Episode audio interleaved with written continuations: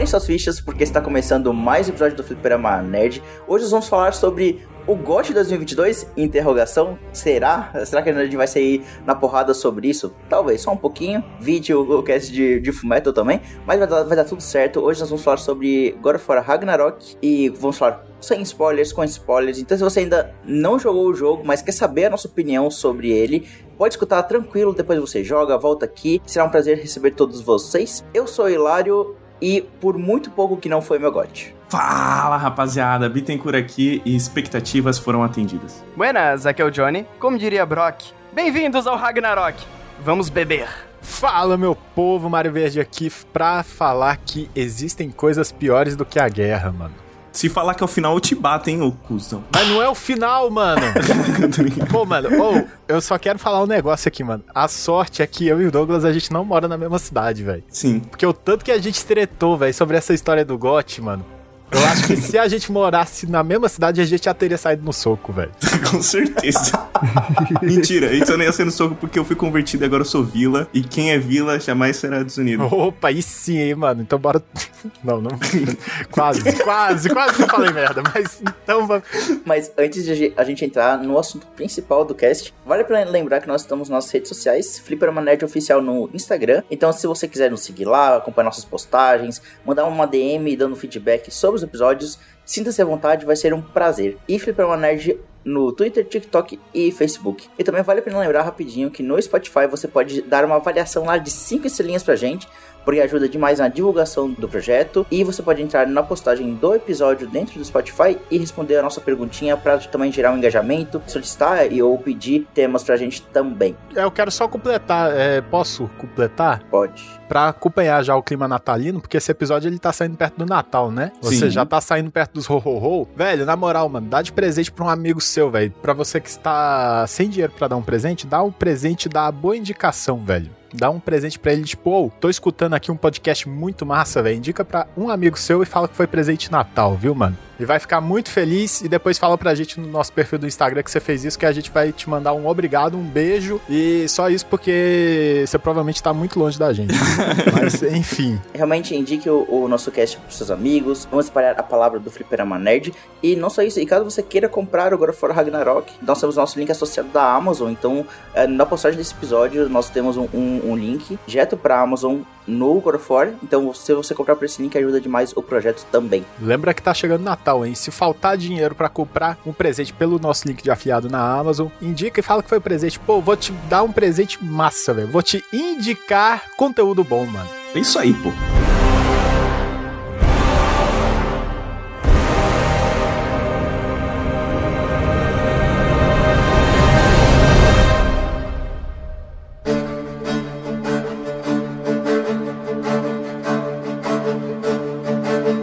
Estamos aqui reunidos novamente, perto do Natal aí, pra falar sobre o God of War Ragnarok. Pra você ouvinte que está chegando aqui meio de paraquedas, sem saber um pouco sobre a gente, vale a pena fazer só uma própria indicação de que nós temos o nosso cast de, do God of War, a franquia, em que nós também falamos sobre todos os jogos, sobre a nossa experiência com a série e principalmente sobre o jogo de 2018 naquele cast. E nós criamos várias teorias também pro próprio Ragnarok. E se a gente acertou, se a gente errou, dê uma escutada lá e depois volta pra esse cast. Eu queria só fazer um adendo, porque eu peguei pra escutar a parte do God of War de 2018 e as expectativas pro Ragnarok daquele cast, e é incrível o tanto que a gente errou, velho. O Luigi dando spoiler. Eu quero fazer um outro adendo sobre aquele episódio, porque, mano, aquele episódio lá é tão completo, tão completo, que tem o jogo de celular do God of War. É verdade. E o mais incrível da gente ter citado esse jogo é de ter gente no cast que jogou aquele jogo, velho. É verdade. Não, mas cara, é- isso daí é tipo o nosso cast de expectativas de é, teorias de One Piece que a gente errou quase tudo. É tipo de expectativas de jogos de 2022, né? Que a gente. Então, eu ia falar sobre isso. Estamos com um histórico aí muito preciso, só acertando as teorias, mas a gente conversou bastante sobre o, o God of War de 2018 e o Ragnarok naquele cast, né? E a gente falou bastante sobre a nossa expectativa sobre o Ragnarok. E chegando mais próximo do lançamento do Ragnarok, como é que vocês estavam assim com o jogo? Estavam empolgados? Supriu a expectativa de vocês? Como é que foi isso? Cara, eu estava surtando, assim, dias antes, porque o que acontece, né? Eu acho que eu tinha até falado isso no nosso cast do God of War, que eu estava em São Paulo, na casa dos meus pais. Atualmente moro em Santa Catarina, né? E eu tava lá, comprei o jogo na pré-venda, era no dia 9, né? Só que eu tava lá e ia ficar até dia 12, se eu não me engano, né? E o meu irmão também comprou na pré-venda. Então, cara, antes do dia 9 eu tava numa ansiedade, queria jogar, e o meu irmão a gente falava todo dia sobre o jogo. E lá em São Paulo, né, na Avenida Paulista, todos os pontos de ônibus estavam lá com propaganda do God of War, trem, metrô com propaganda do God of War. Caralho, mano, que massa, velho. Aham. E eu tava, meu Deus, eu preciso jogar esse jogo, vai ser incrível, não sei o quê. Até que chegou no dia 9 e meu irmão estava jogando todo santo dia. E aí era tipo assim, eu não conseguia entrar no quarto dele porque ele tava, não parava de jogar o jogo, e ele queria falar sobre o jogo, e vocês sabem como eu sou o maníaco do spoiler, eu odeio spoiler. E aí era todo, pelo amor de Deus, Lucas, cala a boca, eu não quero falar do jogo e tal. E acabou que eu perdi um pouco do hype durante esse tempo de espera ali, né? Então, quando eu voltei pra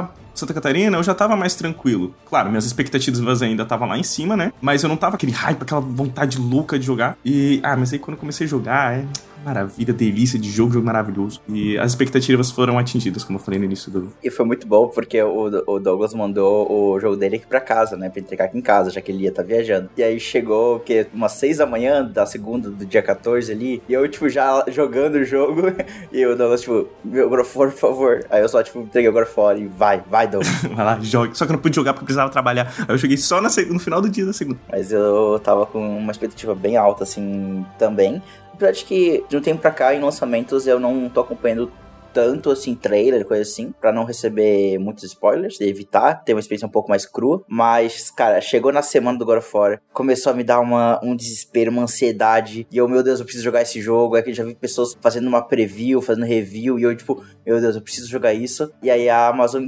atrasou a entrega, né, eu comprei na pré-venda na Amazon, e eles eram pra mandar o jogo no dia do lançamento, e atrasou dois dias, e eu não me segurei, e eu comprei o jogo também em mídia digital para jogar na, na virada ali na, da madrugada de, do dia 9. E, meu, joguei 50 horas em 5 dias. Foi bom demais, meu Deus. Meu, você platinou na semana de lançamento. Platinei, platinei na semana de lançamento. Cara, é maluco. Foi até engraçado. O Hilário tinha falado assim uns dias antes que, meu Deus, minha entrega vai atrasar. Daí o dia depois que lançou, e aí, Hilário, tem alguma previsão já da entrega dele? Eu já tô jogando! Eu não me segurei! eu comprei digital! Não, no dia seguinte ele já tava assim, ah, mano, eu acho que eu termino o jogo hoje, velho. aí ele foi, zerou, deu, deu aquele vazio de tipo, putz, zerei, mano. Aí ele ficou, ah, velho, tá tão perto, eu vou platinar. Aí deu mais dois dias, ah, platinei, mano. platinei. É.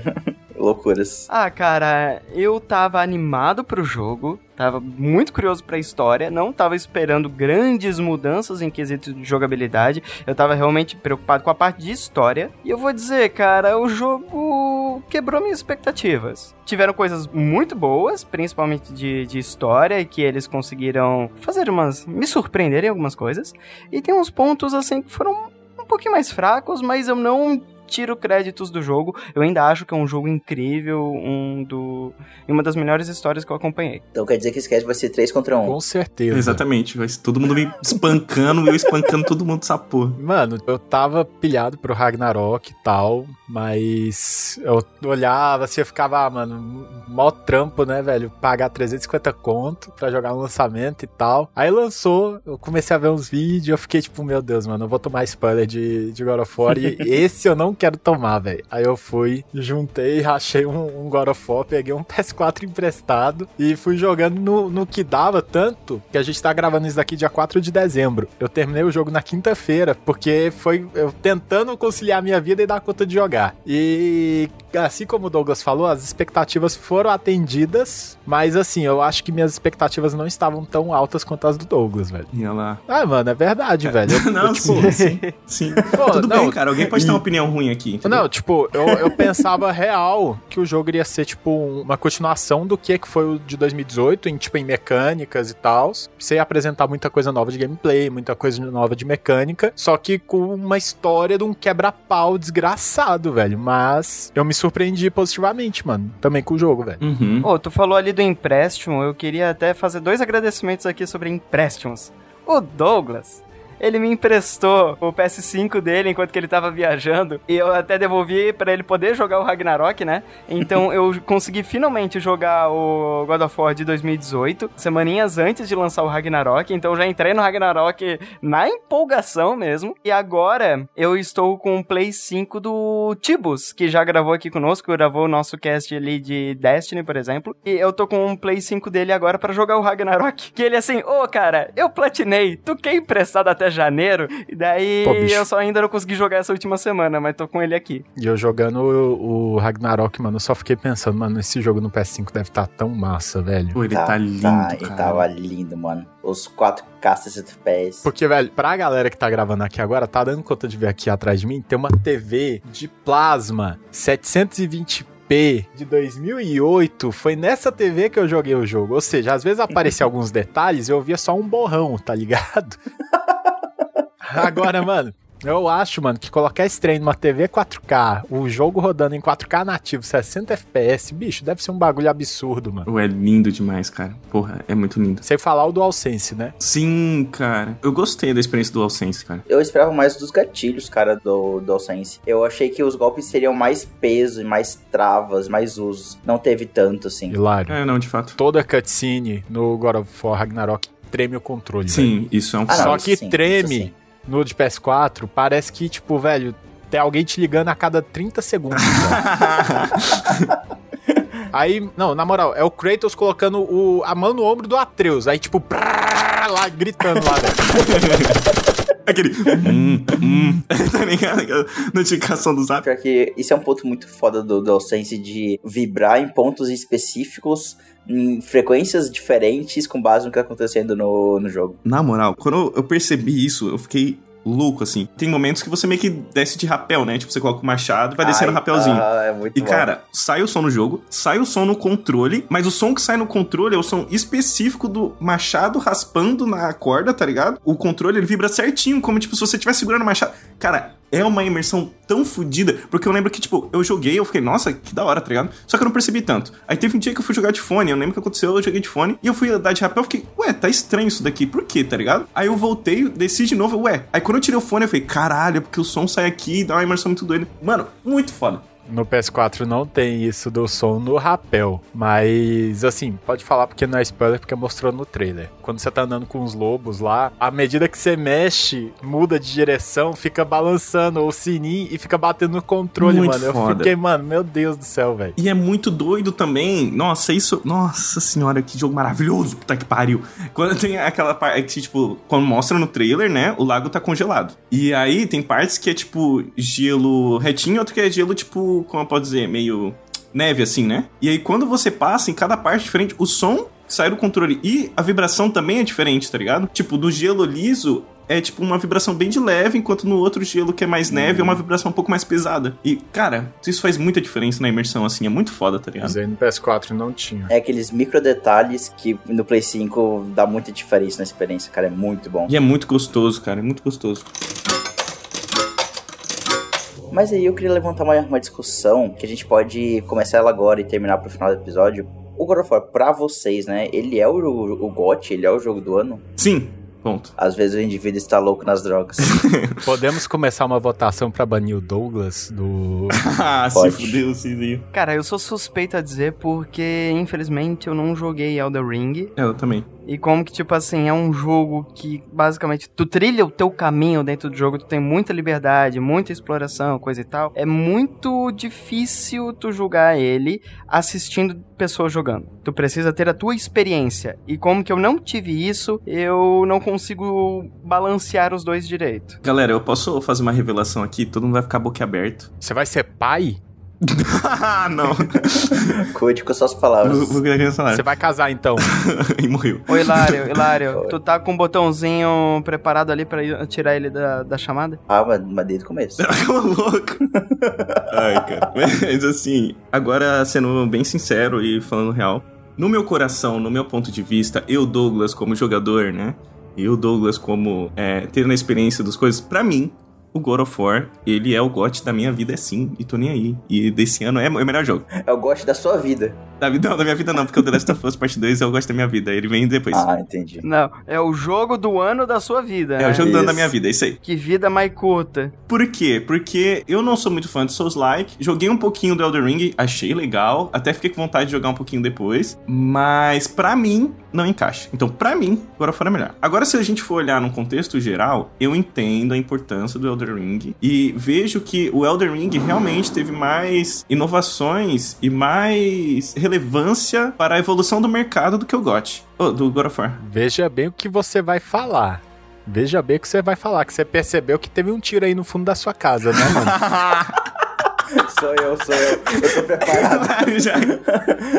Começa só o laserzinho vermelho subindo no, no, no peito do Douglas.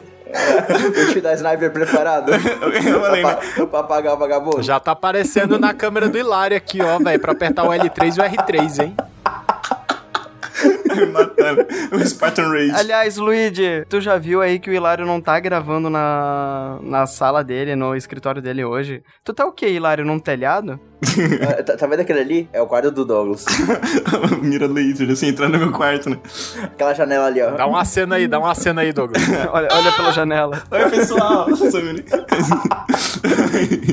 Mas então, isso é de lado, né? Mas eu entendo a importância. Eu vejo que, tipo, cara, se a gente for olhar num um momento frio, sem sentimentos, né? Eu olhando assim, né? Olhando um olhar frio, sentimentos e tal. Ok, o Elden Ring fez muito mais pela indústria dos games do que o God of War Ragnarok.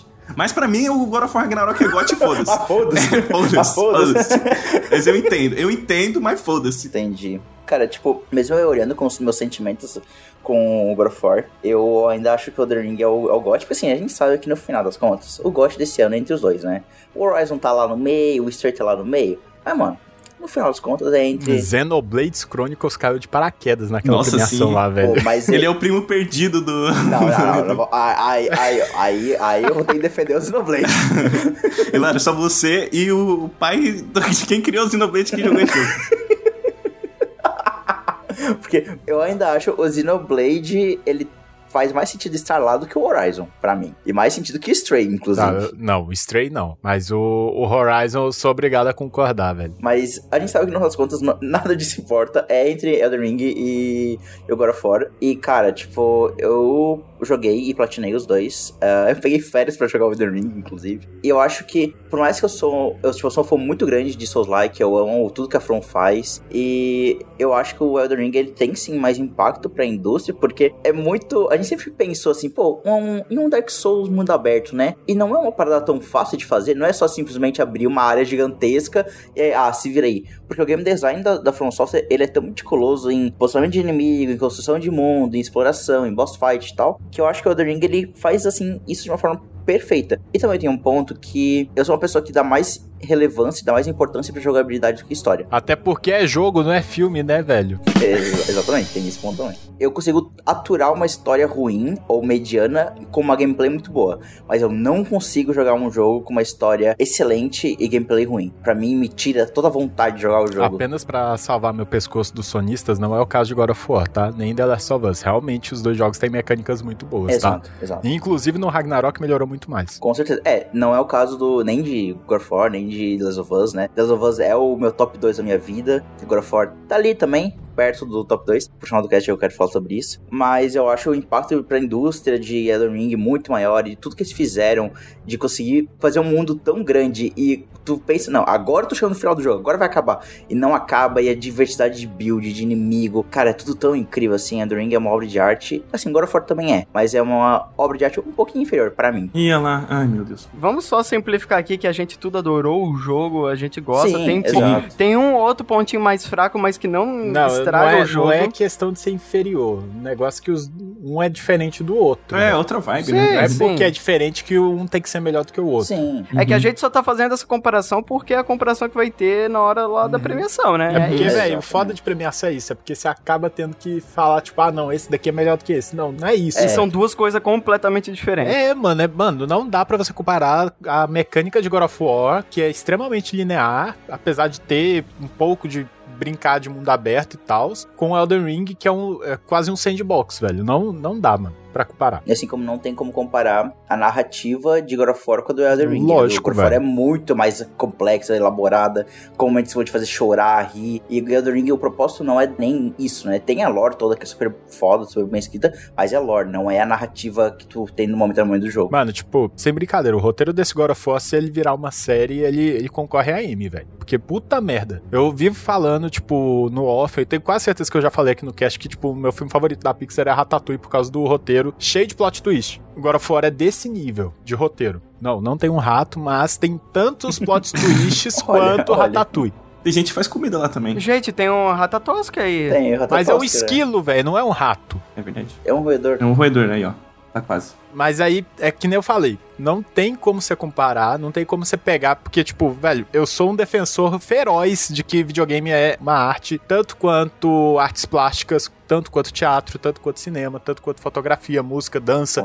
Enfim, e arte, não tem como você pegar uma peça de arte e falar, não, a Mona Lisa é melhor do que a- a- o quadro da Guernica do Picasso. Não existe isso. Não tem como você falar que ah, uma arte é melhor do que a outra, porque um foi feito numa concepção, o outro foi feito na outra. Se você tá falando que uma arte é melhor do que a outra, é porque, sinto muito, velho, você tá sendo ignorante. Não dá pra comparar, mas vamos falar sobre premiação. Por que, que o Elden Ring é o favorito pro GOT? Eu vou usar o mesmo argumento que eu usei pro God of War de 2018 ter ganhado o GOT naquela época em cima do Red Dead Redemption 2. Porque foi uma situação literalmente idêntica, velho. Uhum. Porque Red Dead Redemption 2, ele pegou tudo que já tinha na fórmula do Red Dead Redemption, que é um jogo sensacional, um jogo fenomenal. Red Dead Redemption pegou aquilo lá e expandiu. Não expandiu, tipo, em mapa e tal, mas, tipo, pegou o que já existia, refinou, expandiu, melhorou. O God of War, ele saiu de uma fórmula de um hack and slash extremamente mecânico, com uma história bem puxada pra tragédia grega e vai pro melodrama e puxa pra essa parte do ação e aventura com elementos de RPG, que isso nunca tinha acontecido na série. Muda da água pro vinho. Por isso que ele recebeu o, o GOT, porque além dele ter mudado da água pro vinho, ter mantido a, não, não só manteu a qualidade, como melhorou a qualidade do jogo. Agora tá a mesma coisa, só que o inverso. O God of War tá no mesmo, na mesma posição que o, o Red Dead Redemption 2, porque a gente já sabe como é que funciona esse mundo, a gente já sabe como é que encaminha as coisas. Querendo ou não, o que movimentou o jogo foi a história, porque a gente quer saber como é que acaba. Tem melhorias mecânicas significativas, mas são melhorias. Você não tá pegando e mudando completamente a gameplay. Você não tá fazendo outra coisa em cima do que já tem, como o Elden Ring fez. É mais o God of War Ragnarok, ele é uma sequência muito clara, assim, de tudo, né? De história, de mecânica, de gameplay, de gráfico. Ele é aquele jogo que ele intera sobre o, o anterior e não muda tudo. Você mantém o mesmo nível de refino, você, tipo, velho, as evoluções mecânicas do jogo, eles seguem a, a medida da história, por exemplo, até algumas mudanças mecânicas que a gente vai falar um pouco mais na frente, que acontece por eventos que acontecem na história, velho. E, tipo, isso é sensacional, é fenomenal, mas a gente tá tendo incrementos no que já existe. O Elden Ring, ele criou outra mecânica, baseado no que a gente já conhecia. Uhum. E é muito o que tu falou, Luigi, de tipo, é muito difícil comparar os dois jogos em questão de qualidade. São dois jogos excelentes. No final das contas, a gente trouxe toda essa discussão porque, por ter uma premiação, um vai ter que ganhar e o outro vai ter que perder, né? Então, por isso que essa discussão ela é até relevante até pro próprio pra própria indústria, né? E esse- no dia que esse cast lançar, a gente já vai saber que Elden Ring ganhou, né? Então. Meu, se, Não, mano, não. se o Stray ganhar, vai ser muito doido, cara. Porra, vai ser Caralho. Não, se o Stray ganhar. Se Stray ganhar, a comunidade de gatunos aí, meus parabéns pra vocês. Mano, eu vou soltar um foguete se Stray ganhar. Mas assim, vamos lá. Eu não tô colocando favoritos. Não estou criticando. O, o, o que realmente o que eu mais gostei foi Stray, dos indicados do The Game Awards. Por opção pessoal, também gostei muito de God of War. Mas é porque, assim como o Douglas, eu não sou fã de Souls-like, mas. Vendo como é que funciona o The Game Awards, tipo, historicamente o The Game Awards sempre premiou a inovação, sempre premiou o cara que tentava algo novo e dava certo. Eu acho que o Elden Ring vai ganhar o GOT desse ano, velho. Cara, tu falou uma coisa que me deu um medo, velho. Se o Stray ganhar, é de rasgar o cu, velho. Porra. Ah, mano, já Não, aconteceu velho. isso. É. Já aconteceu isso na premiação, velho. No, É, o- Aconteceu ano passado. O isso. Overwatch, né? Não, o, o It Takes Two tava muito na cara, velho. Porque todo mundo tava elogiando o It Takes Two. Mas, por exemplo, 2012, que o, o The Walking Dead da Telltale ganhou. Hum, real. contra Dishonored e Assassin's Creed 3, velho. Que era, tipo, e Journey. Nossa, sim. É, foi a primeira premiação que teve dois jogos indies, mano, no, no, no GOT. E o The Walking Dead, que ninguém tava imaginando que The Walking Dead ia ganhar, velho. Sim. Enfim, ouvinte, você já sabe a resposta e a gente tá aqui, ó, só especulando. Não, Mas tipo, isso, ah, sei se, lá. se God of War ganhar o, o, o GOT, pô, massa, eu gosto mais de God of War do Sim. que, do que de Elden Ring, mas eu acho que quem vai ganhar é o Elden Ring, sabe? Porque baseado no que o, o, o TGA sempre premiou, é o que faz mais sentido. No final das contas, pra mim, assim, se o Elden Ring ganhar, eu vou ficar muito feliz, mas se praticamente qualquer outro indicado ganhar, eu também acho ah, super válido. Não, eu vou ficar puto só se Xenoblade ou o Horizon. Mano, se o Horizon ganhar Game of the Year, tipo, pô, eu gosto muito de Horizon, mas o Horizon nunca tem sorte, né, mano? Porque sempre entra no GOT com algum outro jogo muito pica, né, velho? Muito grande. aham. Mas, mano, se o Horizon ganhar Game of the Year, eu vou ficar muito Porra, puto, Horizon velho. também só lança grudado em coisa grande também, porra. Ele não se ajuda.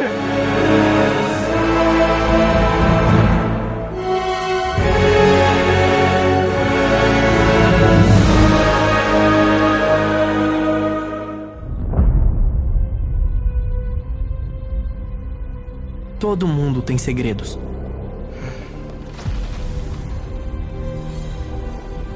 Às vezes é o único jeito de proteger quem a gente ama.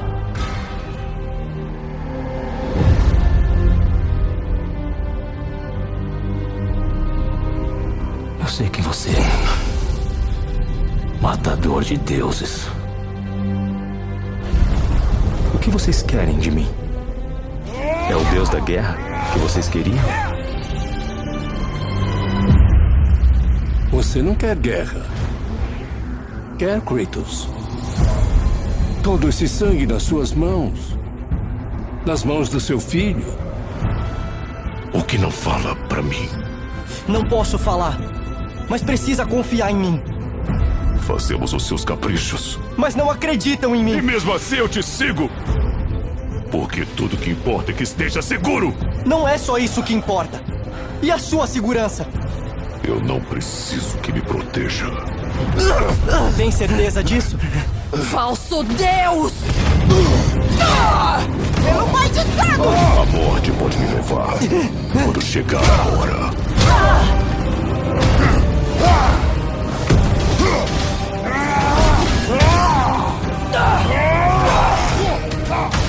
O que você sabe sobre ser um deus? Alguém já venerou você na sua vida? Já rezou pra você?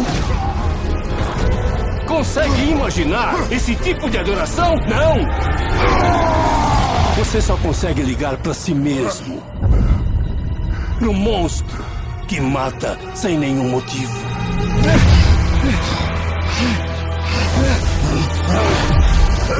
O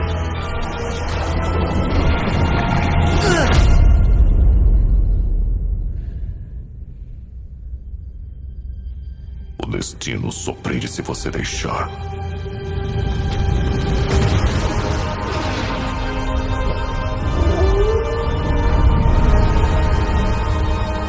Faça o que for necessário. Não porque estava escrito.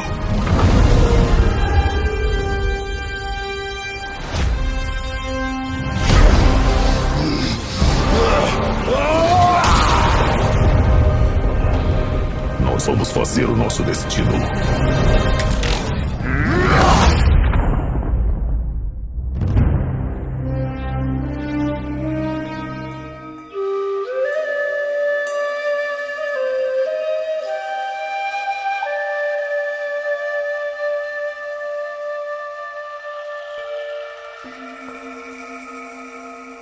Pra quem não conhece a sinopse de, do God of War Ragnarok, acho que vale a pena a gente falar rapidinho, porque isso é algo que eu senti um pouco no começo, de que ela parece não ter uma sinopse tão clara como a do de 2018, porque desde o começo do, do de 2018 a gente tem um objetivo muito claro, que é levar as cinzas da Faye pro ponto mais alto, né? E eu tava muito curioso pra ver como o jogo de, né, como o Ragnarok iria começar. E eu acho legal que o plot base de todo God of War Ragnarok é o Kratos e o Atreus, é agora o Atreus mais velho, isso é, é muito legal de, de ver.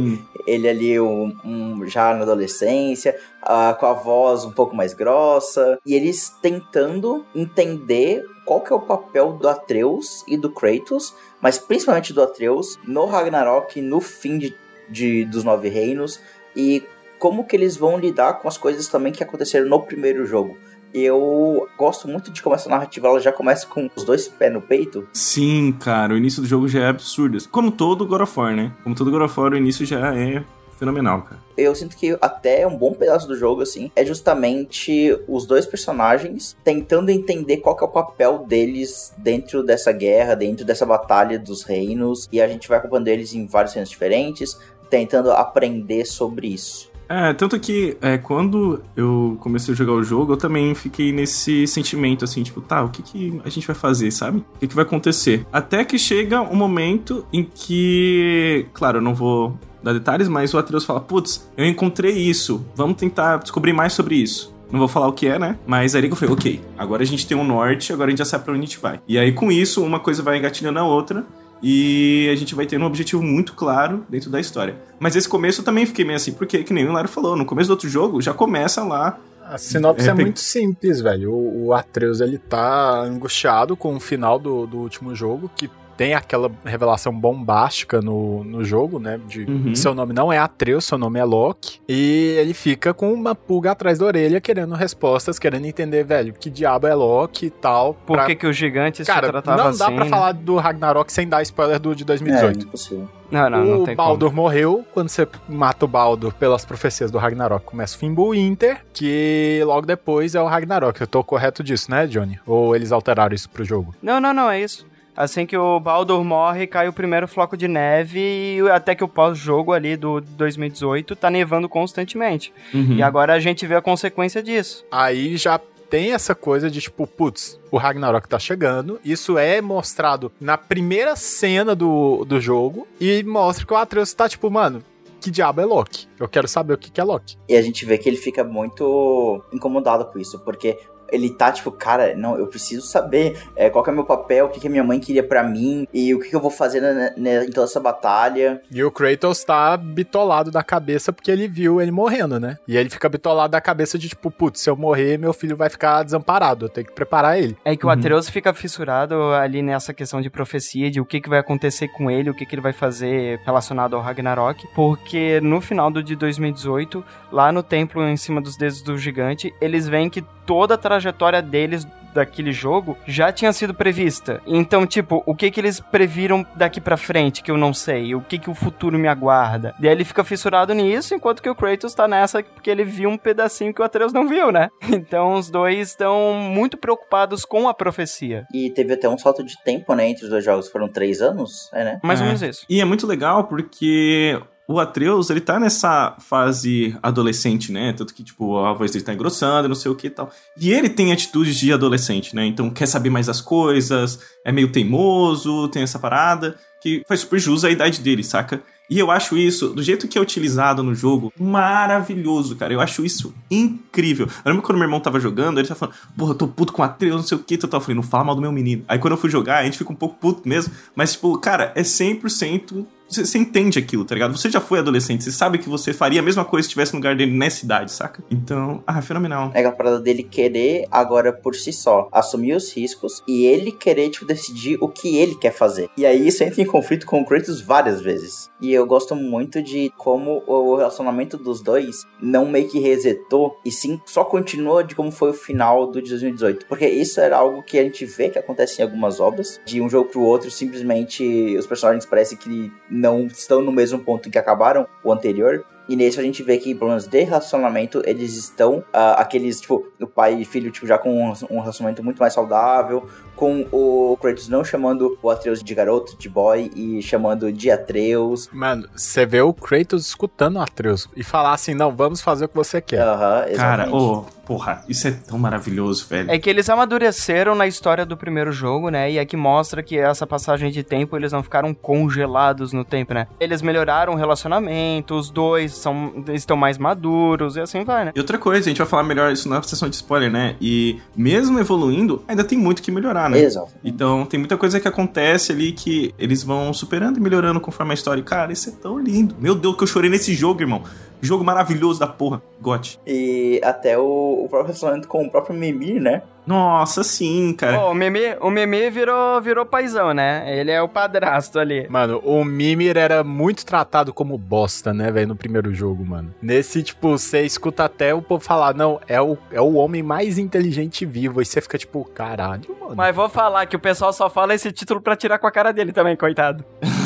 Não, e outra coisa também que eu achei fenomenal, que falou do Mimir, eu lembrei. Agora, no jogo, o livro lá, né, aquele como é que fala? O livrinho que mostra os monstros. Codex. Isso. Agora é na perspectiva do Kratos. Então é o que ele tá Uhum. falando. E lá, logo no começo, você pode abrir pra ver os personagens, né? Então teve todos os personagens do outro jogo lá, ele descrevendo, cada um e falando. E ele fala do Mimir, que ele fala que é um- uma pessoa agora que ele chama de amigo, tipo, de fato. Caralho. E logo no início do jogo, eu fiquei tipo, caralho, velho. E é muito massa essa interação que eles têm. Tem vários personagens que o Kratos chama de amigo, né, no- Uhum. durante o jogo. Dois que a gente pode citar é o, o Sindri e o, e o Brock, que também, que nem o Hilário falou, a relação deles não congelou. Eles continuam a, a serem amigos da família, continuam, Uhum. tipo, dá pra ver que, tipo, um tava frequentando a casa do outro, sabe? Sim, fazer, fazer o o churrascão de domingo ali.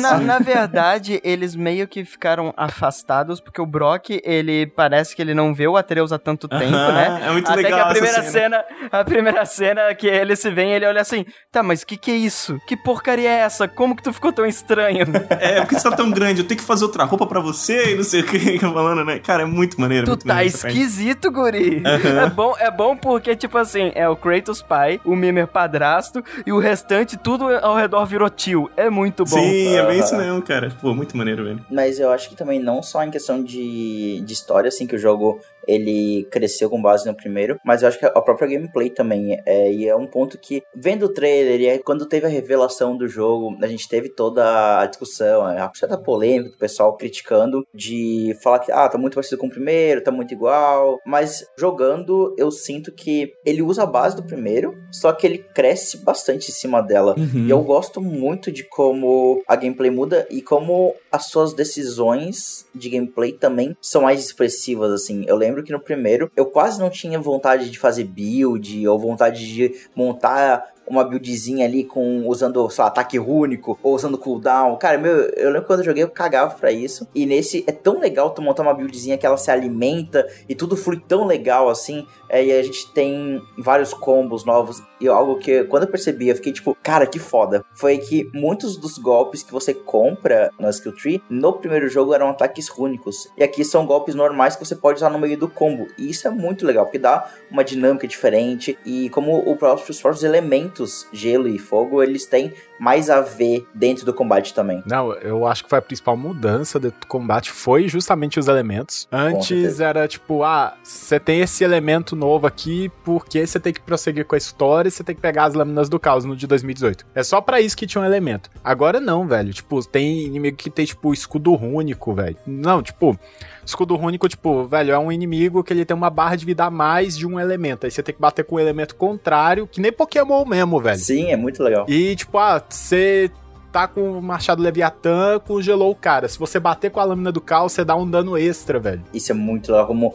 um elemento ele alimenta o outro e como tu pode fazer builds. Não, eu quero fazer uma build que eu congelo todo mundo. Cara, dá de fazer, dá de usar ataques únicos novos que tem uns muito legais pra fazer esses combos. Mas eu tenho uma reclamação sobre os ataques únicos, porque eu acho que eu joguei muito errado esse jogo, corrido do jeito que eu joguei, porque eu não consegui nenhum ataque único pesado pro machado de Leviatã. E acabou sendo a arma que eu menos usei. A que eu mais usei Putz, foi as é? lâminas do caos, porque principalmente pra muita gente, a lâmina do caos ela cresceu muito também no jogo, velho. Ah, Sim, eu, eu também, cara. Porque no primeiro jogo era, era uma coisa tipo, ah, você tem que fazer isso só pra ter aquela cena fodástica, maravilhosa do God of War de 2018. E, mano, ela ficava meio de lado. Dessa vez não, velho. Você usa desde o começo. Uhum. E, na minha opinião, é a melhor arma do Ragnarok, talvez. E olha lá. Pode dar o spoiler de que não, tem- Não, pode, Não, não, tem, pode. Não, cara, não, não, não, mano. não, não, Não, não, tem que não, falar. Não, não, não, a gente já não, falou não, nos partes não spoiler, a gente falar- fala no não, Eu spoiler. não, vou fa- eu não vou falar o que que é, mas, velho, Não, não, não. tem uma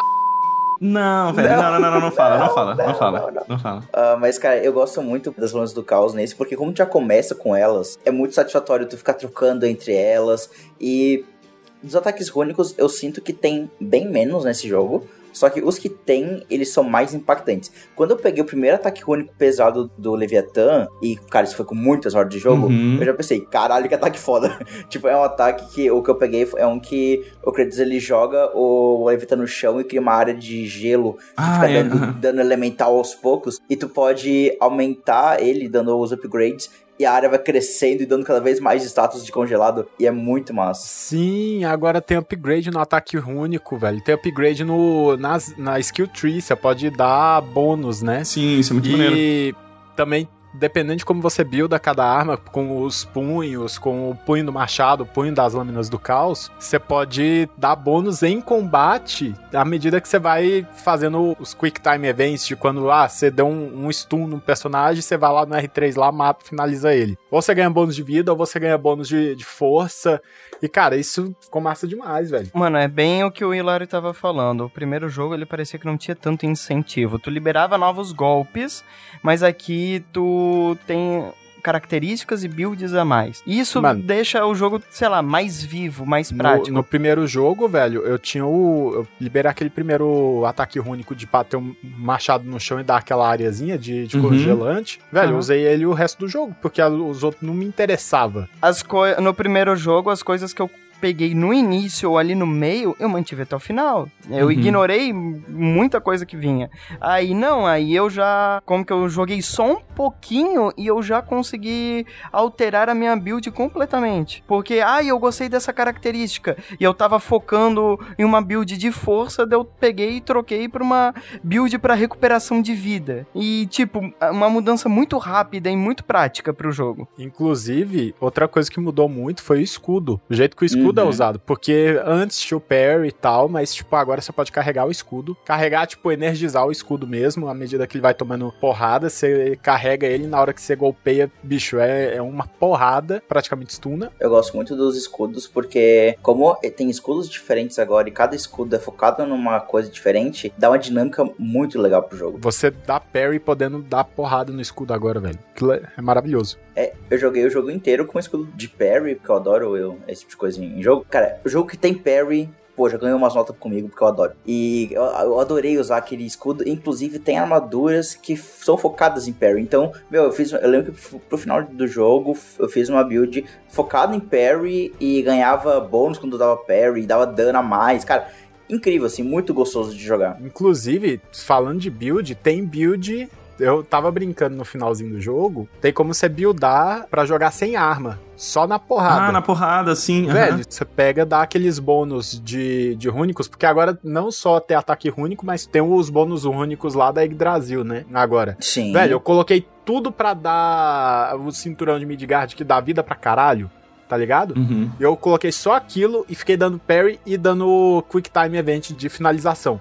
Eu não morri, mano. Da metade do jogo pra frente eu não morri mais. É, Esse amuleto de Yggdrasil também é uma mudança que eu gosto muito. Porque a gente, no primeiro jogo, a gente tinha aquelas runas que a gente equipava nas armas, né? E agora a gente não tem mais isso, mas a gente tem esse amuleto que a gente tem até nove slots pra gente colocar bônus diferentes. E tem bônus ali que são, ah, são mais atributo, mas tem alguns que dão efeitos a mais e efeitos bem diferentes. Até tem um que foi uma build que eu fiz ali pro meio do jogo, de focada em Realm Shift, né? Que deixa tudo em câmera lenta. Aí tinha um, um- um amuleto que toda vez que eu ativava, isso ganhava mais dano. E eu tinha um outra build, nessa parte da build, que toda vez que eu ativava o modo rúnico da, do machado e das lonas do caos, tudo ficava em câmera lenta também. Então ficava muito forte. Sim, não, é bem roubado. E, e ali, voltando pro início, eu tô ali junto com o Luigi. É, o que eu joguei com o Leviathan no 2018, eu não joguei nesse. Eu joguei, cara, muito assim de lâmina de caos, mas pra caralho. Eu mais trocava assim pra fazer tipo combo, coisa assim, que nem a gente comentou, que tem esse esquema de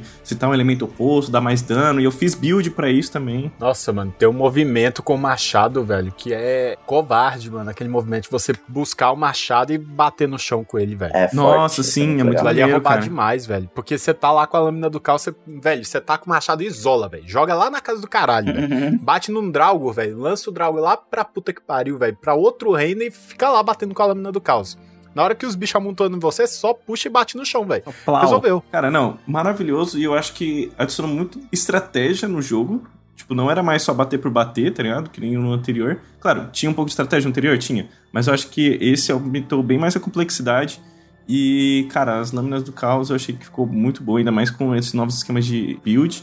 Eu acho que ficou maravilhoso. E além disso, cara, teve um negócio que, meu Deus, eu acho que foi a melhor invenção que fez nesse jogo, que é antes, todo lugarzinho que você precisava escalar, você realmente precisava escalar. E agora ele taca a Blade of Chaos e puxa e vai para cima rapidão. E com isso ainda tem, tipo, combos que você pode se jogar e cair já batendo, tá ligado? Tipo, umas paradas absurdas. E, cara, isso ficou maravilhoso, porque além de deixar o jogo mais rápido, ainda aumentou essa complexidade de, tipo, se você tá no alto e você cai, se você tá embaixo, qual que é melhor o seu posicionamento no meio do, do combate. Enfim, cara, jogo E- maravilhoso. E você sabe qual que é a melhor parte dessas mudanças de gameplay? O jogo cobra você aprender essas mudanças de gameplay. Porque se você pega, tá acostumado com o de 2018, que é só pular no meio dos caras, começar a bater R1, você vai morrer muito, assim como eu morri. ah, sim. Você tem que aprender essas mecânicas novas, você tem que pegar alguma dessas mecânicas novas falar assim: essa mecânica aqui é meu xodó, seja o escudo, seja os combos novos, seja os combos com ataque único, seja combo elemental. Você tem que pegar alguma dessas e falar assim: meu. É meu xodó. Porque senão, vai você vai apanhar muito nesse jogo, velho. Eu tô entendendo por que, que eu tava apanhando, então. Cara, eu achei ele bem mais difícil do que o de 2018. Não chega a ser algo tão absurdo, mas eu senti que ele cobra realmente mais. Teve umas lutas ali que eu fiquei, eita, nossa, estou quase morrendo, como assim?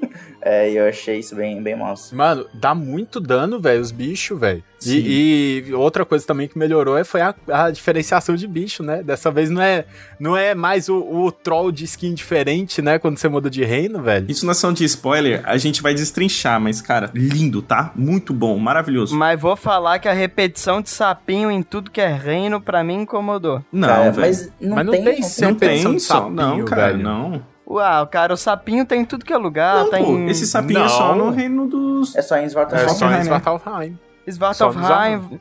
Mas tem, tem Valhalla Não. também, porra. Ou em Valhalla? Nem tem Valhalla. Ah, em Valhalla?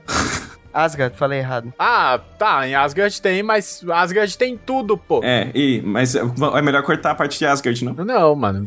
Foi, foi, foi dito na, na E3 que eles iam visitar os, os nove reinos. E, véi, aparece os nove reinos, né? Tipo, Isso é muito velho, legal. não é spoiler. Vai ter os nove reinos, porque não faz sentido não ter, velho. É o último jogo da, dos nórdicos. Então, tem os nove reinos. Você vai visitar os nove reinos. Cada reino tem um, um mini mundo com sete diferentes inimigos que você tem que mudar seu, seu estilo de combate pra enfrentar cada um, cada um desses inimigos. E detalhe, as boss fights, cara, São é incríveis. uma melhor que a outra, tá tem ligado? um adendo sobre isso, mas a gente vai falar na parte com Ah, e vai tomar no meio do teu cu, Luiz. Já tô puto de agora já. Já sei que o Luiz vai falar já. Porra. Ô, Hilário, carrega a sniper aí que na, na parte com spoiler nós vai, nós vai tretar, velho. Cara, eu gosto muito das boss fights. Eu tinha ficado incomodado com o de 2018 por ser sempre o troll, o troll de fogo, o troll de gelo, o troll de hell, enfim. E nesse, cara, eu gosto muito das boss fights. Mas, e a gente pode falar isso no final, eu acho que muita boss fight foda tá em side quest. Isso é verdade. Se você não jogar as side quests, eu acho que tu perde talvez uma das melhores partes do jogo, assim. Ah, tem muita side quest muito boa. E eu quero fazer um adendo sobre o 2018 também, sobre isso. Das sidequests. Porque, cara, se tem muito tempo que você jogou o de 2018, as sidequests elas são importantes também pro Ragnarok, tá? Porque você São, chega. um- por exemplo, no de 2018 tem o- os desafios do Sutur. Aí você chega em Muspelheim, no, no Ragnarok, primeira coisa que o Atreus fala, ah, os desafios de surto, né? Tal, tal, tal. A gente É podia voltar legal. lá, né? Cara, Ele já isso- chega a falar isso em, em Nidavellir, jo- logo no início do jogo, cara. Verdade. Eu gosto muito de como o tempo todo eles estão falando de uma forma tão natural do jogo de 2018 e de coisas antes do de 2018 Uhum. que realmente a gente sente que não é uma história fechada, que nunca existiu. Cara, não. Tudo o que aconteceu com Kratos nesse jogo, ele meio que fala em algum momento do jogo, mesmo em diálogos casuais ali enquanto você tá explorando o jogo. Até o passado do Kratos, ele, ele vai comentando, porque eu achava que, tipo, o jogo de 2018 ele ficava muito isolado por causa disso. Porque o Kratos falava pouco e a gente, tipo, ele se referenciava em zero do passado dele. Mas faz parte do processo dele, né? Que ele tá se abrindo mais. Não, com certeza, com certeza.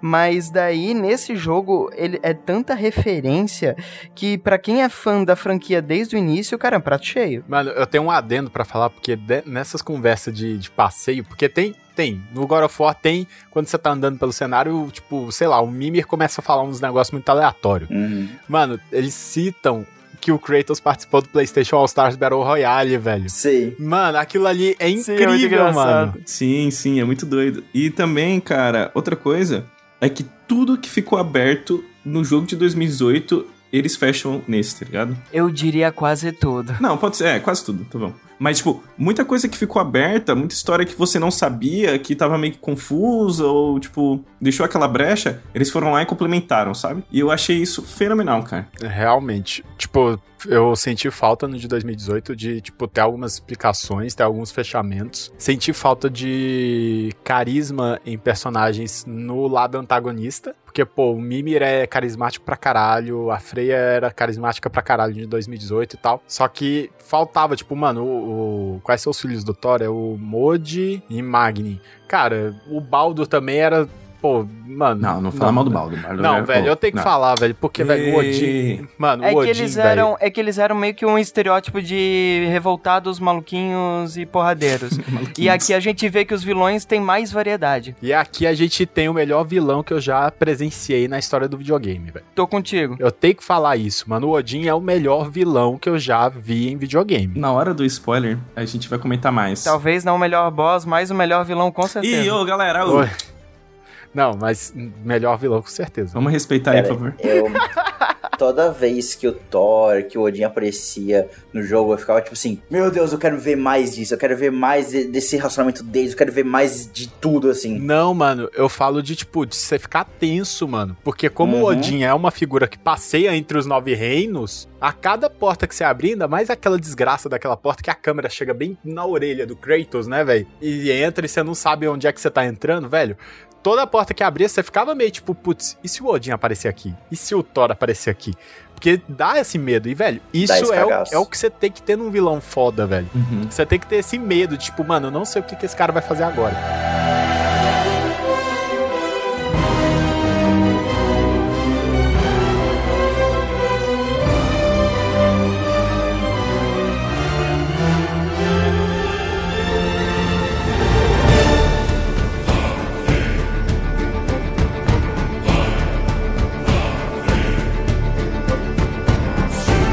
Então esse é o final da parte sem spoilers. Pra você que é bitolado com spoilers, assim como Douglas, mentira. Esse jogo eu fiquei bitolado com spoiler também, mano. Porque, velho, é muito legal você pegar e ver as coisas acontecendo. Sim. Apesar de que eu, eu vi algumas coisas na internet, só que eu tomei muita surpresa. E eu acho que o que menos tomou muita surpresa foi o Johnny, porque ele já tinha o spoiler master, porque ele sabia a mitologia nórdica.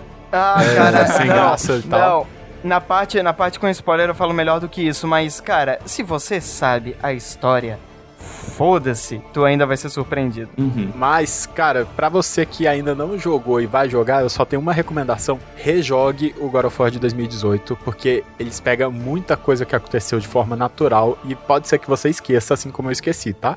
Cara, a melhor coisa que eu fiz foi jogar o 2018 antes de jogar o Ragnarok. Foi a melhor coisa que eu fiz, cara. Obrigado, Bittencourt, foi uma oportunidade incrível. É nóis. Se você rejogar o God of War de 2018 e pegar logo de cara o, o Ragnarok em sequência, velho, eu acho que vai ser a melhor experiência da sua vida com videogame. Então, mano, vai ser o seguinte, velho, você vai pegar lá, você vai jogar o God of War de 2018, vai jogar o God of War de, do Ragnarok, você vai ter uma puta de uma experiência, velho, de, de gameplay, uma gameplay de qualidade macia, braba. O fino do fino. Aí depois você vai voltar aqui e vai escutar o resto do cast pra você ficar bravo com o Douglas, assim como a gente tá também. Vou ficar bravo com eles, né? Porque puta que pariu.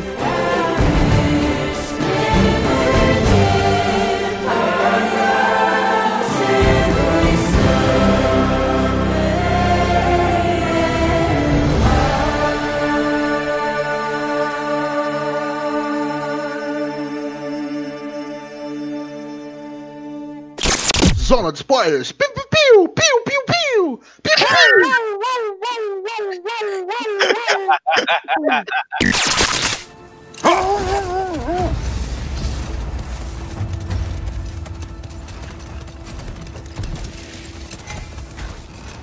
Espero que o Fenrir tenha dormido. Talvez ele coma quando a gente chegar em casa. Ele está bem doente, Atreus. Eu sei, mas ele tava um pouco melhor ontem. Antes de piorar. Se continuar comendo, eu não vou desistir dele. Ouviu isso? Ouve. É ela! É ela. A proteção não fica longe. De novo não. Prepare-se!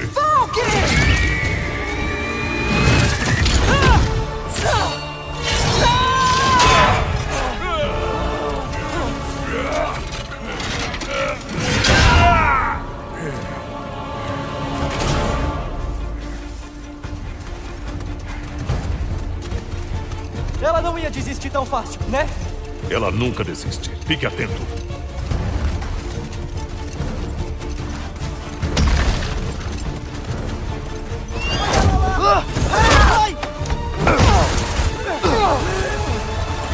Solta ele!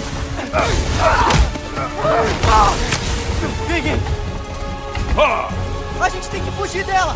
Estou tentando! Lá em cima! O que ela tá... Cuidado! As árvores, elas estão caindo! Essa foi por pouco. Tá dando a volta de novo! Adeus! Eu não quero lutar com você! Eu tô escorregando aqui! Vai! Peguei você! Segure firme! O círculo de proteção está perto! Ah, não! Freia, não somos seus irmãos!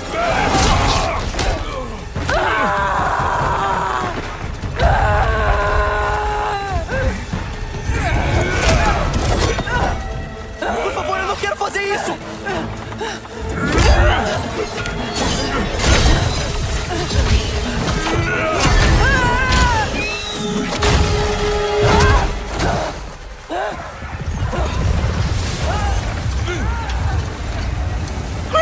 Ou,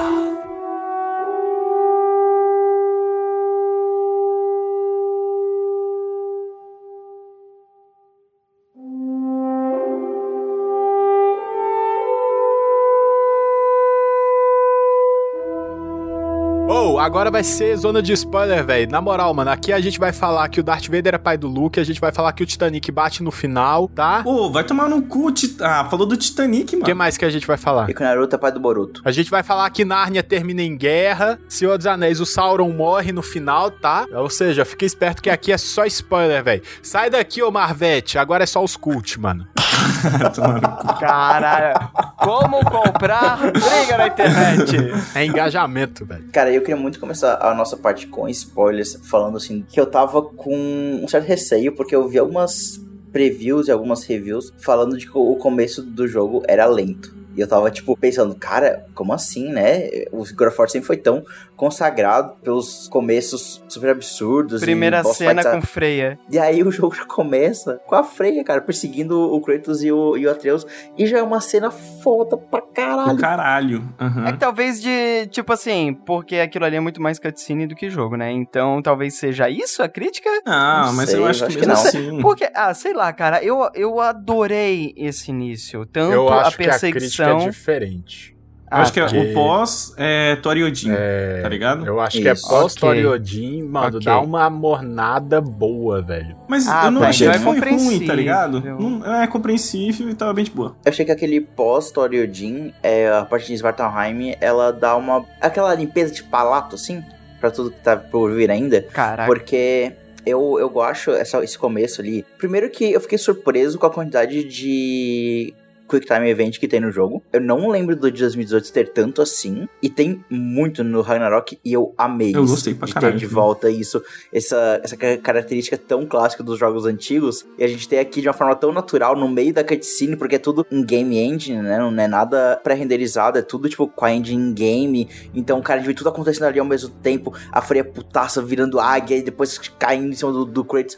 Cara, esse começo, ele é muito incrível. E outra coisa que eu achei muito foda também é a feição da Freya, tá ligado? Logo quando ela aparece, Uhum. tipo aquela maquiagem toda borrada de choro Aham. e aquela cara de ódio. E aí você percebe que, cara, se passaram o quê? Três anos? E durante Ela esses tá três anos, ideias, cara. ela ainda tá um, um sofrimento intenso pela morte do filho dela, tá ligado? E o ódio que aquilo junta pra querer matar, né, o Kratos e o Atreus e tal. E como o Kratos e o Atreus não quer atacar ela pro, aí, porque ainda Uhum. olha ela como uma amiga, né?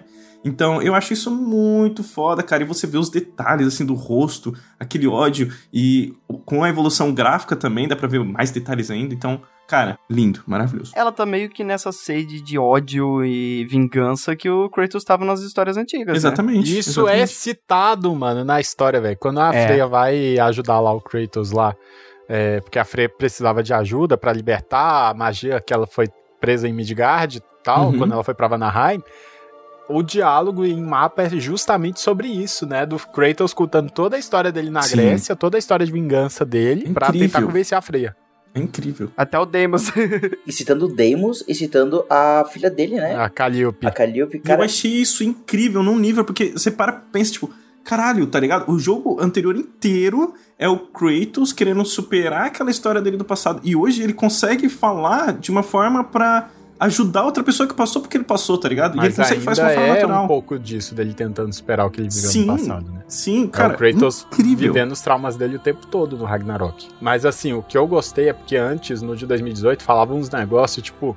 E o Kratos não respondia, você ficava tipo, É. ô, ô, ô, ô, desgraçado, você tá falando merda aí, mas o Kratos já, tipo, perdeu a família dele inteira. Só que não foi um aleatório que matou, foi ele mesmo, velho. Sim. O que, que você tá falando bosta aí e tal? E, tipo, agora não, ele começou a falar. Uhum. E foi muito bom a- essa parte de Vanaheim quando tá explorando com a Freya, que justamente a forma como o diálogo surge é tão natural Uhum. de o Kratos falar que ele entende o, o ódio que a, a- que a Freya tem por ele, porque ele já teve, passou por algo parecido. Aí a reação da, da Freya é só, ah, o Atreus não é o primeiro. E o assunto meio que morre ali. E aí depois de tu, toda essa parte, o Kratos ele retoma esse assunto e fala, eu sei como a história do seu filho acabou, então você tem que saber como a, a história da minha também acabou. Uhum, muito foda. E ele conta a história e fala do Deimos. Cara, é, nossa, eu fiquei, eu tava jogando, eu, eu, eu larguei o controle e eu, não, agora eu quero, quero escutar a história. Aí eu larguei o controle e fiquei escutando, porque, cara, é muito bom. Cara, e boa parte desse jogo era eu ou andando super lento ou parado pra terminar a história, tá ligado? Era- o meu medo era, tipo, entrar num barco ou fazer uma coisa assim, cortar a, a história. Porque, cara, todo, cara, todo o diálogo é muito bom. Não tem um diálogo que você fica, meu, que diálogo bosta.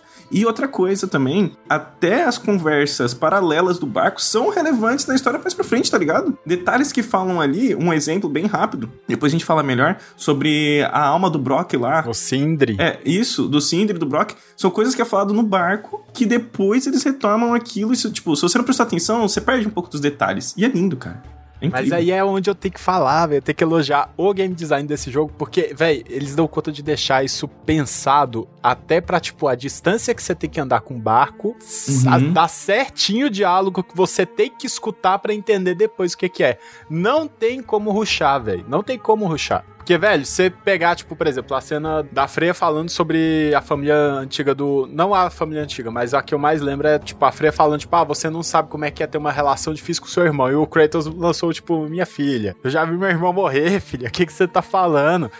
E ele fala da história do Dimos, velho, eles estão num mapa que eu tentei pegar e correr. Tipo, apertar o, o L3 e sair correndo. O mapa ele é feito pra mesmo se você sair correndo, rolando, caralho a quatro que seja, você conseguir terminar o diálogo e continuar. Caralho, pra você foda. passar, mudar de lugar. Eles até usam um game design que é muito característico de PS4 e Sony, né, o Xbox One, de ter esses momentos de, ah, o Kratos se, se é, esfregando por uma parte assim mais apertada, ou uma subindo a escada, porque tudo isso é pra ter loading pro resto do jogo, né? E eles usam isso também pra contar as histórias com os diálogos e aprofundar o relacionamento dos personagens. E isso é muito inteligente. E foi um ponto que eu fiquei um pouco frustrado, mas eu já esperava também, porque ele não parece um jogo de Play 5, na minha opinião. Por que não? Eu acho que ele é em questão de gráfico, em questão de usar as coisas do DualSense, ele usa bem, mas em questão de game design, ele não usa o SSD. Então, é porque é um jogo que saiu pro PS4. Tipo, dá pra ver que essa parte de você dar conta de mudar, é, fazer esse porte pras plataformas ficou meio esquisito. Dá muita Sim. sensação de que era pra ser um jogo exclusivo de PS5, mas crise dos chips, tudo acabou enrolando. Não reclamo, porque eu dei conta de jogar, pelo menos. Uhum, claro. Mas eu tive problemas por causa do HD no, no PS4. Por exemplo, o loading, o loading mais rápido que eu tive pra carregar, pra começar a jogar, foi bem no comecinho do jogo e o loading durou dois minutos. Caraca. Esse foi mais Nossa. rápido. Foi mais rápido. Eu- mano, eu literalmente, eu ligava o Dois PS4, minutos. li, é, colocava pra carregar, ia no banheiro, mijava, quando eu voltava, tava finalizando o carregamento. Nossa. E eu tive problemas de carregamento de textura dentro do, do PS4. Assim, eu tava no PS4 Slim, tem que lembrar disso, Uhum. é o mais fraquinho de, de todos. Tirando o FAT, lógico, porque o FAT. Enfim, quando tinha a transformação do Atreus, por exemplo, na hora que voltava era uma cabecinha flutuante e os bracinhos flutuantes, mano. Era, vinha um Rayman, uhum. velho. Mas assim, coisa de tipo um segundo assim, sabe? Uhum. Mas pra um jogo tão bem polido como o God of War, no ponto de pegar, montar um cenário pra pensar que tem que dar o tempo de loading, cara, a minha teoria é de que eles fizeram pra PS5 e tiveram que portar. Mas se fizeram isso, até de pensar em mapa pra isso, bicho, é perfeito, velho. Sabe que eu já acho que é o contrário? Porque, ao meu ver, ele tem muito aquele jeito de jogo de cross-gen. Assim, isso não é um- algo ruim. Eu acho que é só um- uma visão diferente, só uma observação. Não acho que estraga nada do jogo, não tira nada do jogo. Mas eu sinto muito que ele é um jogo de cross-gen, assim. Ele, eu não sinto que ele é um jogo de Play 5, principalmente se for pensar no game design dele. Eu já tive jogos, é, eu já joguei jogos exclusivos de, de Play 5, e eu acho que o que mais faz bem isso é o, Re o Ratchet Clank, o Rift Apart, que ele usa o SSD no game design, ele leva o loading ultra rápido no game design. É, no caso do Ratchet Clank, ele usa a mudança de mundos por portal, que é uma forma que tu fica, cara, isso aqui não era possível no, no Play 4. E eu não senti nada disso no God of War. Mas eu não acho que isso é algo ruim, porque God of War é um jogo absurdo, é um dos maiores exclusivos da, da Sony, tá todo esperando, então que bom que saiu no Play 4 pra mais pessoas poderem jogar também. Não, e, e também, isso daí é mais a coisa pra eu tentar achar coisa pra reclamar, porque eu, era um problema É. do Play 4, tipo, mano, É que jogo de Play 4 que não tem loading demorado. Sempre vai ter aquele primeiro loading que, pô, velho, você pode Sim. deixar o jogo carregando e você vai lá passar um café. Tá Uhum. ligado? Vai, mano, mas é verdade, velho. Teve uma época que eu até tentei modar meu PS4 e colocar um SSDzinho de 256. E, tipo, ah, melhorava só nesse primeiro loading. No resto, tinha o mesmo problema por causa do cache.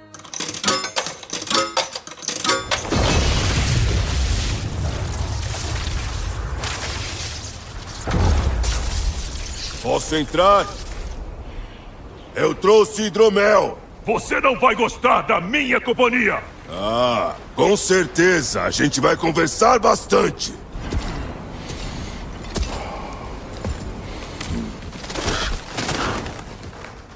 Bela casa.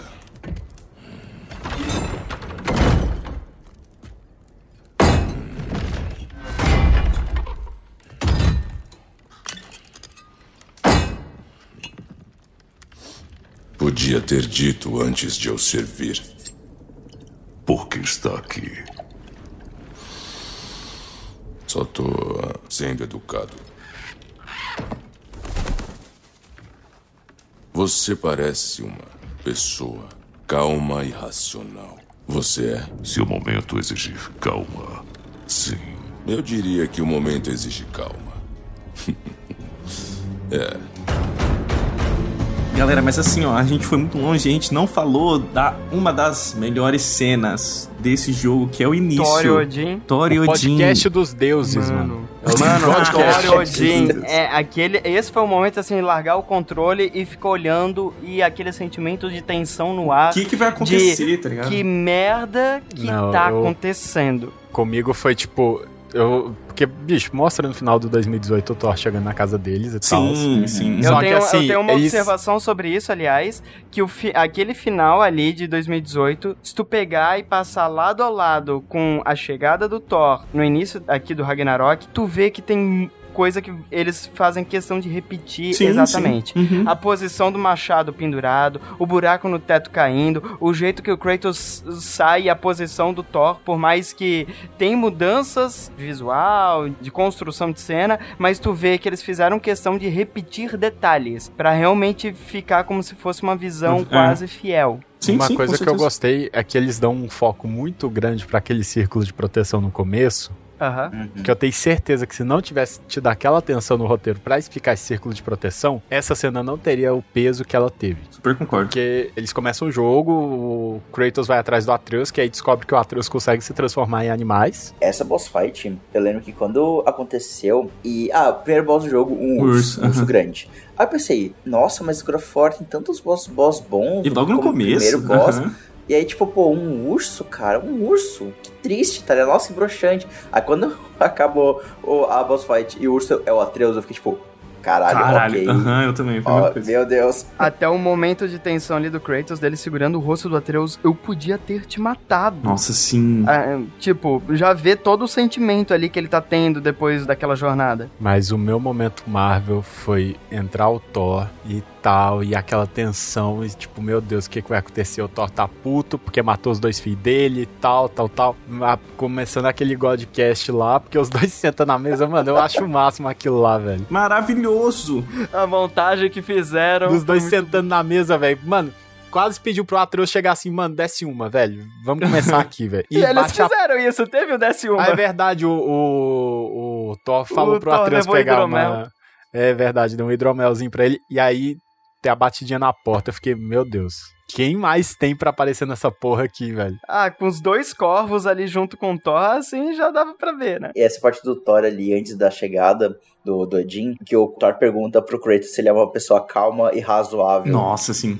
E coloca o, o Mjolnir na, na mesa e o Kratos só coloca o Leviatã. É, é muito bom. Nossa, ali, ali já dá aquela sensação de vai dar merda. Nossa, Mas, mano, eu tenho que falar, porque na hora que eu vi que era o Odin... Porque, mano, ô, ô, ô Johnny... É. Corvo, desde o 2018 tem corvo voando durante o jogo. Então, não queria dizer nada. não, mas, véi, pô, mano, dois corvos entrando dentro de casa, Bicho, junto com o podia Thor, pra mim era só uma pessoa. iria fazer sentido se ele colocasse dois corvos, o Thor e o Heimdall. Iria fazer sentido. Porque, Sim, mano, sim. o Odin ele sempre tem os servos dele pra mandar fazer o que ele quisesse.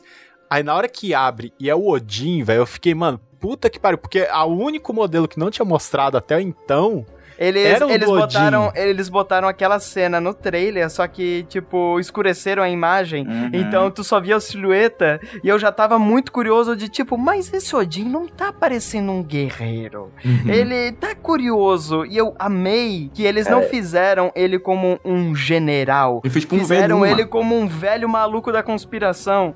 O que, Maravilhoso, o que, incrível. Isso o que Mas foi ele muito é um bom. general, mostra ele também sendo um general. Sim. Sim, mas o certeza. Visual dele, o visual dele é, é do velho trambiqueiro, cara. Eu gostei Eu disso, porque reflete muito o personagem também. Eu acho que ele é um dos melhores personagens que eu já vi, assim, em um videogame. Porque a construção dele, e assim, eu sei que o, tanto o Douglas quanto o João jogaram em português, né? É, A dublagem. em. Mano, a dublagem do Ragnarok. Cara, tá no meu top 3, velho, de dublagem de, de jogos. Porque o, o casting ficou perfeito, a dublagem ficou perfeita, o timing, velho. Uma coisa que é impossível de você pegar direito em dublagem é você conseguir pegar o timing. Porque às vezes você só tem o texto Uhum. e você não sabe o que é que tá acontecendo. Às vezes, por Uhum. exemplo, tipo, ah, a cena. Eu já posso ir. Tamo na, na parte de spoilers, foda-se. Dar. No final do. que o Atreus pega a máscara e taca na fenda. Uhum. Que o Odin fica Uhum. tipo, mano, você é um animal, velho. O que, que você tá fazendo? Tipo, você só tem o texto, velho. Você não sabe qual que é a entonação que você tem que jogar. E até nisso fica perfeito, velho, na dublagem. E a voz do Odin em inglês, eu joguei ele todo em inglês, cara, eu achei ela, assim, perfeita. Com toda a, a, a calma que ele fala. Tu sente aquele ar sereno vindo do Odin, mas que tu sabe que a qualquer momento o cara pode tirar a lança e, tipo, matar No- todo mundo, no- cara. Eu achei muito foda. Na dublagem PTBR também teve Tá incrível. essa, Uhum. esse mesmo cast. Uhum. Velho, é uma, é uma voz tranquila, velho. É- é- é- você acha que você tá falando com o- um vovô, velho, tá Cara, ligado? É uma, tipo, é uma pessoa inofensiva, tá ligado? Parece que você tá falando com uma pessoa inofensiva, só que você sabe toda a história desse. Não toda, né? Mas boa parte de contato de 2018. E aqui, entra aquele velhinho na sala. E você fala, tipo, é o cara que o Mimi sempre ficou falando? É aquele cuzão? O cara que acabou- tá acabando com todo mundo, acabou com todo mundo. É esse cara. E aí, quando ele começa a entrar, ele vai falando aquele tom meio sarcástico, meio, tipo, político pra caralho, tá ligado? Sim. Cara, ele me passa uma vibe relaxada. Nossa, Sabe? sim. Tipo, despreocupada, assim. É aquele tom de voz, assim, de uma pessoa gente boa, mas que tu sabe que tem segundas intenções na no discurso. Mano, é, o, o discurso dele lembra muito o discurso do Dom Corleone, por exemplo, do Vito Corleone, no Poderoso Chefão. Que é sempre um discurso muito simples, muito amigável, muito misericordioso, mas você sabe que ele não tá querendo exatamente falar isso, né? Tipo, Aham. ele chegar assim, ah, vamos resolver as coisas. Mano, você fica com medo, velho. Você escuta o Odin falando aí que vai resolver algo. Além de que ele é extremamente passivo-agressivo, eu adorei isso nele. Exato, Sim. pra caralho. E, e, tipo, pulando, né, mais pra frente, a interação dele também com o Atreus, cara, é incrível, porque ele passa muito a sensação dele ser uma pessoa confiável, tá ligado? E você, jogando Uhum. com o Atreus, tendo essa percepção, você fala, caralho, mano, eu posso confiar nesse cara. Só que não, porque você sabe tudo que o Mimi falou. Só que se você não sabe daquilo, mano, facilmente você cai na história dele. Facilmente. Por isso que eu achei ele um dos melhores vilões, assim, de todos os tempos. Porque ele consegue passar essa coisa de eu sou um político filha de uma puta, tá ligado? Você vai cair facinho na minha lábia. Incrível, mano. Ele até fala na hora que o Atreus vai, pra Asgard, né? O que tem todo aquele diálogo do, entre ele, o Heimdall e o, e o Atreus. E o, o Heimdall fala, ah, tu vai confiar nele? E o Odin, é, como é que fala? O Odin ele chega e fala: Ah, eu sei que ele tá querendo me espionar, mas ele não Isso. vai me matar agora, né? Você não se planejou pra me matar na primeira vista, né? Daí ele vira pro Atreus, você planejou? E o Atreus trava assim, ó, viu? Ele não planejou. Sim, cara. E ele fala que, não, mas é óbvio que ele vai, vai, vai, vir, me- vai vir me espionar. Eu não dei motivos pra ele confiar em mim. Não dei ainda. Cara, é, tipo, é, é muito, tipo, É caralho, incrível. velho, que personagem foda. Eu acho que eu já falei incrível umas 50 vezes, né? Mas, porra, é porque é. Mano, mas é incrível como em questão de vilões esse jogo cresce absurdamente, porque não tem nenhum antagonista que você olha assim, tipo, ah, dá pra esquecer desse. Porque o Thor é um puta de um personagem que, mais, assim, eu achei paias só porque foi meio ruchado, assim como toda a parte do Ragnarok, mas aquela parte de, tipo, de mostrar a família dele, mostrar as tretas Uhum. que a Trude tem com ele, com a Sif, é, dele ser o cachorrinho do Odin, de ele mostrar que ele tá mal de ser o cachorrinho do Odin, Uhum. e o Heimdall, velho, o Heimdall é, um- é uma boss fight tão satisfatória e é um vilão tão satisfatório de você matar, velho. Sim, cara. Porque, é aquele mano, personagem que você é pega muito ódio, filho né? da puta, Uhum. velho. Ele é muito desgraçado, mano. Na hora que você mata ele, velho, você fica tão feliz, velho. Você- O Kratos fica lá, ai, não quero matar. Mata ele logo, Não, da você puta. acredita que eu, eu já não, cara? Porque aquela cena que o Kratos tava enforcando, eu tava tipo, não, Kratos, não, Kratos, não faz, não, não mata, tá ligado? Não mata. Tipo, caralho, você tá tentando não matar, não mata, tá ligado? Só que ele matou. Mas claro que, porra, ele merecia morrer mesmo.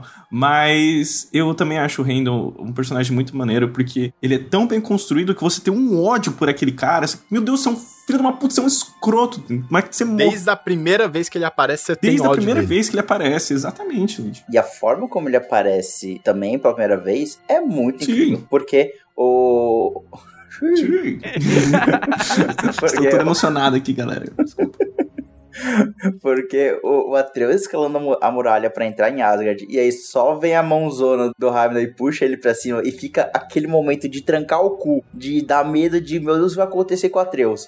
Do Heimdall naquela, naquele diálogo querendo Ele comendo uma maçã. Uhum. descobrir o que o Atreus quer, mas já sacando, e ameaçando jogar o Atreus lá de cima. Cara, é muito bem escrito. E o Randall ele é roubado pra caralho, né? Porque ele sabe que o cara tá querendo dizer, né? Tipo, ele sabe a verdade e ainda prevê os seus golpes, mano. Porra, o cara é muito roubado. E é legal, na parte de gameplay, até com o próprio Atreus ali, que a gente tem a luta contra o e é impossível acertar ele. Não tem como, né? Não dá pra acertar, porque a. a- Ele desvia sempre. É, mano, eles colocam a animação pra, tipo, não tomar dano, né? Não ter hurt, É. é, hitbox. Hurtbox, quer dizer. Eu acho toda. Cara, a construção de vilões desse jogo. Eu acho que de todos of War é a melhor e é uma das melhores que eu já vi num, num jogo mesmo. Mano, eu- assim, eu não vou falar que é a melhor, melhor construção de vilão da Sony, porque eu nunca joguei Uncharted, mas de, dos jogos que eu já joguei da Sony, é o que tem a melhor construção de vilão. Porque o Zeus é só um filho da puta que deu uma espadada em você. Só. E The Last of Us 2. É, eu prefiro The Last of Us 2. Ah, né? eu não, não joguei o The Last of Us 2 ainda. Então, eu, é, eu acho que, ah, pra mim, em questão de exclusivo, de jogo Sony, jogo atrás, é, câmera atrás do ombro pra sentir sentimentos, o God of War só fica atrás de The Last of Us Part 2. Não, então eu vou pegar pra, pra jogar, então. Luigi, faça esse favor pra você mesmo e jogue. É o segundo melhor jogo da minha vida, fácil, disparado. É maravilhoso. Mas, bicho, por enquanto é o melhor vilão que eu já vi, melhor construção de vilão que eu já vi. Eu acho que desse nível de ter um vilão assim, de você, tipo, meu Deus, eu não sei o que, que é que vai acontecer aqui, agora que apareceu. Eu acho que só o. Se que eu lembre de cara, assim, é o Rei Kenway do Assassin's Creed e o próprio Cesare Borgia do Assassin's Creed. Tem os vilão do Far Cry também, que, tipo, toda vez que aparece eles fica tenso. Uhum. Mas, tipo, nada desse jeito, velho. Porque. Cara, eu acho que, assim, de comparar, eu acho que só o Reitan, né? Do, do Assassin's Creed. Pô, é que existe tantos e tantos jogos, né? Meu Mas é porque, que eu- é porque o Reitan, o Reitan é um lord, né, velho? Ele não é É. passivo-agressivo que nem o Odin, mano. Eu até diria, enfim, vilão de persona, puta. Mas, aí, enfim, a gente já tá entrando aí em- numa Não, tangente. mano, mas é, é- é real, velho. O Odin ele merece ter esse, Merece. esse tempinho, mano, pra pegar e falar de tipo, mano, é, é, o me- é um dos melhores vilões do, do mundo dos videogames, velho. E aliás, uma coisa que eu achei extremamente maneiro é que o corvo é a tatuagem dele, tá ligado? É, tá- Que achei quando ele entra, ele estica o braço, vem o corvo e faz ah, nas tatuagens. Nossa, eu achei visualmente, isso visualmente isso ficou muito massa. absurdo. Aham, muito bom, cara. Ah, ele, ele usa a Gungnir como bengala. Também muito bom. sim, sim, sim. Mano, Muito bom. o esquema que eles fizeram pra teleporte, pra resolver load Sei. em caso tiver alguma Aham. coisa travada no cache, velho, aquilo ali é maravilhoso, mas aí depois eu descobri que quando demora muito é porque tem diálogo e eles colocam o diálogo e demora pra você escutar o final do diálogo, velho. Aí eu fico tipo, meu Deus, mano, que game design maravilhoso, velho. sim. E até essa parada de ser tudo em um, em um corte só, tudo num, num take só. Eu acho que eles usam umas soluções muito. Cara, pra- assim, eu achei até engraçado o quão eles vão longe pra ter a transição de só em um take, Ah, sem sim. ter tela de load e tal. Os momentos que troca entre Atreus e Kratos em planos diferentes. Exato. Não, isso eu não achei gra... Isso eu achei fudido de Não, bom, não. cara. Eu lembro que eu, eu, eu pausei o jogo e eu mandei um áudio pro Hilário. Eu falei, Hilário, caralho, que coisa incrível. Que é, é pra ser uma, uma situação extremamente simples. Agora eu vou explicar a situação, né? Porque eu fiquei indignado, o Fuca achou engraçado. Mas é que Mas naquela cena em que o Atreus. O, o Bittencourt, o Bittencourt tá muito queimado. Não, eu estou puto. Mas tem, tem algumas transições que, mano, fica muito na cara, velho. Tipo, no, no Ragnarok, mano, é tipo, ah, vai, eu tenho que fazer isso. Aí vai o, o Kratos, não, tá bom. Aí muda a câmera pro Atreus. Sim. Fica muito na cara, mas, tipo, é muito legal a primeira vez que aparece o Atreus como personagem jogável. Eu, eu não lembro pra quem eu falei, eu acho que foi pro Hilário que eu fiquei, mano, se colocarem o Atreus como personagem jogável, que nem fizeram com a Ellie no The Last of Us Part 1, eu vou tiltar. Porque, mano, é muito ruim jogar com a Ellie no The Last of Us Part 1. Mano, é ruim, é ruim. É, o arco da Ellie sozinha é ruim. Não, não, não. Não, não, Não, Agora- não, eu digo em gameplay, velho. Eu digo em gameplay. Você está louco. Não, Tu em tá usando gameplay é ruim, velho. Não, em Ah, não, em gameplay é ruim. ok. Em Em gameplay, gameplay é ruim, Gameplay- mano. É ruim. Você fica capado no jogo, velho. Gameplay é ruim mesmo. Mas eu acho que no caso do, The- do The Last of Us Parte 1, ele é, é intencional isso. É pra passar essa sensação, né, cara? É intencional, eu acho que é intencional. Mano, tipo, você consegue trabalhar também a diferença de poder entre o Kratos e o, o Atreus também, só que não Sim. fica aquela coisa, tipo, caralho, mano, eu realmente eu tô travado aqui, velho. Tipo, ah, eu É queria isso, dá esse aproveitar isso daqui, só que não dá. Mas no final, o Atreus, ele tá quase assim, num nível de poder Oh. semelhante ao do, do Kratos, sendo que, tipo, ele é muito mais jovem, tem muito menos só que não é, não é questão de poder. É porque se aprende a jogar com o Atreus. Sim, É, sim. É outro gameplay. Não, é que, tipo assim, pro jogador, é uma evolução mais natural do que entre os dois personagens. Porque os dois, eles dão porrada quase que no mesmo nível, no mesmo tipo de inimigo. Só que, tipo, se tu for ver por uma lógica, o do Kratos seria muito mais simples. Eu entendo que não seria simples fazer esse balanceamento dentro do jogo. Mas é só uma observaçãozinha mesmo. E, cara, uma coisa que eu achei também muito legal é a questão da árvore de talento, porque quando você joga com o Atreus, aquela habilidade que você liberou, tipo, do corpo a corpo, quando muda pro Kratos, ele tá como companion, ele ainda usa, tem. né? Ele usa aquela parada que você usa jogando. Isso eu achei muito legal, cara. Eu achei isso muito criativo e muito foda, assim.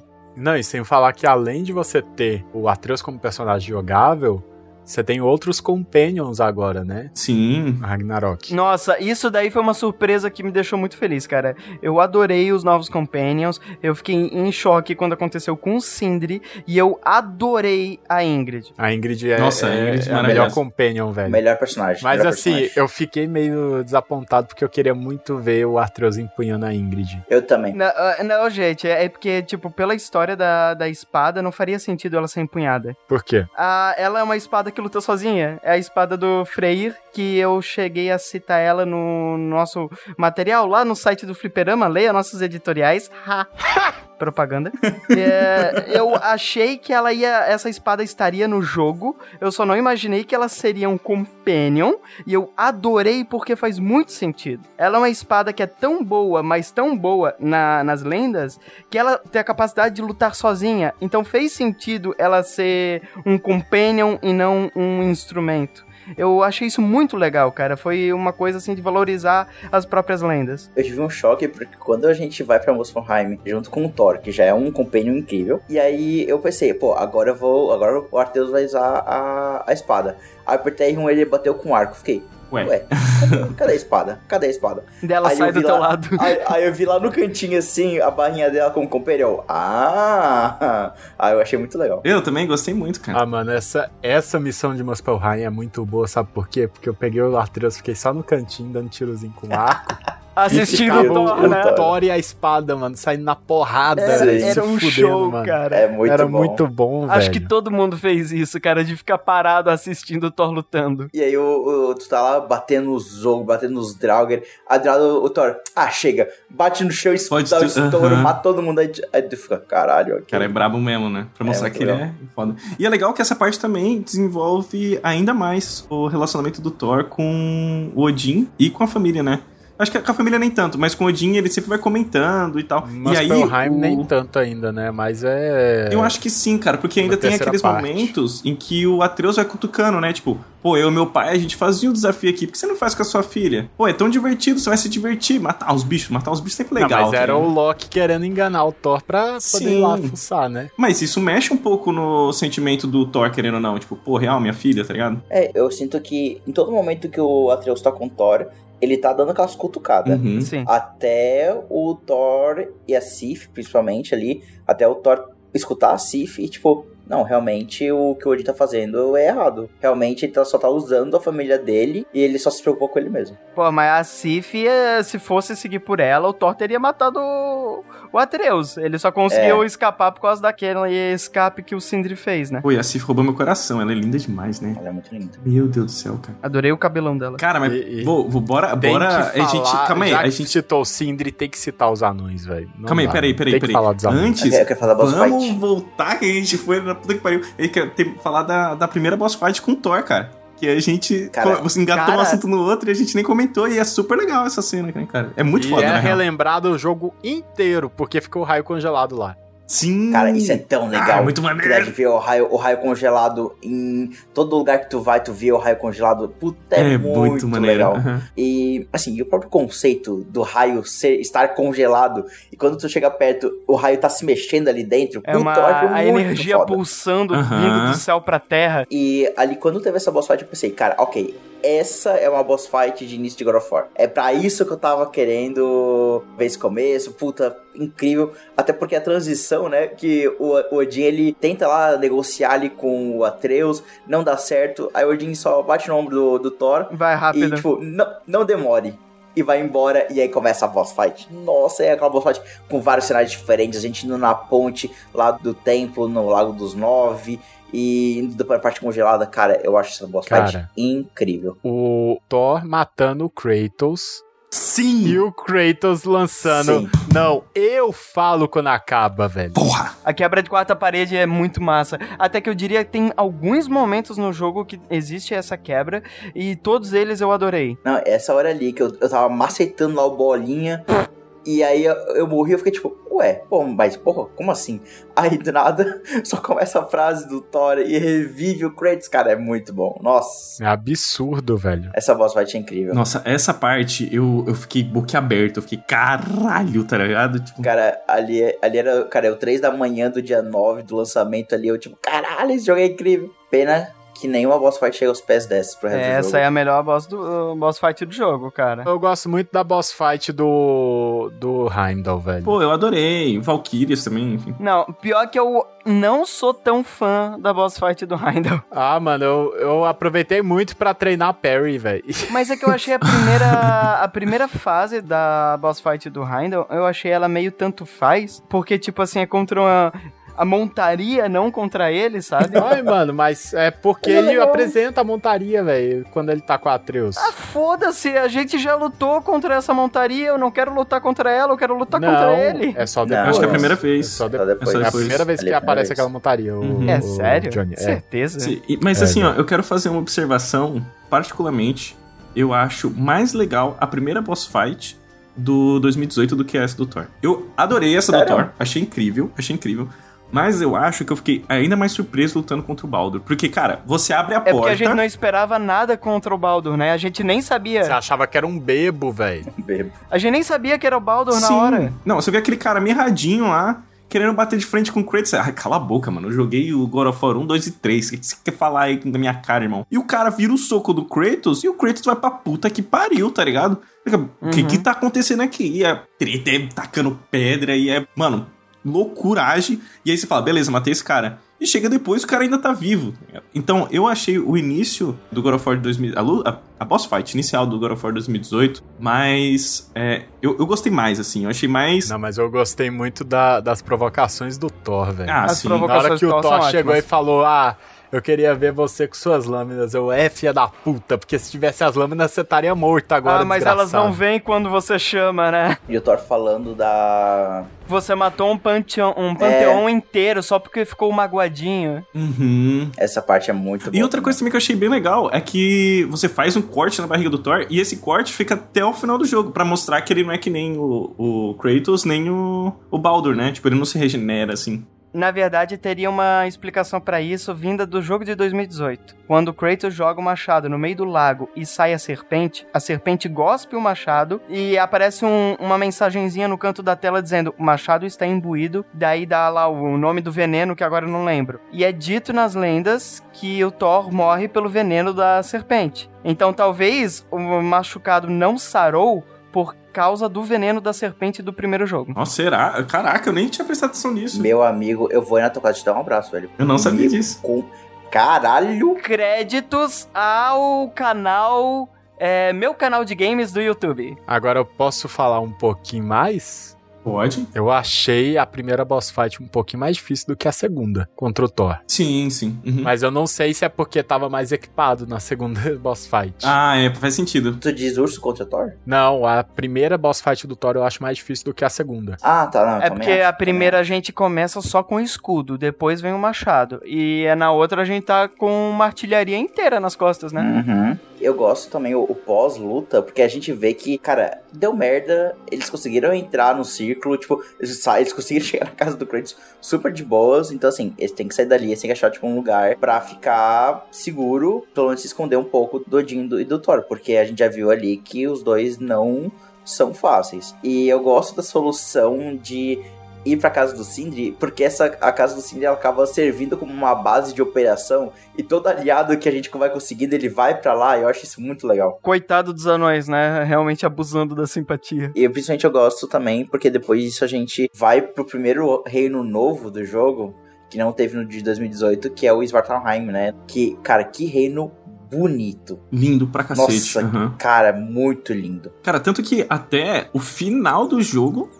É, quase final ali, eu achava. Era meu reino favorito, assim. Porque eu lembro que no, no 2018 não tinha população, tá ligado? E nesse você entra e vai vendo os anões entrando nas casas, não sei o quê. E todos os detalhes, as casas pequenas, o, o comérciozinho ali, que todo mundo vai se escondendo, né? Enfim. E você vê o comérciozinho, vê as coisas acontecendo, vê lá a taverna, vê. E tudo do tamanho deles, e tudo projetado pra eles. E eu achei a cidade muito legal. Eu adorei aquele reino. Até aquela parte lá, que é mais das ilhazinhas ali, né? É, eu também gostei. Mas eu, eu- eu dou crédito total à cidade, que eu achei a cidade linda, assim. Eu achei muito legal, muito bem detalhado. Cada detalhezinho, cada asset que usaram ali. Eu acho que ficou incrível. Eu gostei muito, gostei muito. E eu gosto muito dessa parte de Svartalheim ali no começo, porque naquele momento pra tu dar uma respirada pós esse começo caótico do jogo e movimentado, porque ele abre um pouquinho, tu consegue explorar, tem muita coisa pra explorar naquela primeira parte do jogo.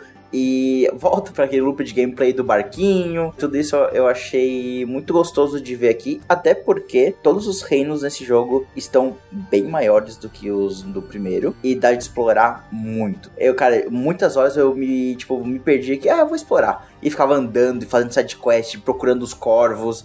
E tudo isso eu achei muito prazeroso. Eu enrolei muito porque aparecia muito baú. E era muito baú retardado de fazer. E eu parava assim, mano, eu não vou deixar esse baú para trás. Eu vou resolver. Eu ficava lá que nem um desgraçado, caçando runa, tentando entender as runas, Uhum. pra conseguir liberar a porra do baú pra eu conseguir uma vidinha extra. Sim, nossa, eu também demais. E até um, um elogio pra esse jogo, que o- os baús não estavam tão filhas da puta quanto os de 2018, porque eu lembro que o 2018 tinha umas paradas ultra escondidas, tá ligado? Os de 2018 era impossível, velho. Na verdade, é uma sacanagem, porque tu evita ruxar, porque, nossa, mas esse baú aqui tá tão fácil. Eu vou ali rapidinho, e dele tu já vai pro próximo, e dele tu já vai pro Uhum. próximo, já vai pro próximo. Então tu não consegue sair correndo na loucura, ignorando, porque eles estão e aí tão você se acessíveis. equipa pro final do jogo. Sim, Isso, com sim. certeza. E os corvos também tava muito mais fácil. Nossa, porque. Meu Deus, cara. Que ódio que eu tenho em 2018. Mentira, tem ódio não. Eu Nossa, eu explorando, cara, eu escutava o, o, o grito deles, eu escutava o barulhinho que eles fazem, eu ficava, eita, tem um corvo aqui. Aí eu ficava olhando, se procurando, aí achava o corvo e matava ele. E Nossa, olha, e olha que eu jogando naturalmente, eu quase peguei todos os corvos pro Bittencourt, porque pra ele faltava alguma coisa, eu conseguia, tipo, sei lá, uns 15 a mais do que ele tinha.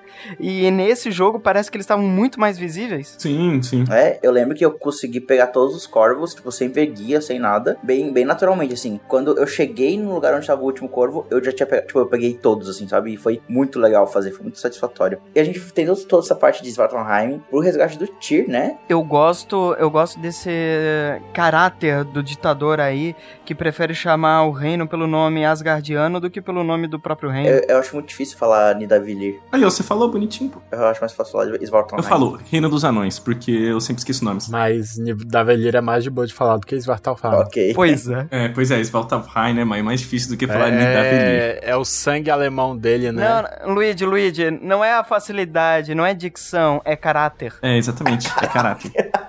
É, mano, é porque é mais fácil ele falar Heim, né, do que do que Nidavellir, né, velho? Nossa!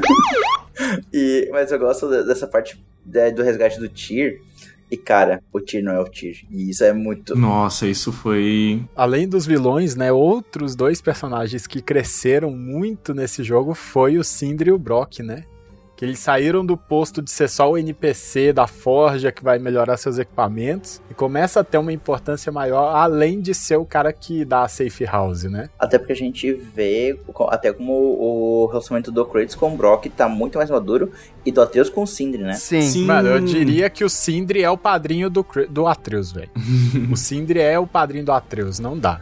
Pena que no final lá. É, o que Nossa. isso tudo torna o final só mais triste, cara. mais, mas mais triste. E aí Deixa eu isso pra tenho depois. que pegar e citar de novo o game design desse jogo, porque eles forçam também para você escutar algumas falas de, de cenário, principalmente as do Sindri com Atreus, do Sindri pegando e falando de tipo, ah, porque eu deixei o Brock teve uma explosão e tal, eu fui lá, não deixei ele morrer e revivi ele e tal. E vai citando isso várias vezes durante o jogo, que aí vamos chegar em outro ponto também, que é um ponto muito legal do jogo, que é quando o Brock descobre que ele morreu, e tudo isso culmina com a morte do Brock, né? Porque eles vão procurar o Tyr, o Tyr vai lá pra casa do Sindri pra montar o QG dos deuses lá, o, a turminha do barulho de dos nove A reinos. Batcaverna ali da galera. A Batcaverna. Mano, é muito uma sensação de Palácio da Justiça, né, Sim, velho? é bem essa mesmo. Aquela mesa de jantar lá era sempre a- os planos, sem união. Só tem uma coisa a reclamar desse clube dos excluídos aí, o Breakfast Five. Só tem um ponto negativo que é eu queria muito ter visto mais de Freyr e Brock bebendo juntos. Porque, é, nossa, isso daí ia ser Isso é uma legal, né? dupla da manguaça que teria sido muito engraçado. Sim. Eu fico muito arrependido de não ter visto isso muito em Vanaheim. Porque eu pensa numa trupe de manguaça, o Brock, o Mimi e o Freyr. E a Lundra? E a Lunda, nossa, mano, e a Lunda, velho. Porque Cara, a Lunda eu- é terceira eu não gosto anã e, eu, e E a terceira anã que dela, fica. Nossa. Ela fica cantando Kratos o tempo Sim, inteiro. eu achei isso tem uma hora, incrível. Eu tem uma gostei. hora que ela pergunta: Ô, quando eu te chamo de gostosão, tu acha que é ruim? E daí ele fica meio sem jeito Ele, e "Não." diz: Não, não é muito meu jeito, não sei o que. Ah, então eu vou parar. E daí ele: Não, não pare. Cara, Eu gostei muito dela, Eu- cara. Eu odeio muito ela, cara. Ah, bata... Que não, isso, não. cara? Nossa, mano.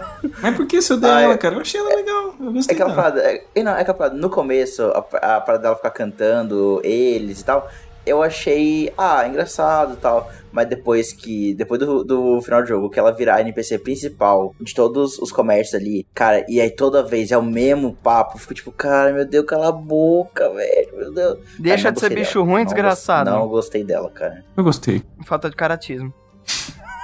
É falta de mau caráter. É, é bem É, fa- isso, é falta de mau caratismo. Não, é o contrário, velho. É mau caratismo demais, velho. a ruindade no coração. Mas, cara, eu gosto do papel que os dois têm no jogo, na própria narrativa, e principalmente como a decisão de resgatar o Tyr, ela impacta no final e no desfecho dos dois irmãos, né? Do Sindri e do, e do Brock, com o Brock morrendo. E o Sindri totalmente desolado, assim. Se tornando totalmente rancoroso. Nossa, assim, é de partir o coração. É muito cara. triste, muito triste. Mano, e é bom porque também é um dos jogos que eu consegui ver melhor evolução dos estágios do luto, né? Não só com o Sindri, mas com o Atreus também. Sim, quando ele perde o Brock, Porque o né? Atreus ele sai de lá desolado, velho. Ele Lembrando que o jogo já começa com a morte de Fenrir e o Atreus lutando contra o luto do lobo também, né? É, não, e aliás, no começo do jogo, quando fala, pô, a gente tem que chegar em casa porque o Fenrir não tá bem. Eu, tipo, Aí eu fiquei, o quê? Uma Mas confusão assim? total. Como ele fez um filho cachorro aí, mano? Não, mas assim? ele, ele ele deu o nome de Fenrir porque ele já tinha lido lenda sobre o Fenrir, né? Sim, até o Deus. comenta isso. É. É. tipo assim, ele nomeou o, o lobo já existe. Eita, o quê? Eu tô falando, como é que ele fez o filho com o cachorro? Vai te catar. Não, adorei, adorei. Ah, mano, eu também gostei muito, velho, de como é que explicou a- as histórias dos filhos do Loki. Daí o mano. Mugante e do Fenrir, né? No final das contas, o Atreus é um grande pai de pet, né? É, Sim, ele é pai o de grandíssimo pet. pai de pet. Ainda bem, né? Ninguém queria ver ele dando luz ao cavalo. É verdade. A história do cavalo não não é muito boa, não. Ah, mas o Mimir, ele até chega a comentar, né? Tipo assim, porra, mas é, Fenrir é o...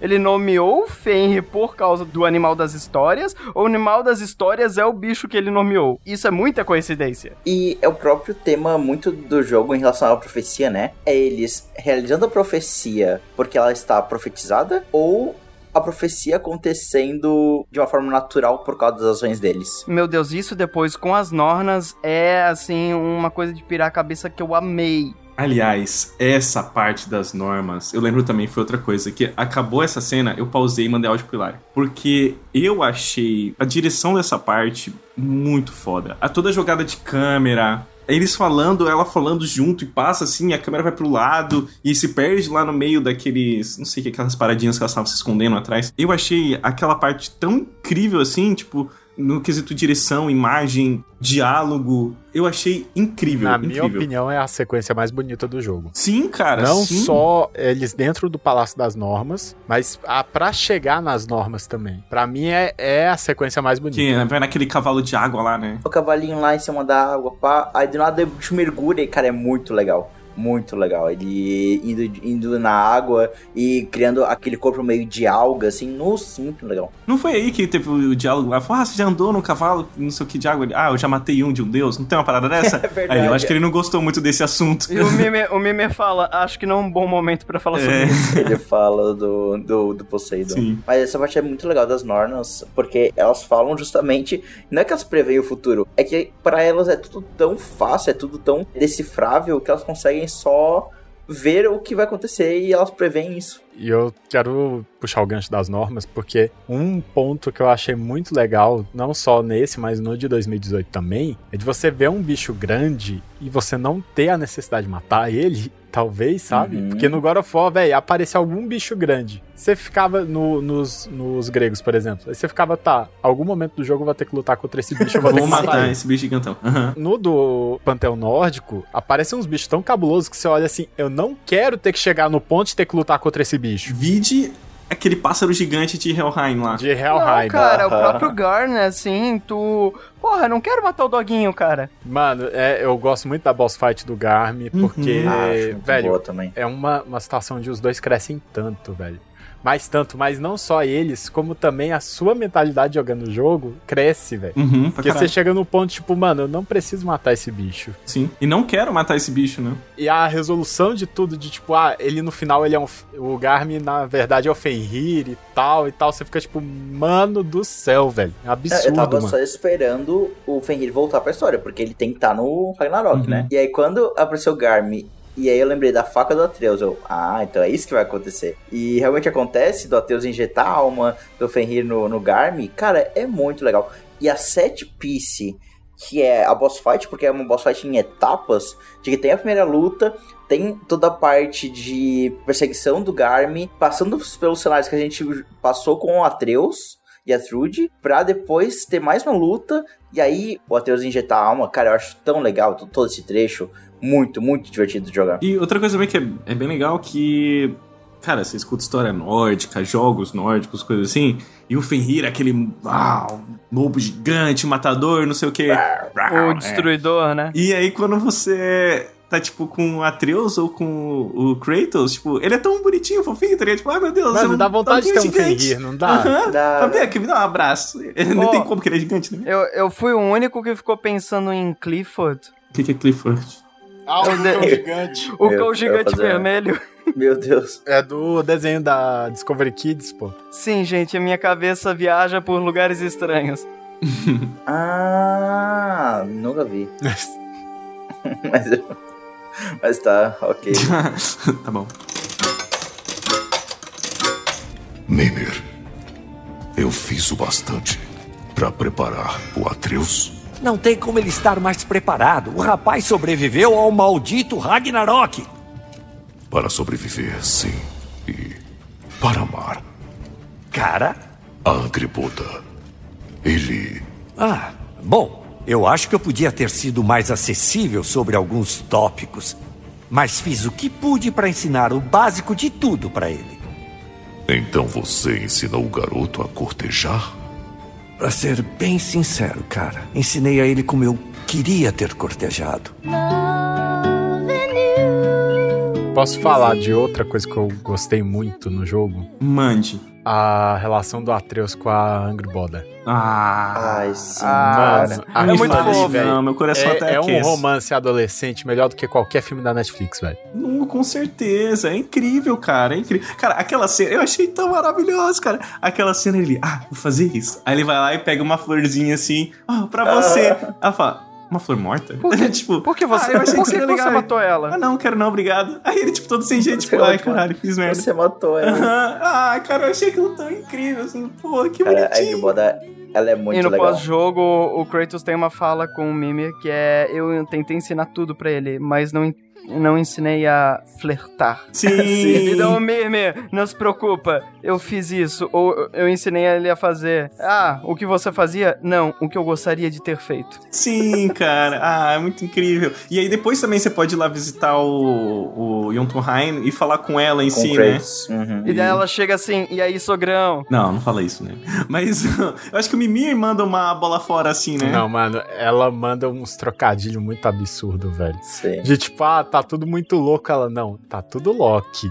Ah, sim, muito legal. Cara, a única coisa que me incomodou nessa parte, assim, adorei ela, mas o que me incomodou foi aquela parte da gente ter que ficar mó tempão andando naquele bicho lá e buscando frutas. Eu acho que poderia mudar alguma coisinha ali, sabe? Então, é o momento que reduz um ritmo pra apresentar uma outra coisa, que tipo assim, quebra todo o ritmo que tava o jogo, né? Que eu acho que é a parte mais criticada do jogo na comunidade. Ah, é? Eu queria, eu queria, mano, eu iria, eu iria gostar muito se, tipo, tirasse meia hora de gameplay daquilo lá e adicionasse no Ragnarok. Exatamente, cara, porque eu, eu gosto da parte de gameplay de Jotunheim, assim, de explorar. Eu gosto da arte de Jotunheim, eu acho Lindo. um lugar muito único, muito legal de jogar. Só que o que você faz naquele momento é meio anticlimático, Uhum. assim, porque, putz, ah, cara, tem literalmente a quest de matar rato. E eu acho tão. A capaz de de destruir os ninhos é tão, tipo, é. tão. desce tanto ritmo. Eu acho que até que vai, só que eu acho que eles estenderam demais ao que eles poderiam fazer mais enxuto, sabe? Assim, dá pra entender porque o Atreus tava num ponto que ele tava tão surtado Uhum, que ele precisava. realmente É, ele precisava de ter disso. aquele momento, aquele momento bem parnasiano, né? Pra pegar e repensar a vida dele. E foi quando ele descobriu que o pai dele ia morrer, né? É que não é um momento Sim. pros jogadores, é um momento pro personagem, né? Uhum. E, É, mano, ele, ele descobre que o Kratos ia morrer, ele,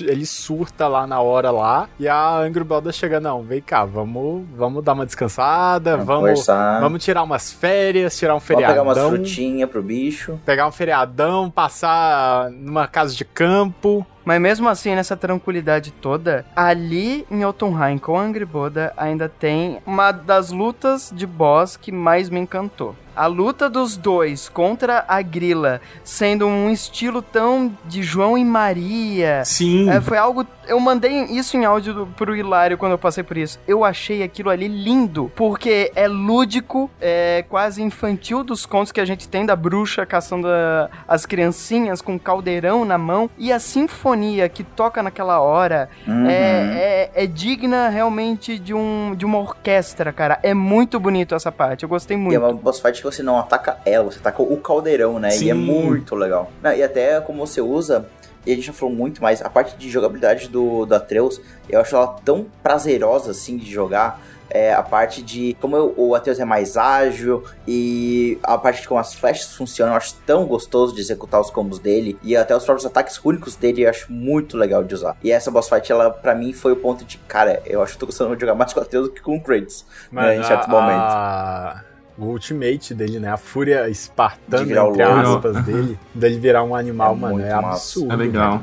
Cara, mas aí voltando no esquema do boss, é aí que tá que a gente falou no começo, sabe? De, de não, no 2018, sempre o mesmo boss, tem algum boss, um outro diferente e tal. Só que eu acho que nesse foi muito criativo, foi muito legal. E esse boss é o exemplo nato, assim. Um boss bem diferente, que o Hilário falou. A gente não ataca ela, a gente ataca o caldeirão e não sei o quê. Todo aquele esquema da gente também utilizar do, do terreno, né? Então vai ter momentos que vai atacar embaixo, a gente tem que subir rapidinho, fazer não sei o quê, blá, blá, blá. E é muito criativo e muito legal. Uma, é coisa que faltava no 2018, que eles perceberam e trouxeram de uma forma muito boa nesse, Mas saca? eu acho que acabou virando uma faca de dois legumes, velho. Por que tu diz isso? Porque. Ah, porque inovaram muito em um, e aí Inovaram- você vai falar mal da luta do Odin agora. Lógico, mano, velho. O final da luta do Odin é horrível, velho. É ruim.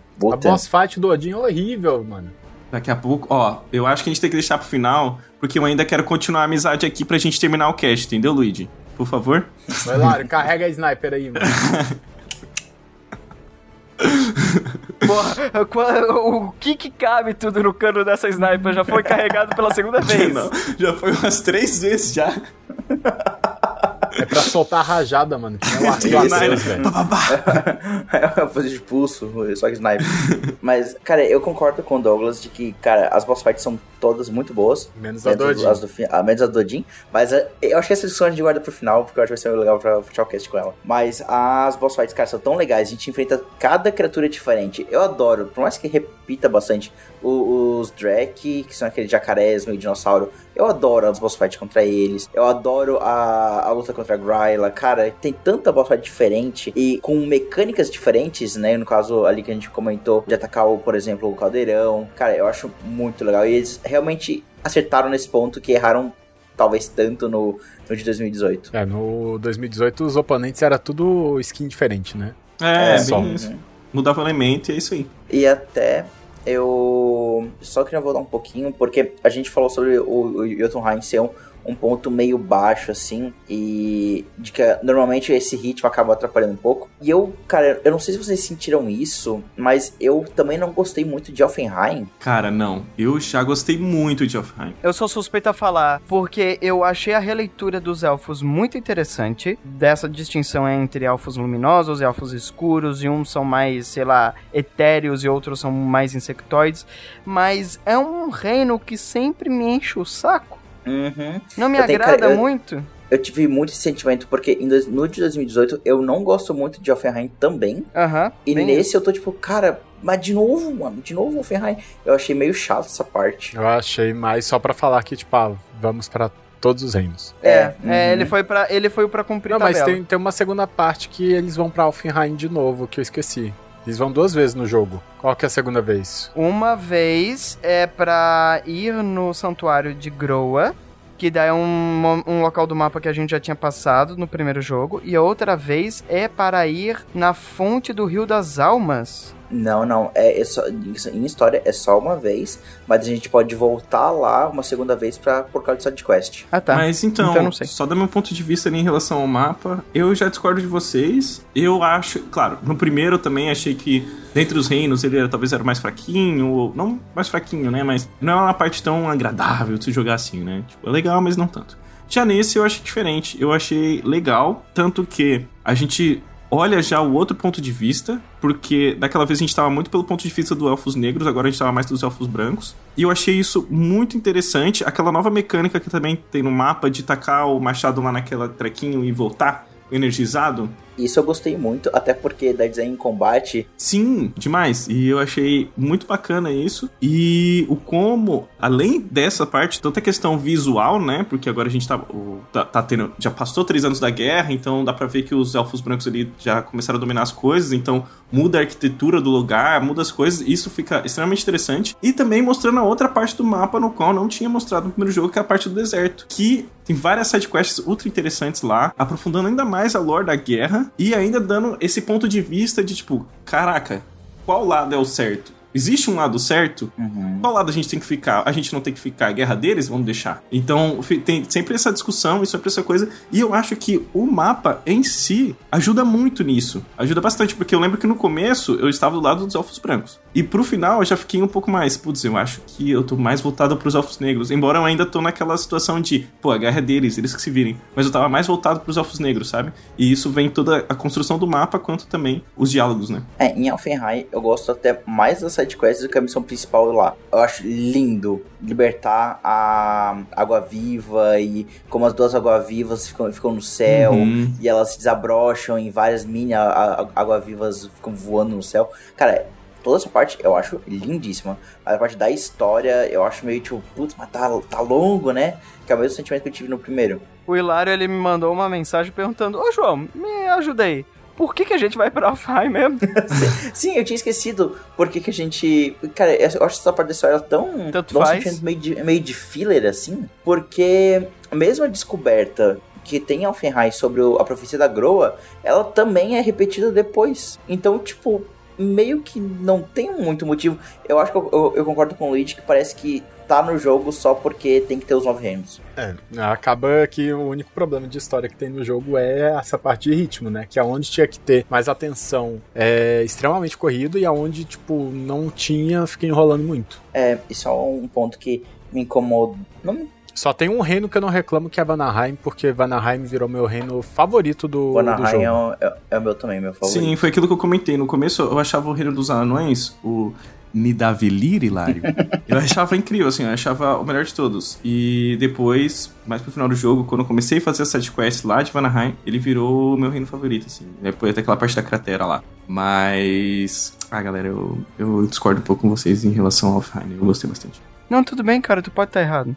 Sem problema. Eu não gostei porque esse cast é todo mundo contra mim, cara. Cadê alguém pra me apoiar? E, inclusive, o motivo deles irem pra Vanaheim é a conciliação da, da Freya, né? Sim. Aí foi a única coisa que a gente acertou do último cast, né? É. Que foi a Freya usar a armadura de Valkyria dela. Nossa, Yes. essa boss fight! Ah, caralho! Morri 15 vezes, achei do caralho, velho. Cara, toda a construção do Atreus indo entrar no portal em Jotunheim e dar tipo tromba com o Kratos. E aí dali já vai pra luta em Midgard contra os Draugr de gelo lá. E aí, quando tu derrota o último e chega já a Freya com a armadura, com a asa, pisando na cara do Kratos, cara, é muito Só foda. que aí você cena. não sabe que é ela ainda. Eu, eu achava que era uma do Odin, assim, tipo, Odin, ah, manda Eu lá. também Eu, achava. também, acho, também. eu acho que o, o Hilário gostou, mano. Lá vem. Porque o Kratos apanhou do, da Freia, velho. Muito mulher bonita, né? junta naquela parte do Hilário, né? De apanhar de mulher bonita. Né? Olha, Check. Check. olha, Check. Freya, melhor Check. personagem. o que que tu acha que o Kratos e a Freya fizeram quando o Atreus foi embora? Meu Deus. ah, não, para, Johnny, Johnny. Limites. Limites, Johnny. Eu gosto que eu falo merda e o Luigi desliga o microfone.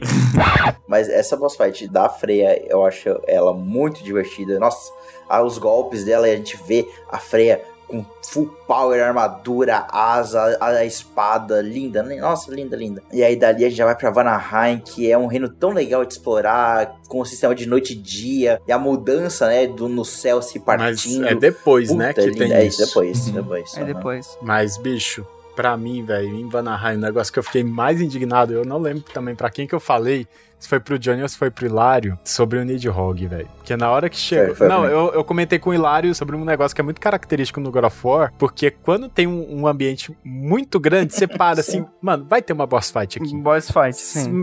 De tipo, ah, tem uma Ó, cratera areninha. lá, tem um, um- Sei lá, mano, um duomo lá, velho. Você fica tipo, mano, eu não tô afim de descer aí que eu tô com preguiça, velho. Cara, Vai é ter um arena, arena, quebra-pau com da certeza. porra, velho.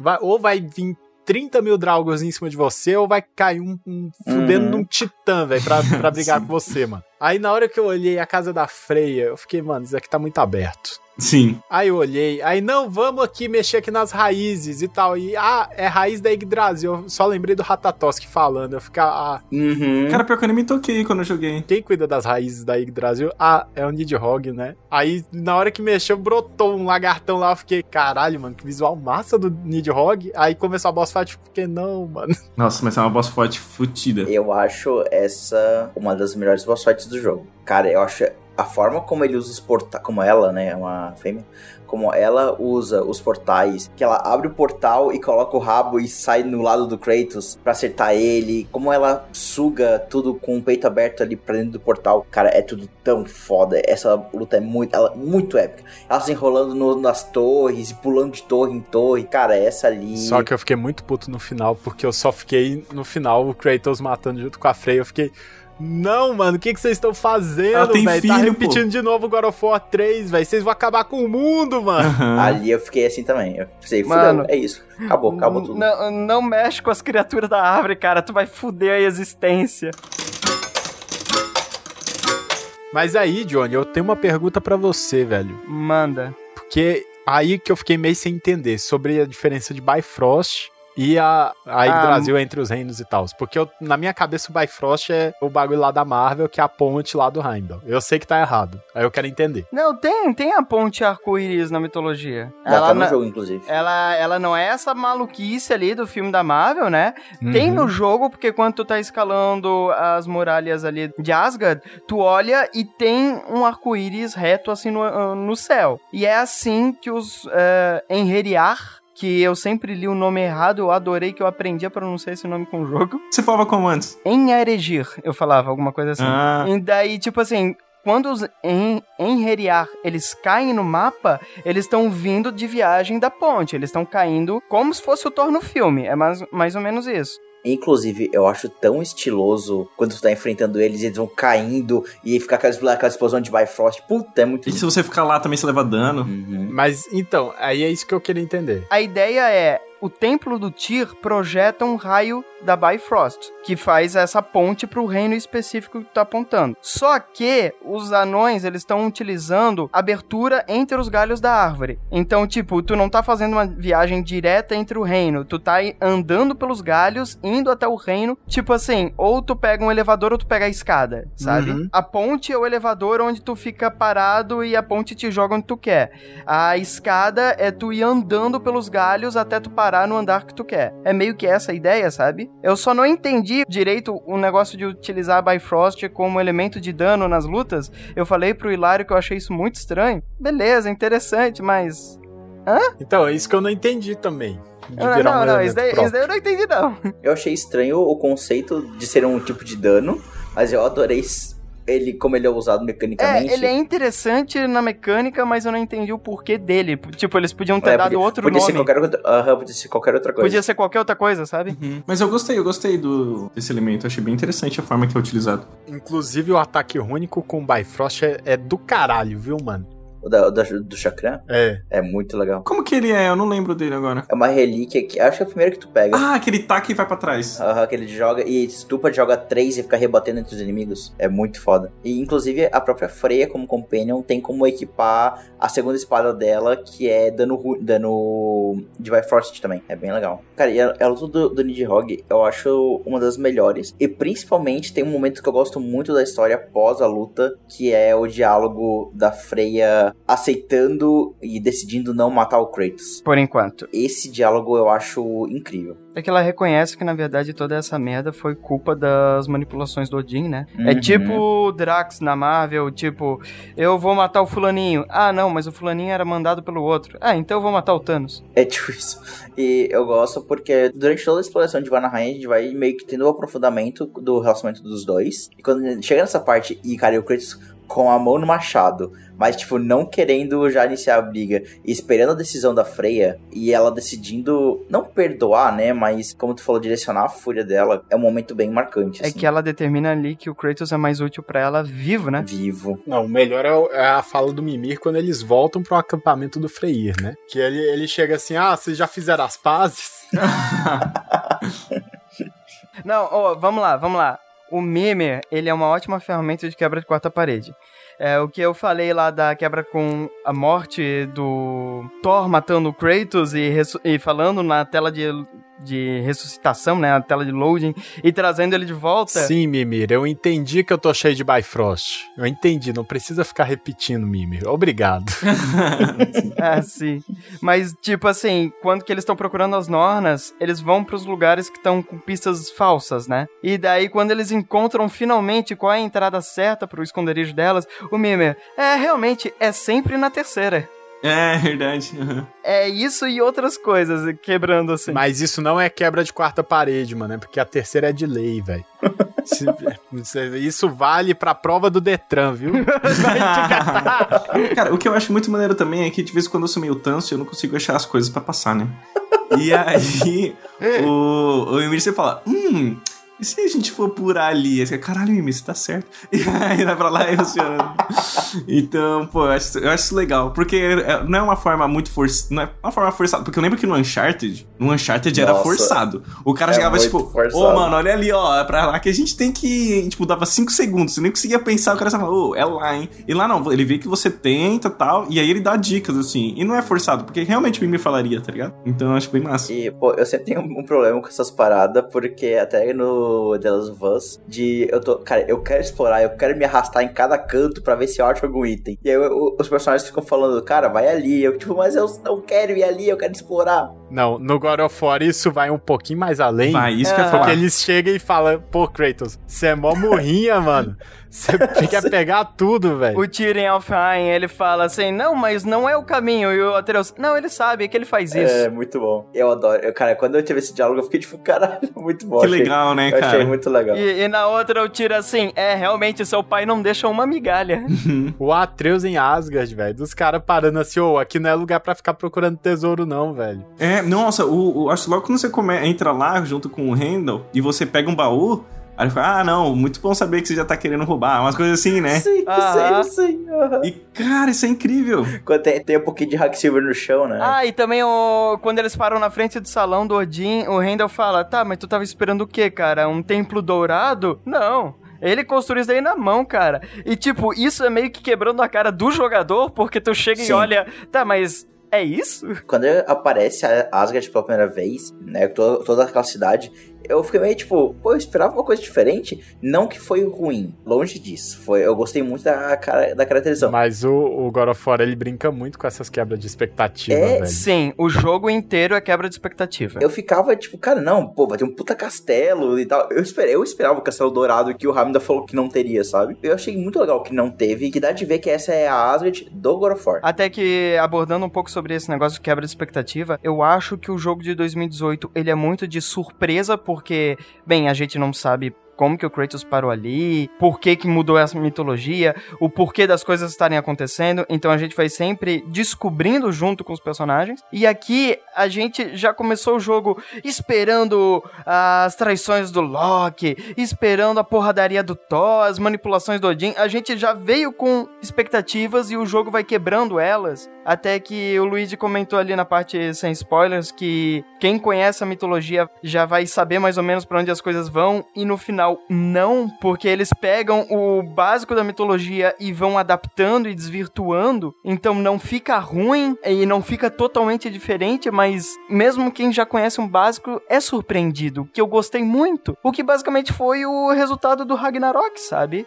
De tava tudo profetizado e tudo aconteceu de forma diferente. Cara, o God of War é a forma certa do copia, mas não faz igual. É, perfeito, cara, perfeito. Eles copiaram completamente diferente, que ficou muito bom, que ficou incrível. Não, eu gostei muito das quebras de expectativas. Não só de, tipo, porque você começa o Ragnarok pensando assim, mano, vai ser um que procó da porra, velho. Vai ser um quebra-pau, que nem o God of War 3 e, o, e a zona e tal. E, mano, 80% do jogo é você de boas, velho. Sim, É, é, explorando. começa o jogo com uma proposta uhum. de paz. É, mano, começa o jogo com uma proposta de paz e você fica tipo, mano, como é que vai acontecer isso? E você fica, meu Deus, a profecia, meu Deus, a profecia num ponto que até chega pros personagens de tipo, mano, tem que acontecer isso, só que eu não quero que aconteça isso. Uhum. Os personagens, eles estão fissurados com o que vai acontecer das profecias, até que uma... con- Cara, ali a visita das Nornas, se tu for analisar bem, eles foram procurando respostas e saíram com as mesmas perguntas. Porque ali pra eles não mudou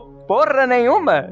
Eles queriam saber um negócio que ficaram saindo mais em dúvida ainda. Só que o que saiu de positivo dali foi o Kratos com aquele entendimento de: não, não, as coisas não estão escritas, a gente vai fazer nosso jeito, não importa se elas estão falando que a gente tá seguindo uma profecia ou se a gente tá seguindo a profecia dizendo, tentando evitar ela. Então, tipo, foi essa a conclusão, sabe? Cara, mas sabe que eu sinto que às vezes o jogo, ele. Chega um momento em que eu sinto, principalmente entre reinos, de que o objetivo do próximo passo não é tão claro. E o começo eu fico meio tipo, tá, mas eles vão pra lá agora por quê? E aí começa a desenro- a desenrolar. E isso me incomodou às vezes um pouquinho. Eu acho que o jogo tem muito disso, é isso é verdade. Mas é porque eles estão perdidos, né? Sim, porque eu lembro que no de 2018 é muito uma coisa liga na outra e já vai, assim, os arcos de gameplay, os arcos de história, eles vão sempre se mesclando, assim. E eu, no Ragnarok eu sinto que é tipo, ah, terminou esse arco, vamos pra casa do Sindri, tá, o que a gente faz agora? Vamos fazer tal coisa. Por quê? Ué, porque eu acho que é o caminho certo. E eu sinto que isso acontece tantas vezes que eu, no final eu tava meio tipo, tá, eu tô no começo, eu tô no final do jogo, como Não, é que eu, tá eu mandava mensagem pro? Hilário todo dia, mano. Eu tô acabando o jogo. Porque eu tava preocupado de não terminar até a gravação. Aí eu chegava, mano, eu tô acabando o jogo, mano. Ih, acabei. Sim, exatamente isso, cara. Oi! Oi! Que porra foi essa? Fez de conta que eu nem tava aqui. As sereias não falam com corpos físicos, e sim com uma parte da alma. Uma parte especificamente que você não deve ter.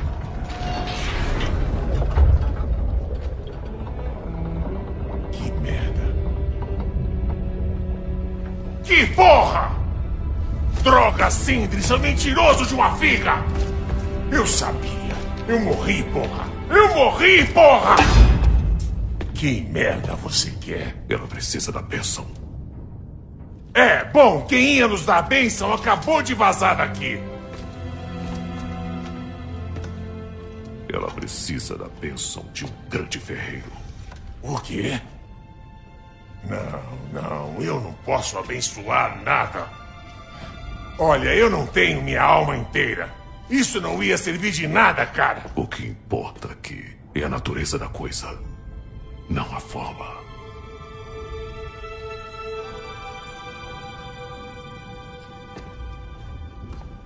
Tá bom.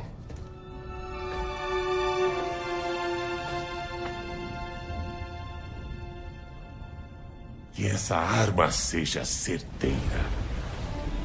Que seja empunhada com sabedoria. E que ela repouse quando terminar sua tarefa.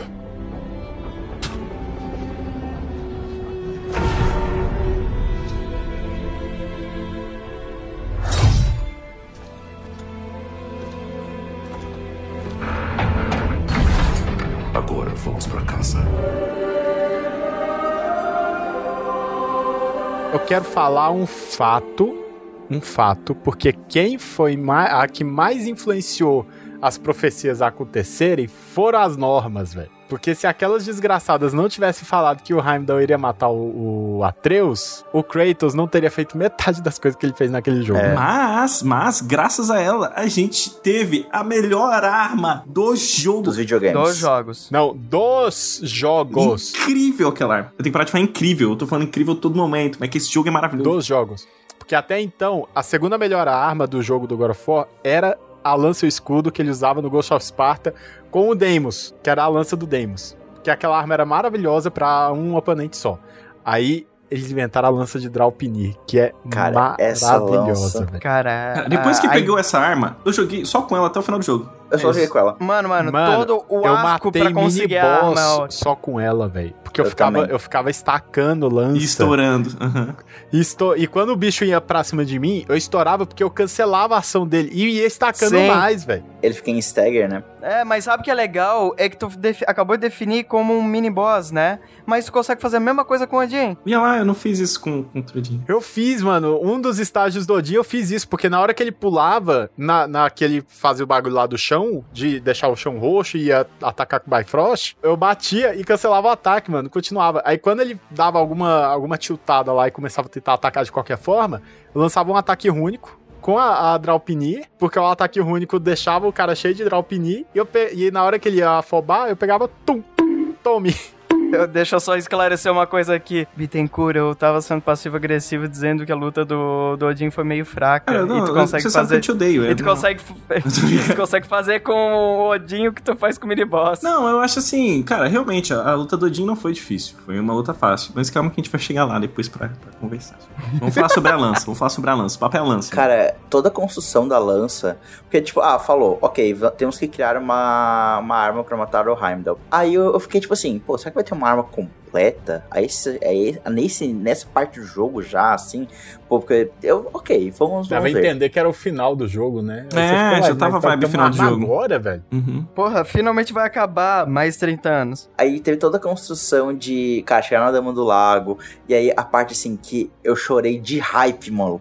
Que eu, eu subi aquele arrepio, assim, do ponto do meu pé até o, até o ca- cabeça. Cara, que o a arma feita com o sangue do Kratos e abençoada pelo Brock, Nossa, cara. foi lindo.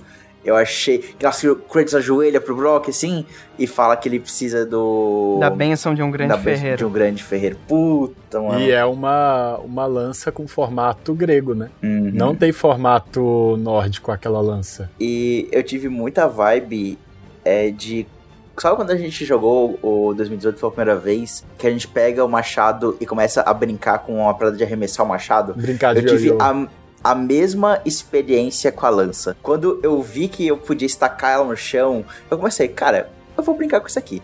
E ficava jogando longe pra explodir, jogava no Sim. chão e fazia desenho no chão. Ficava vendo se Cara, ela ia cair, né? Até qual o ponto dela? vai- Aí mandava lá e Ah, retorna. Cara, quando tu mira com ela, que aparece quantos pontinhos tu já tem estacado, cara, eu comecei a jogar super longe pra ver aonde que ele pegava no pontinho. Sim. E aí começou a aparecer lá, cara, ah, velho, essa lança, eu amei jogar com ela. Eu achei ela muito divertida, o conceito dela também, super legal. Mano, depois Cara, da, da lança arma de Draupnir, eu nunca mais linda. passei raiva com aqueles bichinhos Ranged, velho. Uhum. Os Ranger que ficava lá em cima atacando Bifrost e enchendo o saco. Sim, Mano, eu só pegava, tacava uma lança, tum, morreu. Morria. era. Era maravilhoso, velho. Os upgrades de combo dela, de tu carregar pra ela sair girando, o- os golpes rúnicos, aquele que faz choveu muito de lança. É muito foda. Que arma satisfatória de usar. Eu confesso que no Ragnarok só usei a lança de Draupnir porque ela era mais fácil de jogar os caras pra fora. Assim como o Machado Leviatã, quando você segura o Uhum. R2. Que aí você pega e joga lá pra puta que pariu, e a lança de Draupnir você pega e empala os caras com a lança e sai voando. Sim.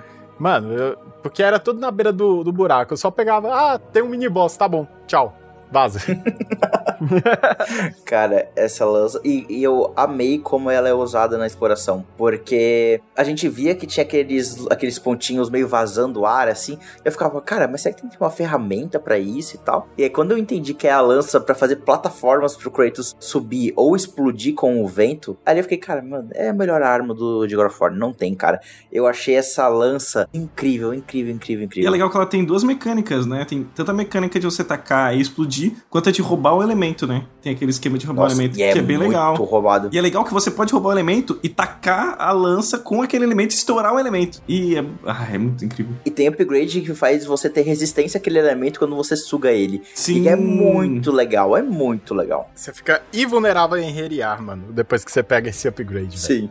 Porque só pega o poder da Bifrost, os caras tacam Bifrost em você, não a- sua barra Não, de vida não não, fica cheia de. Bifrost, Aham. e você só fica enchendo o saco dos caras, velho. E toda essa parte da história ali, com a lição que tu pega do Brock e do. Tipo, ele descobrindo que já morreu e não conseguiria falar com a sereia, que era o que ele tanto queria. Cara, tudo isso ali eu achei tão bonito, tão Uhum. legal. Ele traz uma lição que é bonita pra fora do jogo, que é, é a forma da coisa, a natureza da coisa. Isso é uma coisa assim que tu consegue expandir mais na tua vida, sabe? Aí eu preciso citar também que a parte mais bonita é o Kratos aprendendo isso Aham. e repetindo, mano. Repetindo. Isso é legal. Porque o Kratos, o, o jogo inteiro, ele era muito cético, né? No, principalmente no 2018.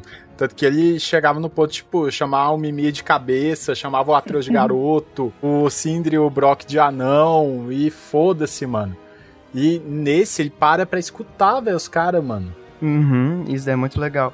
E uma, mais uma coisa que eu também adorei desse ponto é que ele mostra como que os anões forjam coisas com coisas de materiais. Uhum. E- Conceitos, né? É, e foi muito engraçado porque um dia. Quando que eu fui devolver o play do Bittencourt na casa do Hilário, a gente ficou lá umas quatro horas conversando sobre o jogo e eu eh, tava, tipo assim, na metade do jogo e eu comecei a falar umas coisas assim que ele tinha que fazer mó poker face pra não expulsar.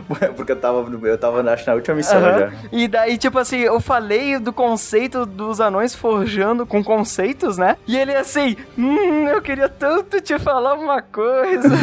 E eu, eu gritando internamente, a lança, meu Deus.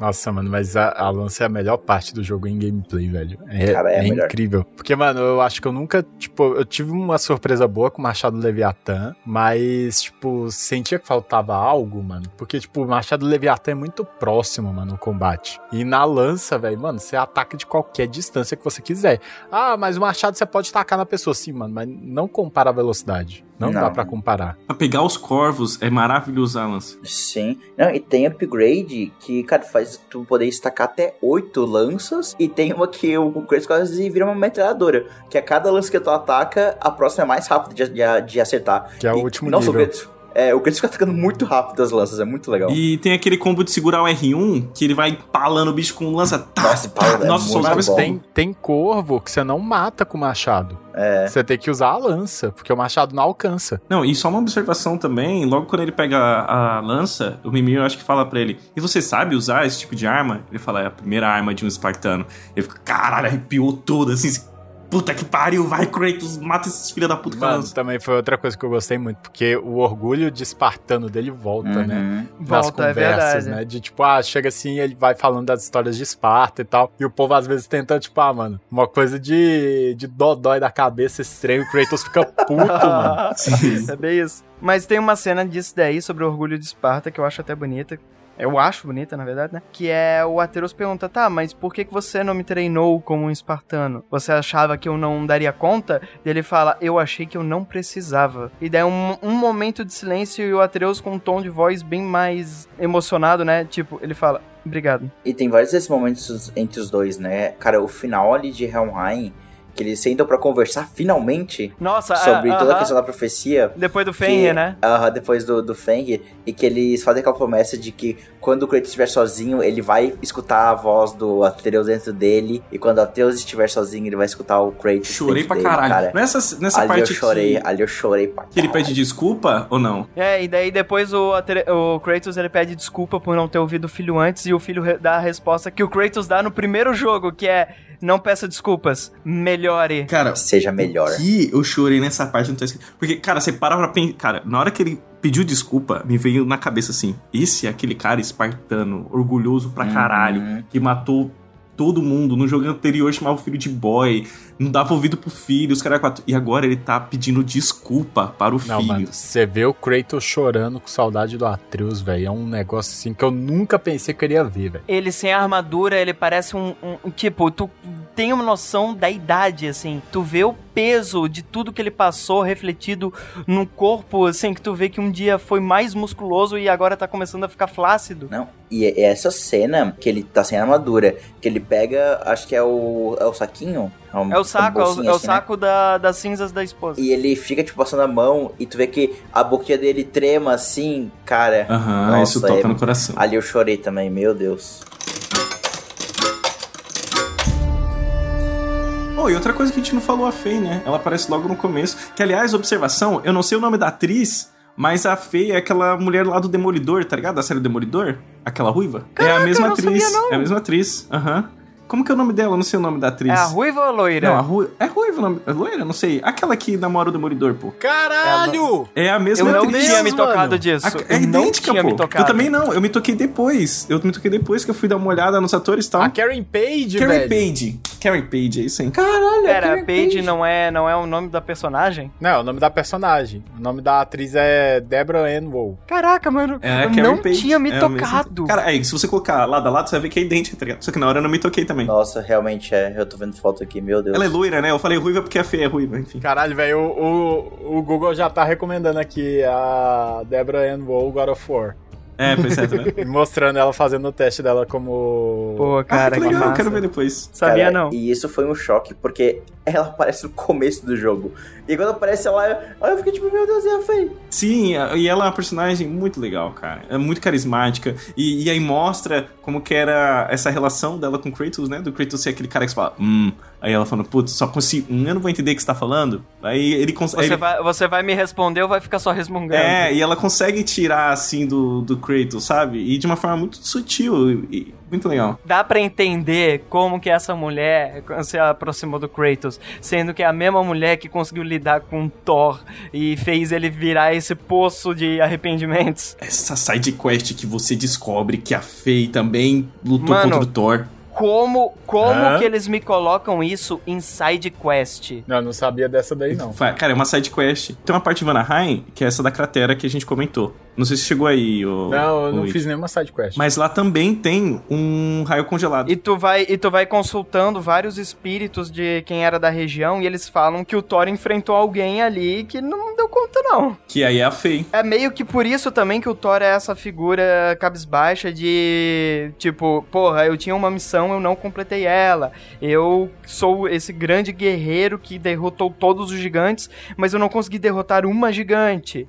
Então, tipo, ele sofre o fracasso de não ter completado a missão dele, sabe? Cara, eu acho toda essa parte da cratera. Eu acho que é minha parte favorita do jogo, assim. Porque eu tava sentindo falta de um lugar super aberto pra explorar, fazer side quest. Porque como as áreas abertas do jogo estão espalhadas em todos os reinos.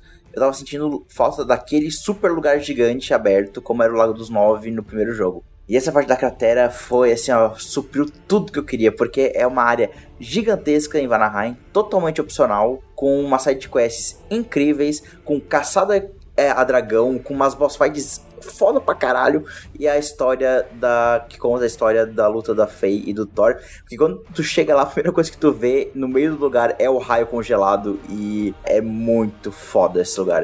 E tem todo o esquema de inundar o lugar e como isso muda toda a dinâmica de exploração, poder ficar passando de noite pra dia, e como também tudo isso muda a forma como você explora o lugar. Cara, tem tanta coisa. Eu acho que eu passei umas 7 horas explorando toda essa região. E é muito massa, é muito Só uma coisa que me deixou extremamente puto é que a merda da bússola bugava para um caralho nesse mapa. Primeiro por conta desse esquema da água, segundo por conta do esquema do dia e noite. E aí ele se perde todo, eu ficava, filha da puta, pra onde eu tenho que ir? E eu não, eu não sou muito bom em senso de direção, eu sou meio perdido na vida, assim. e eu ficava super perdido nesse jogo, cara. Eu ficava, puta que pariu, pra onde tem que ir? Aí eu dava, dava a volta e não chegava na merda da... Cara, tanto que tem uma side quest lá que eu ainda não terminei, eu falei, foda-se, mas eu vou voltar porque eu ainda quero fazer tudo no jogo. Mas eu falei, cara, não, não, pelo amor de Deus. É isso daí e a luta final do, do Berserker final lá, que é o demônio. Eu falei, vou fazer essa porra depois porque eu tô ficando puto. Aí eu fui jogar a miranha pra aquecer o coração, é isso. Cara, apesar de que pra mim a bússola bugou o jogo inteiro. Nossa, tava, eu não conseguia me localizar com a bússola. Eu sempre. Eu joguei o jogo sem usar a bússola e só, tipo, me localizando com o mapa mesmo. Porque, meu Deus. Cara, eu, eu acho que talvez isso foi por conta porque assim, depois que eu comecei a jogar, já teve algumas atualizações. Então eu imagino que É, eles arrumaram isso, né? cru. Só nessa parte da cratera que não. Só que eu acho tão bom. Quinta-feira eu terminei o jogo, a bússola ficava mudando de posição loucamente, velho. Ah, então. É, eu tive a sorte que eu peguei só ali na parte da cratera, né? Mas eu achei muito bom esse negócio da bússola, porque, tipo assim, ele mostrava em qual lugar você tinha pra missão principal. Então eu falava, se esse caminho é o principal, eu vou explorar esse outro. Aí eu ia lá, pegava os baúzinhos, tudo, não sei o quê, e aí ia lá pro, pra parte principal, né? Não, comigo bugava de, tipo, às vezes ma- mandar pra ir pro rumo da, da side quest, eu achando que eu tava indo pra principal. Caraca. Tipo, aqua- aquela side quest do casamento da, da Freia, tava apontando que era pra lá a principal. Eu fiquei, uai. Nossa. Ah, eu acho que eu sei por quê. Porque tem como acessar o, o acampamento do Freire por daquela, daquela parte, né? Só que tu não tem acesso, só Ah, tem que é pegar a lança verdade, lá, uhum. naquela região. E isso eu achei um ponto meio ruim. E só que, cara, eu simplesmente caguei pra bússola e fui explorando no, no meu ritmo mesmo, porque senão. Mas, cara, essa parte da cratera ali, as boss fights contra os dragões é tão legal, cara. Tem tanto dragão massa e umas boss fights muito épica ali. Gostei, adorei. A toda aquela região. E eu passei muitas horas lá explorando com o coração aberto, quentinho. Meu Deus do céu, foi muito bom. Inclusive, tem um diálogo naquela parte que fala sobre o braço do Tyr.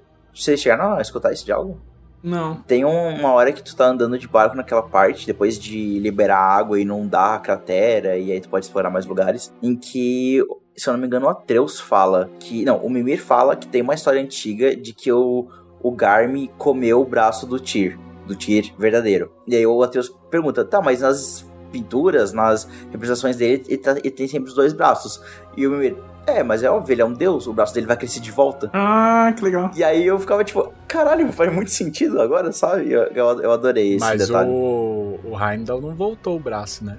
Ele montou É, o braço de, de Bifrost. É, que inclusive, muito estiloso. Pô, essa boss fight eu gosto muito, cara, do, do, do Heimdall. Gosto de como. É que eu, eu só joguei, joguei de lança, né? Então, ver a lança sendo usada com o Heimdall segurando a lança e aí tu bate e explode, puta, é muito prazeroso. Mano, é muito bom porque ele, ele pega a lança, você consegue ver a expressão dele de tipo, ah, Aham. não vai dar certo. Aí você vai lá, Tum! Pum! E aí a gente vê que o Kratos ele não quer matar o, o Heimdall, ele tá tentando, mas o Heimdall fica Provocando fica, pra caralho. enfim, bo- bostejando e aí o Kratos não se aguenta e nossa, e, inclusive essa morte eu acho ela bem Nossa, mano, Bem o, pesado. o, o Heimdall, mano, é, é uma fic, só que eu tenho certeza que foi isso. A Heimdall lendo a mente do Kratos e montou certinho pra que a última palavra dele fosse chamar o Kratos de monstro, velho. Bicho, Uhum. aquilo lá foi muito pesado pro Kratos, velho. Até porque o Mimir cai de lado e o, e o Mimir fica, tipo, olhando o Kratos deitado, assim, com a perspectiva quase como se fosse do Heimdall. Cara, é muito pesado, muito Demais, demais. E eu, como eu falei, eu tava ali apertando, mas eu tava tipo, caralho, não faz isso, Kratos, não faz isso, cara, para, para! E ele enforcando lá. É, é muito curioso porque eu fiquei o oposto. Eu fiquei tipo assim, isso, bate! Eu não, eu falei, pô, tu tá se transformando em uma pessoa tão boa, você vai voltar a ser o matador de Deus, tá ligado? Tipo, Não, não, não, não, não, ele não é um matador de Deus naquele momento, ele só é um matador de Mano, filho da puta. foda-se, mano, tinha que matar o Heimdall, velho. não, sim. Era muito claro, babaca. Moleque filho da puta, velho. Ô, mas vamos lá, vamos lá. Desgraçado, mano. Tem os momentos que o Atreus tá lá nessa caçada pelas partes da máscara, coisa e tal, A que briga daí... de bar com Thor, velho. Que- Não, não, não. que E- parte Pera, pera, pera. maravilhosa. Eu Genial. já, eu já chego nessa parte, porque essa parte é ótima. Mas, tipo, que ele tá lá com o elenco juvenil do jogo, elenco Disney Channel. que tá meio que uma, tá uma versão asgardiana de Rebeldes ou de High School Musical, que é muito drama adolescente que fica meio... Ai, essa parte um pouquinho mais fraca, mas eu entendo o porquê disso acontecer no final do jogo. Eu já não acho, cara, eu já não acho. Eu acho que. É, é que eu, eu sinto que tem umas barrigas, sabe? Poderia. Eu não vejo que daria para tirar, mas eu vejo que tu poderia dar uma encurtadinha. Porque tem umas coisas que é muito assim, High School Musical, e pra mim o Raidon seria de boa a Sharpay, que é a, a metida chata encrencando com todo mundo. Cara, eu já não acho. Eu acho que entra naquilo que eu falei logo no início, que o Atreus tá naquela época adolescente dele. E durante o jogo, ele não tem muita interação com pessoas da idade dele, saca? Tipo, no jogo 2018. Inclusive, Ah, ele sim. fala Não, sobre não. se sentir sozinho.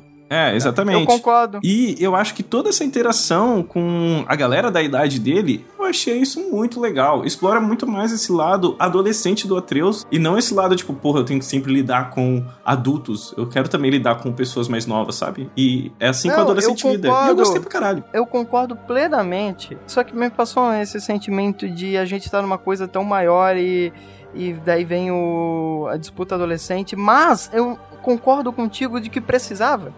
Precisava pra, tipo, humanizar mais o Atreus por ter esse desenvolvimento juvenil. Precisava dele quebrar a cara com algumas coisas ali.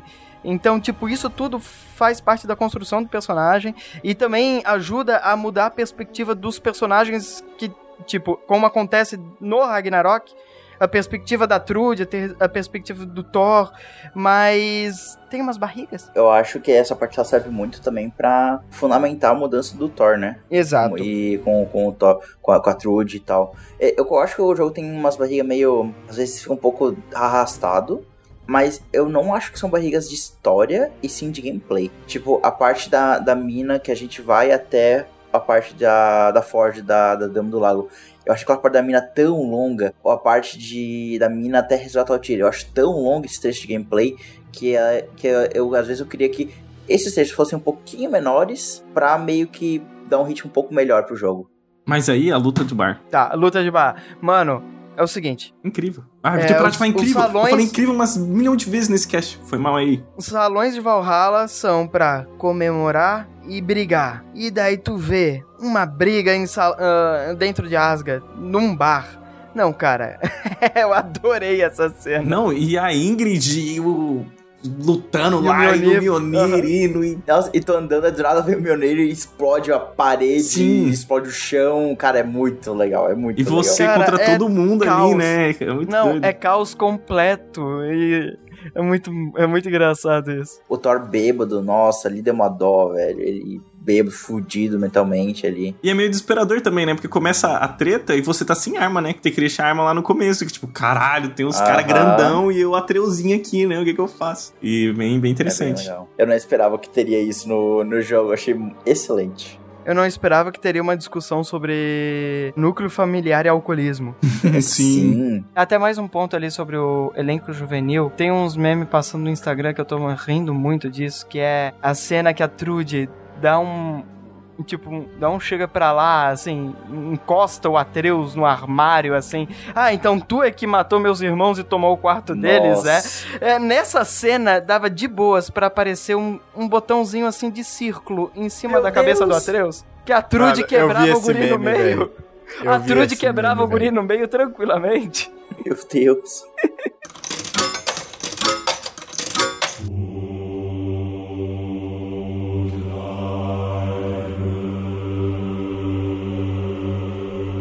Cara, e tem um ponto que eu fiquei extremamente surpreso. E eu acho que, assim, dava de pegar umas nuances, mas difícil de prever foi, na verdade, o Tyr ser falso desde o começo do resgate dele. Na verdade, ele ser o Odin o tempo todo. Ali, eu dei um grito que eu fiquei. Como assim, cara? Eu Aham. fiquei de cara, eu fiquei. Não, não esperava. Até porque isso culmina na morte do Brock.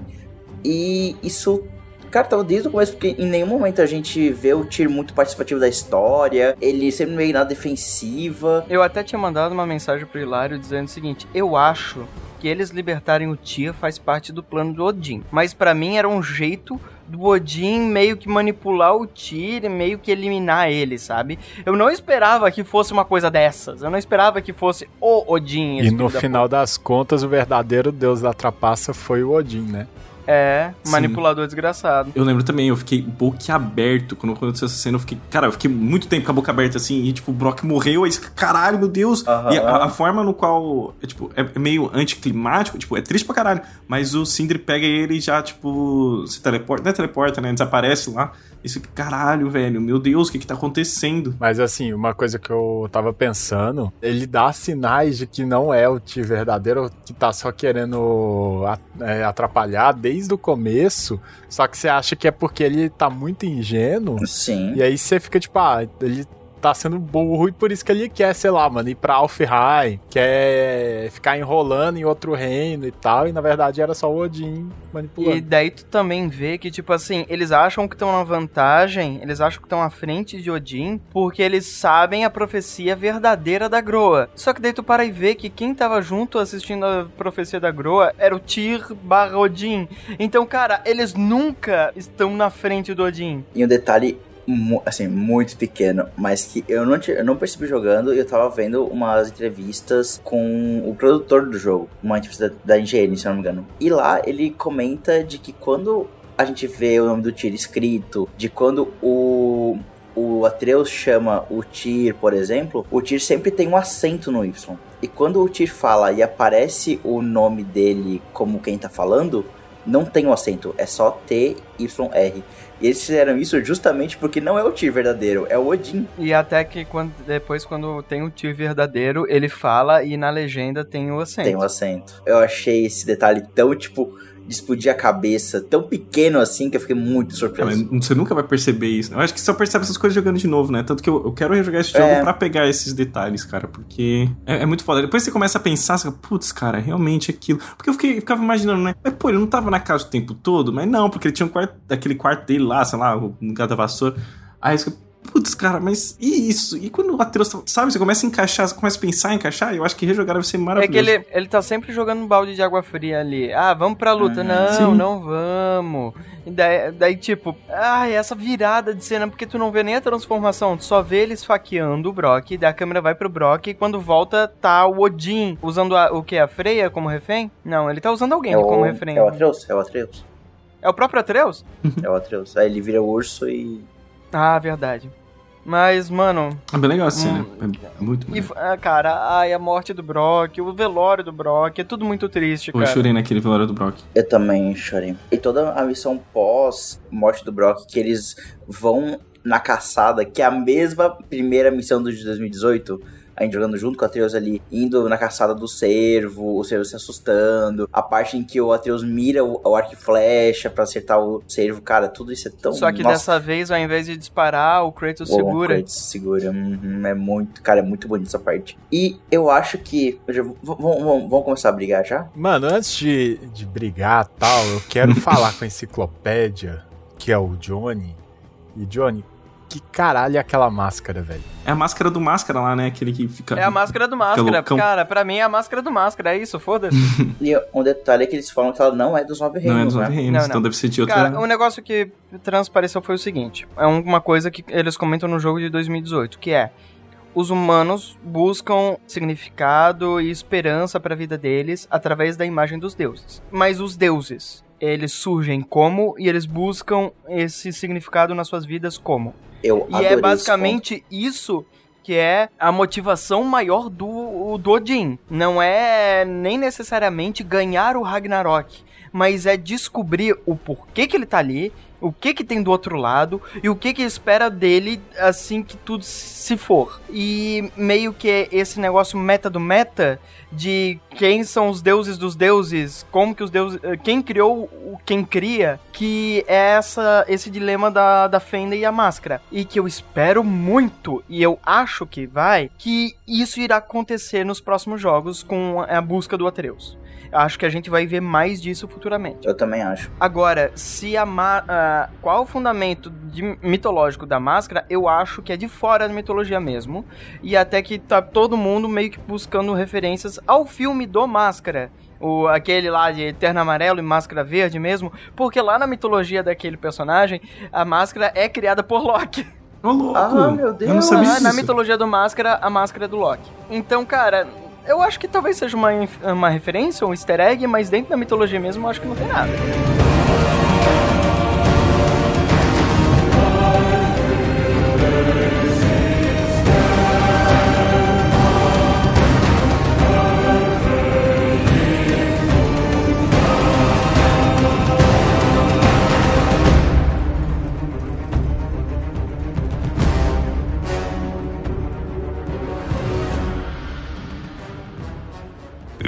Para essas terras para fugir do passado.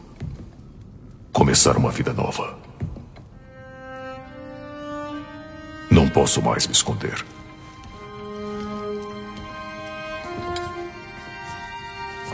Eu não quero essa guerra. Já sofremos demais.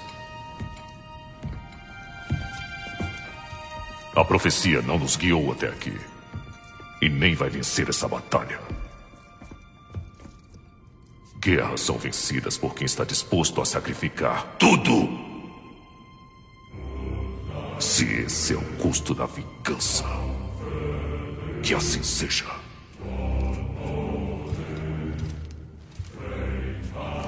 O Odin já tirou tanto de todos nós.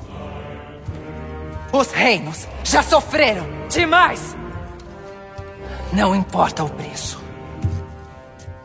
Isso acaba. Hoje. Se eu pudesse ser consumido por chamas só para incinerar o Odin, nem hesitaria. Faria isso sorrindo e com todo prazer.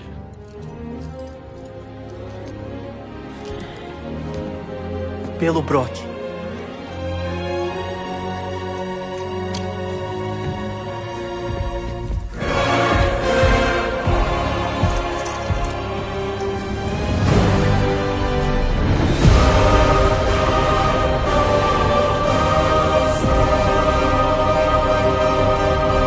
Agora é briga? Podemos agora? Agora vai ter o Ragnarok aqui do Fliperama Nerd? Luiz João, o Ludog Salamira, posso bater? Deixa eu só pegar minha água ali, porque eu esqueci minha água ali na cozinha.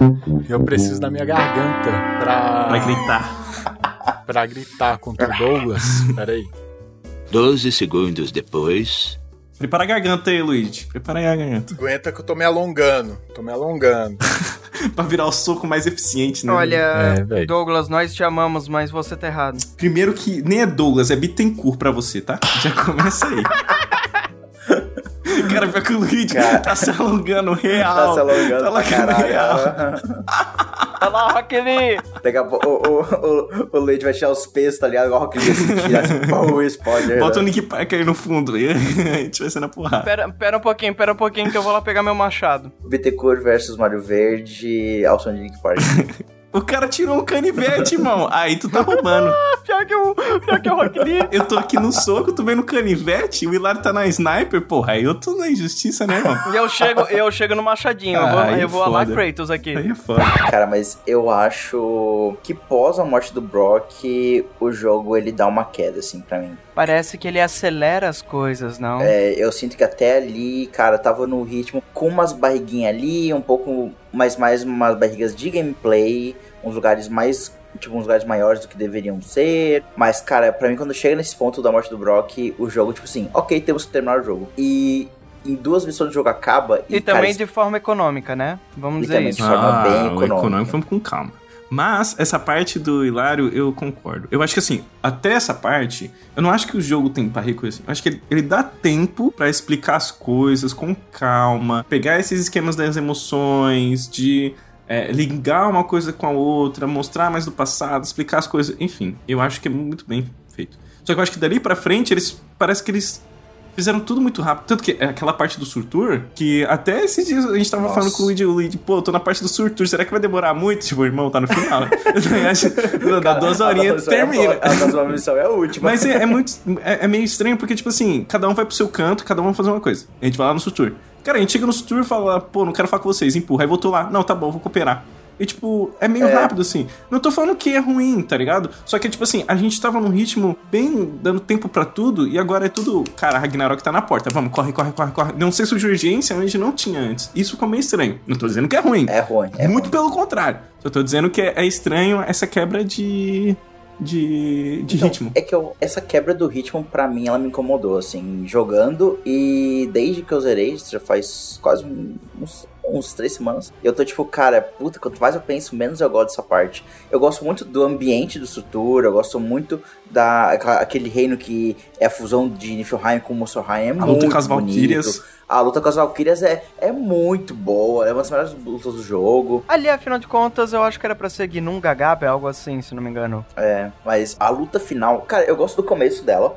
Ali do, do Credo General, a- apitando lá o, a, a. Horn, a Vuvuzela lá, puta, eu acho. Apitando a Eu, cara, eu gosto muito dessa parte. O discurso do Kratos ali antes da batalha. Gosto muito dessa parte. Gosto muito da A história. história pra dormir do Pra dormir Atreus, do velho. Atreus é linda. É, nossa, Cara, e eu, eu já meu tinha coração. comprado a ideia. Eu falei, ok, o Kratos vai morrer agora.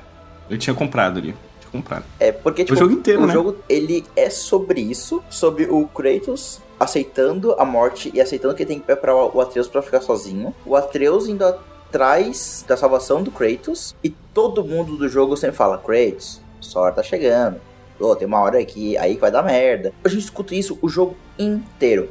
Aí tem essa cena da história de dormir que ele termina a história, né, ele pausa a história quando o personagem da história dele encontra a morte e tem a, a promessa clássica, clichê de que não é algo ruim, é, algo, é um, é clichê que eu, que eu gosto, da promessa que não vai ser cumprida, do Atreus falando, ah, amanhã, depois da batalha, você completa a história pra mim. E aí ali eu pensei, ok, essa é uma cena de preparação de morte, o Kratos não tem, não tem como o Kratos vai morrer. Eu estava, cara, eu estava pronto, assim. Que é de novo a quebra de expectativa. Uhum. Eu achava que o Mimir iria terminar a história depois da batalha. Eu achei muito corajoso o Kratos não morrer. Muito mais corajoso ele não morrer do que ele morrer. Foi muito bonito, assim, a... ele sobrevivendo. Porém, aí a gente entra nos meus problemas vai. com a última. Você tá ligado que ele, ele até esqueceu de falar da luta do Odin, né? Acho que ele vai Você entrar agora. noção? Você vai entrar agora na luta do Odin? Vou entrar Não, agora. pensei da- que você tinha não, acho que esquecido, no mano. Ragnarok Não, inteiro, não, porque não. os pontos Agora do. eu- Os pontos do Hilário ultrapassam a luta do Odin. Ah, é, agora eu vou. ah, Ah, vai. Então, assim, falando de todas essas partes que eu gostei, das, do Kratos sobreviver, de tudo isso, cara, eu não consigo gostar. E aí eu achei realmente ruim, assim, mas. Nossa, ruim, ruim mesmo. Irmão, assim. olha nos meus olhos última- e fala que quando tu tava jogando, tu falou, tava jogando e fala, nossa, que bagulho ruim. Tu fez isso, seu filho da puta? Não fez, não. Eu sei que quando tu tava jogando, tu tá vendo os elfos negros lavando em Não. cima de você e matando os outros. Tira essa Eu tenho certeza, caralho, que bagulho foda. E você lá, metendo porrada no filho da puta, vendo lá o, o, o Frey voando com a, com a Ingrid, falando, ei, que bagulho ruim. Teu cu. Foi bom pra caralho.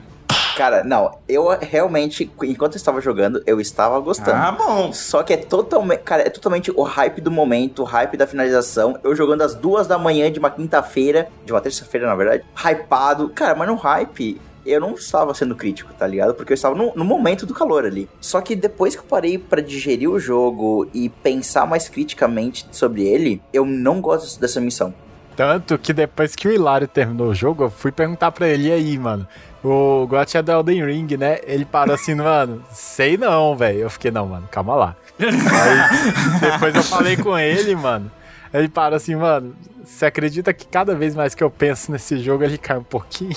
Exatamente, infelizmente. Porque assim, eu gosto muito de catalogar as coisas que eu jogo, né? E dar nota pra elas, enfim. Mano, o Hilário tem 500 mil planilhas. É doente esse maluco aí, ó. Puta. Ele é o louco do Excel, cara. É, eu tenho muitas planilhas do Excel e uma é sobre todos os jogos que eu zero a cada ano. e Eu tenho meu top 10 do ano, meu top 10 da minha vida. Eu sempre vou atualizando, né? E o meu questionamento do of Isso é pra jogos, animes e, e K-pop. K-pop. K-pop. E aí, eu tava naquele questionamento. Cara, War é meu top 1 ou meu top 2? Meu top 1 ou meu top 2? meu top 1 ou meu top 2? Teve momentos que era meu top 1. Depois ele caiu pro meu top 2. Não, não, isso foi legal porque essa mudança foi no meio de um áudio pra mim, que a gente conversando sobre Sim. isso. Ele começou o áudio dizendo que ele não sabia se era um ou dois, daí foi pra três, daí foi pra cinco, e daí talvez ele estivesse em nove. E eu vou completar sobre isso quando eu for dar a minha nota, mas isso é um pouco pra frente. Mas, cara, pra mim o que mais puxa pra baixo o jogo é essa última missão. Não a conclusão da história, mas a última missão. Porque ela não me passa o ar épico que deveria ter. Ele tem um visual épico, mas tem muita coisa que, tipo, vai podando isso. eu tô... eu tô não me passa o visual épico, irmão. Não passa, não passa, cara, não passa. Meu irmão, Cara, pera, é tua... Cara, Cara, quando eu tava jogando, ó, eu tô falando a experiência quando eu estava jogando. Ah, fala, fala, fala, fala. Cara, eu ia falar o seguinte, Bittencourt. Gente, eu não tô tão puto, não. É, é personagem, tá? Ou, mentira, talvez eu esteja um pouco puto, mas tudo bem. Ele está assim, mano, porque todas as vezes que a gente falava no WhatsApp na boa, ele ficava puto, começava a chutar. O Luigi criou um grupo, nós quatro, e ele puxou uma coisa que ele não sabia se todos nós íamos Sim, concordar. é Daí verdade. ficou 3 a 1 Sim. Mas o que eu queria dizer é o seguinte, cara, chega um momento que, beleza, agora é decisivo, é oito reinos contra Asgard. E meio que ficaria nove reinos contra Odin, na verdade. E daí tu vai pra batalha final, tem dois gigantes, beleza, só que eles ficam muito no horizonte, tipo, tem pouca participação, eu diria. Tirando a parte do Fenrir salvando ali os personagens do dragão. Eu acho que, por exemplo, Jormungand, eu não sinto um peso dela na luta que não seja tirar o próprio Thor da luta. A função dela foi Sendo tirar o Thor. no, no 2018 vivia falando que, mano, a Jormungand, o Thor vai sair num quebra-pau louco Não, no não, e Ragnarok. porque, e porque a Jormungand toma uma porrada tão grande que viaja no tempo. E, tipo, ela flica na tela e desaparece. a Cara, eu distância. tão- queria muito que isso Nossa. tivesse sido mais participativo, sabe? Outra coisa, dos nove reinos, nós temos o reino dos elfos voando ao horizonte. Lindo. O reino de Vanaheim, que na verdade tem quatro rebeldes que não são de Vanaheim. não tem ninguém de Vanaheim tirando o Freyr e a Freya. E, cara, ah, teremos os mortos-vivos e teremos os anões. Não Cadê tem mortos-vivos? não tem mortos-vivos e tem, Tem um o anão. Sindri. E, cara, eu achei isso um pouco triste, porque Cara, é demais. até o Surtur parece que ele só serviu pra embelezar o horizonte e dar o golpe final em Asgard. Exatamente. Mas o que que tava escrito nas profecias, irmão? Que ele ia chegar pra ir só explodir Que Asgard. ele destruía Asgard, beleza. Mas ele é um fudendo gigante, maluco. Ele podia fazer tanta coisa na batalha, velho. Em cinco minutos de conversa com o Hilário, a gente criou um, um roteiro que melhorava um pouquinho. Ah, que porra de roteiro que... Tipo, eu adorei, eu adorei a luta, eu adorei o Ragnarok, mas eu acho que ele podia ser melhor. Mas Aí, não ok. tem a porra de. Ca... Não tem. É, não, é isso que eu digo. Eu adorei, acho que teriam coisas a melhorar. Não tenho porra de cacique nenhum pra ficar julgando construção de roteiro e os caras renderizando 100, é, 500 zumbi andando no meio de Asgard. Não tenho cacique nenhum pra falar isso. Mas teria sido tão épico ver isso. Mas, cara, não. Não, Porra, não, não, não, não. Não, não, não. Cara, Cadê meu lugar de tinha falar que... eu não tenho? o Luigi só observando, né? Eu queria vir aqui me dar um socão. Cara, tinha que ter o exército, tinha que ter uma construção maior. Cara, não é possível que a Tinha que ser metade do jogo, tinha que ser esse Ragnarok. Enquanto você dava umas pausas, o Odin chegar e ficar enchendo seu saco, Obrigado. velho. Porque é impossível a Santa Mônica, com o investimento da Sony, não ter o tempo e o dinheiro pra fazer esse final uma batalha muito maior. Cara, a Jormungand, ela é muito triste nessa batalha, cara. Dá de ver ela de fundo, ela morde uma das torres, e aí só dá de ver o raiozinho do Thor ali voando ao redor dela, e aí do nada ela só fica na tela, como o Johnny falou, e aí volta pro passado. É, cara, essa cena, ela só existe pra manter o Thor ocupado e pra fazer o, o link com o que foi falado no jogo de, 2000 de 2018. Cara, E, pode falar. posso falar? Posso falar agora? Tá liberado? Tá, brincadeira. Ó, é o seguinte, vou sair do personagem agora e falar sério mesmo. Tipo, de verdade. Eu acho injusto vocês falarem que é, é ruim. Não é ruim. Por quê? Vamos lá, calma aí, vamos lá. Vamos, Eu vamos não por acho partes. ruim, aliás. Ruim não é. Ruim não é. Eu lembro que quando eu fui jogar, eu, Douglas, sentado, jogando, controle na mão, comecei a jogar aquilo, cara, eu estava boquiaberto. Tipo assim, cara, você entra, você vê lá o Frey voando com a, a Ingrid vendo as Valkyrias chegando, o pessoal saindo na porrada, vendo a filha do Thor lutando do seu lado, o Fenrir abrindo o portal, entrando, saindo, elfo voando pra tudo quanto é lado, tipo, boca aberta, meu Deus, tá tudo acontecendo ao mesmo tempo. Eu olhava pra trás, tava os gigantes, o caralho, meu Deus. Na hora que eu tava jogando, eu tava frenético, eu tava, caralho, mano, guerra, puta que pariu, que bagulho incrível. Eu adoro, é, eu, eu adoro, eu adoro quando tem isso em videogame, que tipo, cara, você tem que seguir pra frente, lutando, não sei o que, muita coisa acontecendo. E você, tipo, caralho, meu Deus, e você olha pra cada lado tem uma coisa acontecendo diferente. E eu achei isso incrível. Eu achei isso muito legal. Quando eu joguei, eu fiquei, cara, muito bom. Então, assim, por isso que eu acho que é injusto vocês falarem que é ruim, porque eu tenho certeza que quando vocês jogaram, também vocês estavam eufóricos, estavam jogando, estavam gostando, não sei o quê. Agora, agora, se eu paro pra analisar friamente, realmente, realmente, se você olhar, tá, ok, vou parar e vou ver o que aconteceu. Passou o calor do momento? Passou o hype? Passou toda aquela emoção que o jogo trouxe para aquele momento? Vamos analisar. Realmente, poderia ter acontecido coisas que deixariam melhor e ficaria mais legal. Por exemplo, que eles falam, ah, logo no começo, claro, eles colocam uma explicação ali porque não veio, tipo, ah, destruíram o portal. O dos anões eu acho ainda mais válido porque eles não conseguiram negociar com eles, porque tem todo aquele esquema. O Sindri não quis trazer mais ninguém, né? E aí toda essa parada. E realmente, a gente para pra analisar, tem como melhorar isso. Tem como deixar essa luta mais épica do que já foi. Tem como trazer toda aquela expectativa que a gente queria e tudo mais.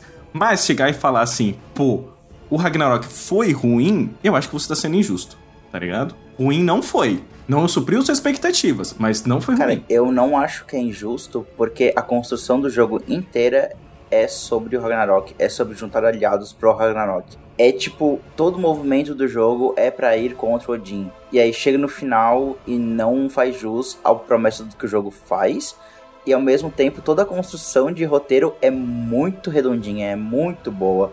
Todos os elementos de gameplay. Cara, a, eu acho a luta contra o Thor do começo e a luta contra o Garmy, por exemplo, mais cinematográfico que o final. Porque eu acho meio vazio o final. É muito apressado, velho. Me lembrou, mano, sem, com todo respeito, velho, me lembrou muito o final do Soul Eater. Sim. Ali, aquela hora de pós a morte do Brock, é o que a gente falou antes, cara. Do nada, tipo assim, ok, temos que terminar o jogo agora. Cara, por que, que não foi feita uma guerra um pouquinho mais longa, cara? O jogo, ele gasta o tempo que ele precisa para tudo na narrativa. Ele, às vezes, peca por excesso de tempo. E isso é algo bom. Só que ele não faz isso na parte principal dele. O que eu vejo é que talvez teria deixado até um pouquinho é, melhor, mais épico, como que o, o Bittencourt falou sobre esse ar de urgência, esse temos que avançar aí pra frente, coisa e tal, é porque nesse momento ali do Ragnarok, tu tem uma sequência de mini arenas, onde uhum. tu vai correr, avançar, para numa área para enfrentar inimigos, Isso. daí tu corre, avança, para numa área e pra é, tipo, enfrentar inimigos. É uns inimigos muito aleatórios, é tipo, é tudo em, é, em é, de boas e tal. E, tipo, mano, você pode São forçar pra jogar eles pra fora, velho, do mapa, velho. É, é o que talvez teria sido até mais épico, que são outras duas cenas aí, do, de 2018 e o do Ragnarok. Que são, é, 2018 a cena que tá o Kratos e o Atreus indo pra fonte da, da luz do, de Alfheim e, e tá com todos uhum. aqueles elfos uh, escuros indo para cima dos dois. Então, tipo assim, o Kratos ele fica um pouco mais imune nesse momento e ele mata os bichos em uma, duas machadadas, mas tipo, é aquele sentimento do cara realmente avançando, ele indo para cima para conseguir abrir espaço e fugir daquele cenário. O mesmo jeito agora aí no Ragnarok, quando que ele tá carregando Freyr nas costas uhum. e tá uhum. todos os aliados lutando Nossa, ao redor é dele, é derrubando inimigo, a Freya arrancando árvore e tacando nos inimigos. Então, Era... tipo, dava para fazer essa cena a lá, é, a lá Vingadores, a lá Power Ranger, do Kratos abrindo caminho no meio daquela massa de gente e os aliados indo junto e sendo participativos naquele, é... naquela abertura, sabe? E eu acho a parte de Vanaheim, o final de Vanaheim ali, muito mais cinematográfico, muito mais épico do que o próprio, tipo, Ragnarok, assim. Porque é muito o que vocês falam de anda um pouquinho, tem uma arena, com os mesmos inimigos do jogo inteiro. Anda um pouquinho, tem mais uma arena. Cara, podia ter um pouco mais diluído inimigos novos, bosses. E aí até fica o meu. A, e aí até falei isso já pro Johnny e pro Bittencourt. Que assim, eu pensando em 5 minutos eu consegui imaginar uma forma mais interessante de ser o Ragnarok, sabe? E eu não sou game designer. E, cara, se a luta do Thor tivesse começado no come ali no meio da invasão. Na fissura do de, muro, digamos. A gente vê. É, na fissura do muro. A gente vê a luta final do Thor com o Jormungand. A gente vê de perto a porrada que o Jormungand é mandado pro passado. A gente tem um desfecho pra, uh, pra Jormungand, porque ela tá jogada nesse jogo. Tipo, tem a parte legal é, de que o, o Atreus dá vida a ela com a alma do gigante. Mas depois disso, ela simplesmente aparece e aparece no final.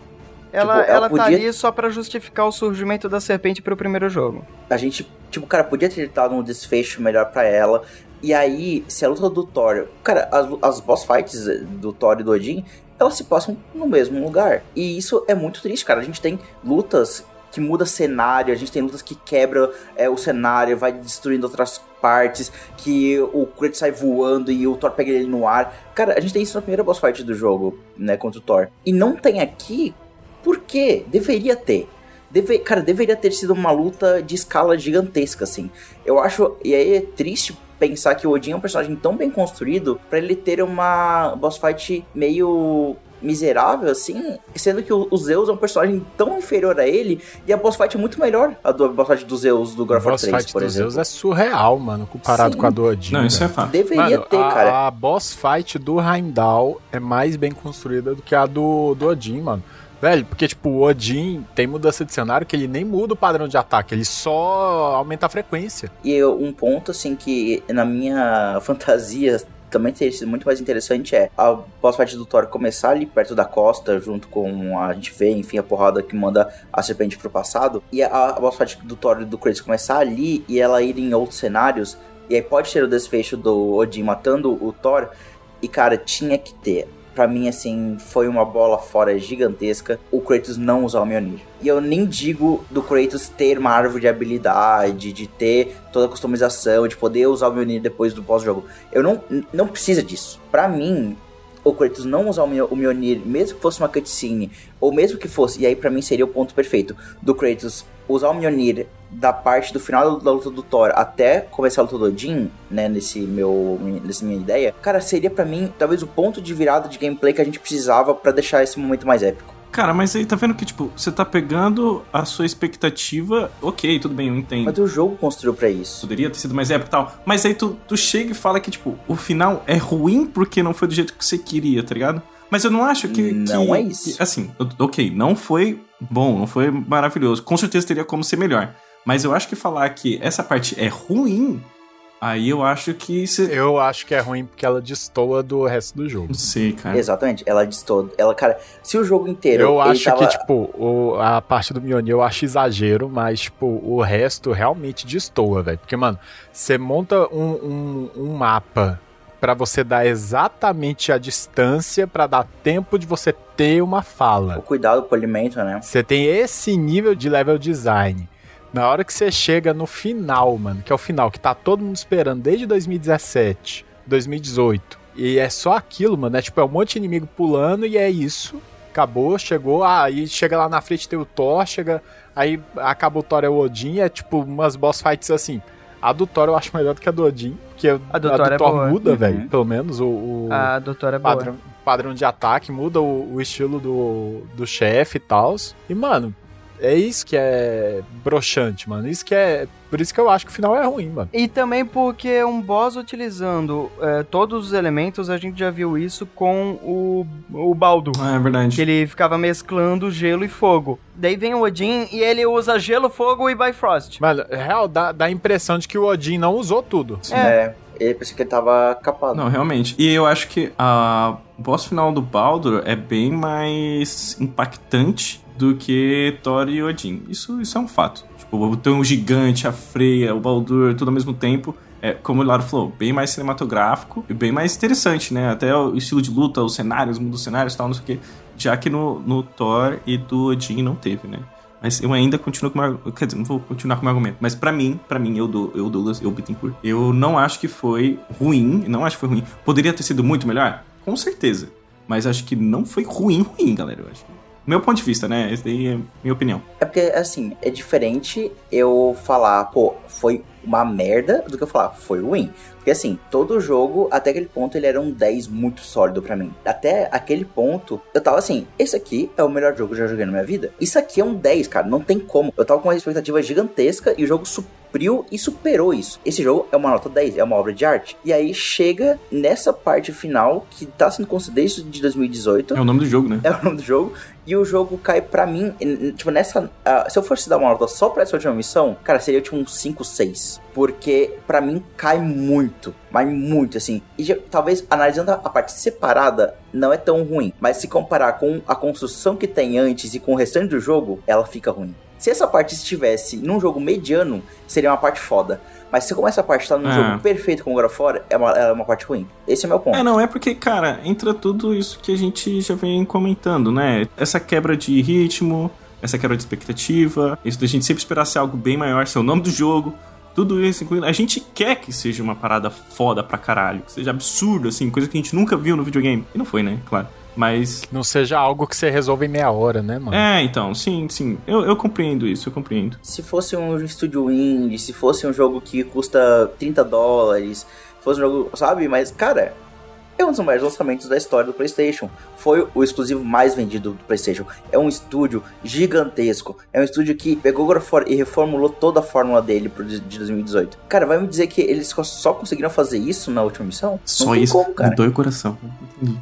Mas é, mas é, mano, destoa, velho, de todo o resto. Não, mano. sim, eu, eu compreendo, realmente. Mano, tipo, é muito triste, velho. Ser, tipo, a, a boss fight do Odin, mano. O Odin, que é o cara que tem sido citado desde o começo do jogo. Você sabe que é o cara do panteão nórdico. É muito broxante, velho. A, a boss fight do Odin tá no mesmo nível que, tipo, sei lá, mano, a boss fight lá em Vanaheim com os dois Drecker lá, velho. Ou então com aquele Drecker em Svartalheim. Então, mano, não faz sentido, velho. Tipo, o Odin ser uma, uma boss fight assim tão memorável quanto, sabe? Tipo, ah, tem, um- tem alguns É. algumas barras de vida a mais, tem uma mudança de, de cenário, mas só. Três etapas, né? Então, É, eu acho que se tivesse, no caso dele, uma etapa, talvez uma ou duas etapas a mais com mudança de cenário, com aquele jogo cinematográfico que tem até na primeira boss fight do Thor, cara, eu acho que já ia dar um- uma melhorada na, na luta, assim. Mas não foi o suficiente, assim. Realmente, eu fiquei meio decepcionado com a luta. E a minha decepção com a luta, eu já tive na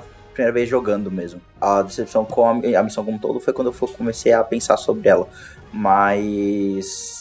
Apesar disso, eu gosto de como acaba a luta. também gosto. Dos três lutando juntos, né? Do Kratos, do Atreus e da Freya lutando juntos. Mas eu, eu vejo, tipo, a Freya roubando a, a corda lá do Odin, né? Que ele tentou se matar e tal. Mano, aquilo ali serve pra nada, velho. Se você tirasse aquilo lá do jogo, mudava nada. Eu gostei, eu gostei porque Gostei foi uma também. tentativa de última cartada na manga dela que deu errado. Mas alguém me explica, por que que aquela forca tava ali? Eu achei um Deus Ex, Ex. Machina, assim, é da Eu, resolução eu, do eu combate. não entendi o porquê que a, a corda que ele usa pra se enforcar na Yggdrasil tá numa árvore qualquer no meio de Midgard. Eu não entendi o porquê disso. Mas eu entendi o porquê dela querer usar a corda e dela tentar utilizar e dar errado. Isso eu entendi, beleza, aceito. Cara, ali só sobre a boss fight do Odin, realmente, eu acho que não foi uma boss fight difícil. Tipo, lutar contra o Thor é mais difícil que lutar com o Odin, sendo que o Odin era pra ser mais forte que o Thor. Claro que tem todo aquele esquema do, do poder dele ser sempre mais, tipo, escandaloso, assim, né, em área, e muda elementos, não sei o que. Isso deu pra mostrar que ele é forte, né? Tipo, pô, ele é forte, ele domina os elementos, explode tudo. Tem três vezes que você luta com ele, não é só uma, porque ele é brabo. E realmente, eu falei, caralho, velho, é brabo. Um velhinho desse simpático político, o bicho luta bem. Só que é uma luta fácil. Tipo, existem outros bosses no meio da história, meio que irrelevante, digamos assim, que é mais difícil do que lutar com o Odin. E isso eu fiquei meio, putz, será que é porque eu estou jogando normal? Mas não, eu acho que por ser o boss final deveria ser bem mais complexo, não, eu não, assim. digo de, Deveria eu não digo de dificuldade, mano, mas eu digo de, tipo, de demonstrar ameaça, sabe? Uhum. De tipo, ah, mano, ele não muda de forma, mano, em momento algum, velho. Ele é o Odin, velho. A única coisa que ele faz é soltar Bifrost, fogo, gelo. Acabou. É. E os corvos. E só, mano. Ah, e no, no finalzinho ele solta aquelas bolinhas de energia lá que te dá cegueira. Mas só, velho. Essa luta ela podia ter sido, ela deveria ter sido mais cinematográfica e ele ter um moveset, aquela batalha. E aí, tipo, de novo a gente volta nas fights de God of War. Ela não me passa a escala que ela deveria ter. Deveria ser uma escala que tu olha assim, tipo, meu É, tipo Deus, Zeus, né? God of War, tá ligado? Tipo a luta final do contra o Baldur, em cima do dragão. É aquela parada, cara, isso aqui é God of War. E Odin e é tipo um... assim, né? É um gato triste? Gato triste, gato triste. Que isso, virou as larvas de Hollow Knight? Quero só voltar um pouquinho na, na do Odin, que bicho, velho, fica premeditando aquilo lá que, ah, o Kratos vai morrer, o Kratos vai morrer. E não dá, mano, nenhum sinal disso na luta contra o Odin. Hum, isso é verdade. Eu não. Eu, eu eu acabei de perceber isso, mano. Que eu fiquei, mano, é, fica criando essa expectativa pra no final, ah, resolve tudo feliz, sem problema. E não dá nenhum sinal de que, tipo, putz, isso pode acontecer. Na verdade, a última impressão parece até que o Atreus vai morrer, né, com a explosão de Asgard. Nossa, sim. Mas não o Kratos. Cara, mas calma aí, vamos, vamos só. O, o desfecho, desfecho que eu achei legal. Que, tipo, eles estão na calma do, do Odin, tipo, pô, o que a gente faz com isso? E chega o Sindri, pau! E- Nossa. E, isso eu achei Sim, fenomenal, tá? Isso eu E gostei. ele desaparece de Ele novo. aparece, essa parte. explode o Odin, né? A alma do Odin e vai embora. Eu achei isso fenomenal. Achei isso muito legal. Ou seja, todas as pessoas que tinham rancor contra o Odin, não foi nenhuma delas que. Nenhuma das que a gente tinha visto até então. Foi a pessoa que perdeu o irmão pra Uhum. ele por último, Sim. que tava com maior raiva e que executou. Não, e outra coisa, quando o Sindri, antes da gente chegar nesse final final, quando o Sindri chega todo sujo, e isso eu também achei, tipo, bem Nossa. emocionante, ele não assim, tá mais sabe? com as luvas, cara. Não, a, a mão toda suja. Arrepiou. Ele sujo de sangue. E quando ele tá lutando, ele, tipo, batendo nos bichos assim, frenético, tipo, caralho, o Sindri, tá ligado? O cara que tinha todo nojozinho e tal, e, caralho, tá desse jeito. Eu achei isso bem legal. É que desde a hora que ele levou o corpo do Brock lá pra forja da ponte mesmo, né? Ali ele já tava sem as luvas. Sim. Daí foi uma coisa muito marcante. Uhum. Cara, e outro ponto, assim, que eu também é, acho que entra no mesmo esquema da, da Irmungand, como eu achei o Surtur ah, transformado em gigante lá, também mal utilizado nessa luta final. Eu entendo que a profecia era só ir destruir Asgard, e foi o que ele fez. Só que o design dele é tão legal, o conceito dele é tão legal, ele com a espada, ele poderia ter sido mais bem utilizado no- decorrer da missão, e não só no final, no último momento, e aí destrói Asgard. Eu também, isso me incomodou bastante, porque... Por que, que ele tava lá então? Sabe? Exatamente, pra, tipo, destruir era o que era pra ele fazer. Tipo, eu, eu isso, não me incomodou, isso não me incomodou zero. Porque realmente era pra ele fazer isso. Era pra ele chegar lá e acabar com Asgard. Essa é a profecia. Era isso que era pra ele fazer. Mas ele é tão legal, é tão interessante o personagem dele, e ele não é mais utilizado pra nada. Isso me incomodou muito, muito, assim. Muito me tirou, assim, da própria vibe da, de por que, que a gente foi até Mo- Mosselheim, por que que, tipo, não, não gostei, não gostei também da... Cara, mas- Da, desse desfecho dele. Eu, eu já discordo de você, porque eu acho que é. Foi literalmente pra isso. Você foi pra Muspelheim pra pegar, criar ele lá gigante pra acabar com Asgard. E foi essa a função dele, tá ligado? Tipo, ele estava lá para isso.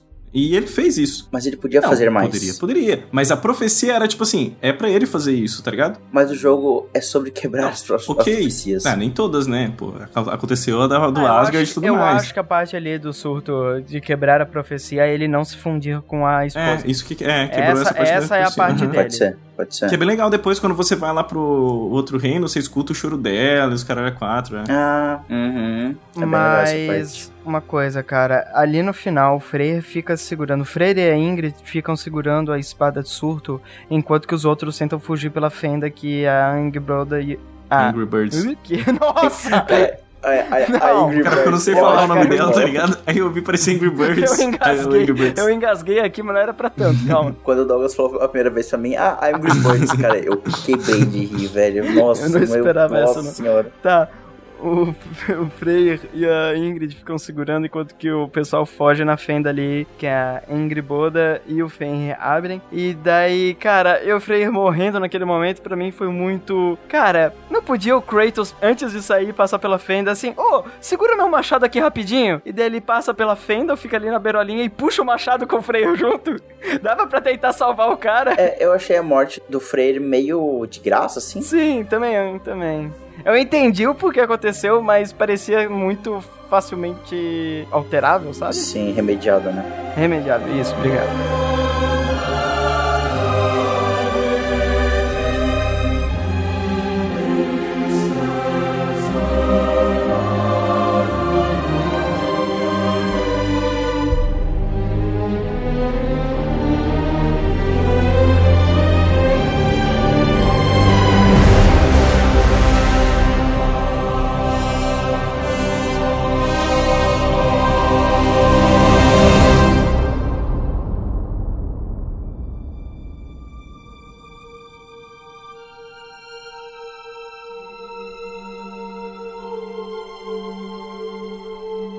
Assim, dito tudo isso, dito do, de não gostar do final, dessa última missão e tal, eu ainda acho que o jogo volta a ser um 10 depois da parte. Quando tem a explosão do surto destruindo Asgard, e aí a gente acorda com a Atreus, vai conversando com cada pessoa. Eu gosto muito dessa parte, e ela é muito legal de ver os personagens. Agora, meio que cada um tendo um leve desfecho. A gente vê a Trude, a gente vê a Sif, mas, cara, para mim, quando eles encontram, né? Quando o Atreus encontra o Kratos, eles vão até a Angry Birds, né?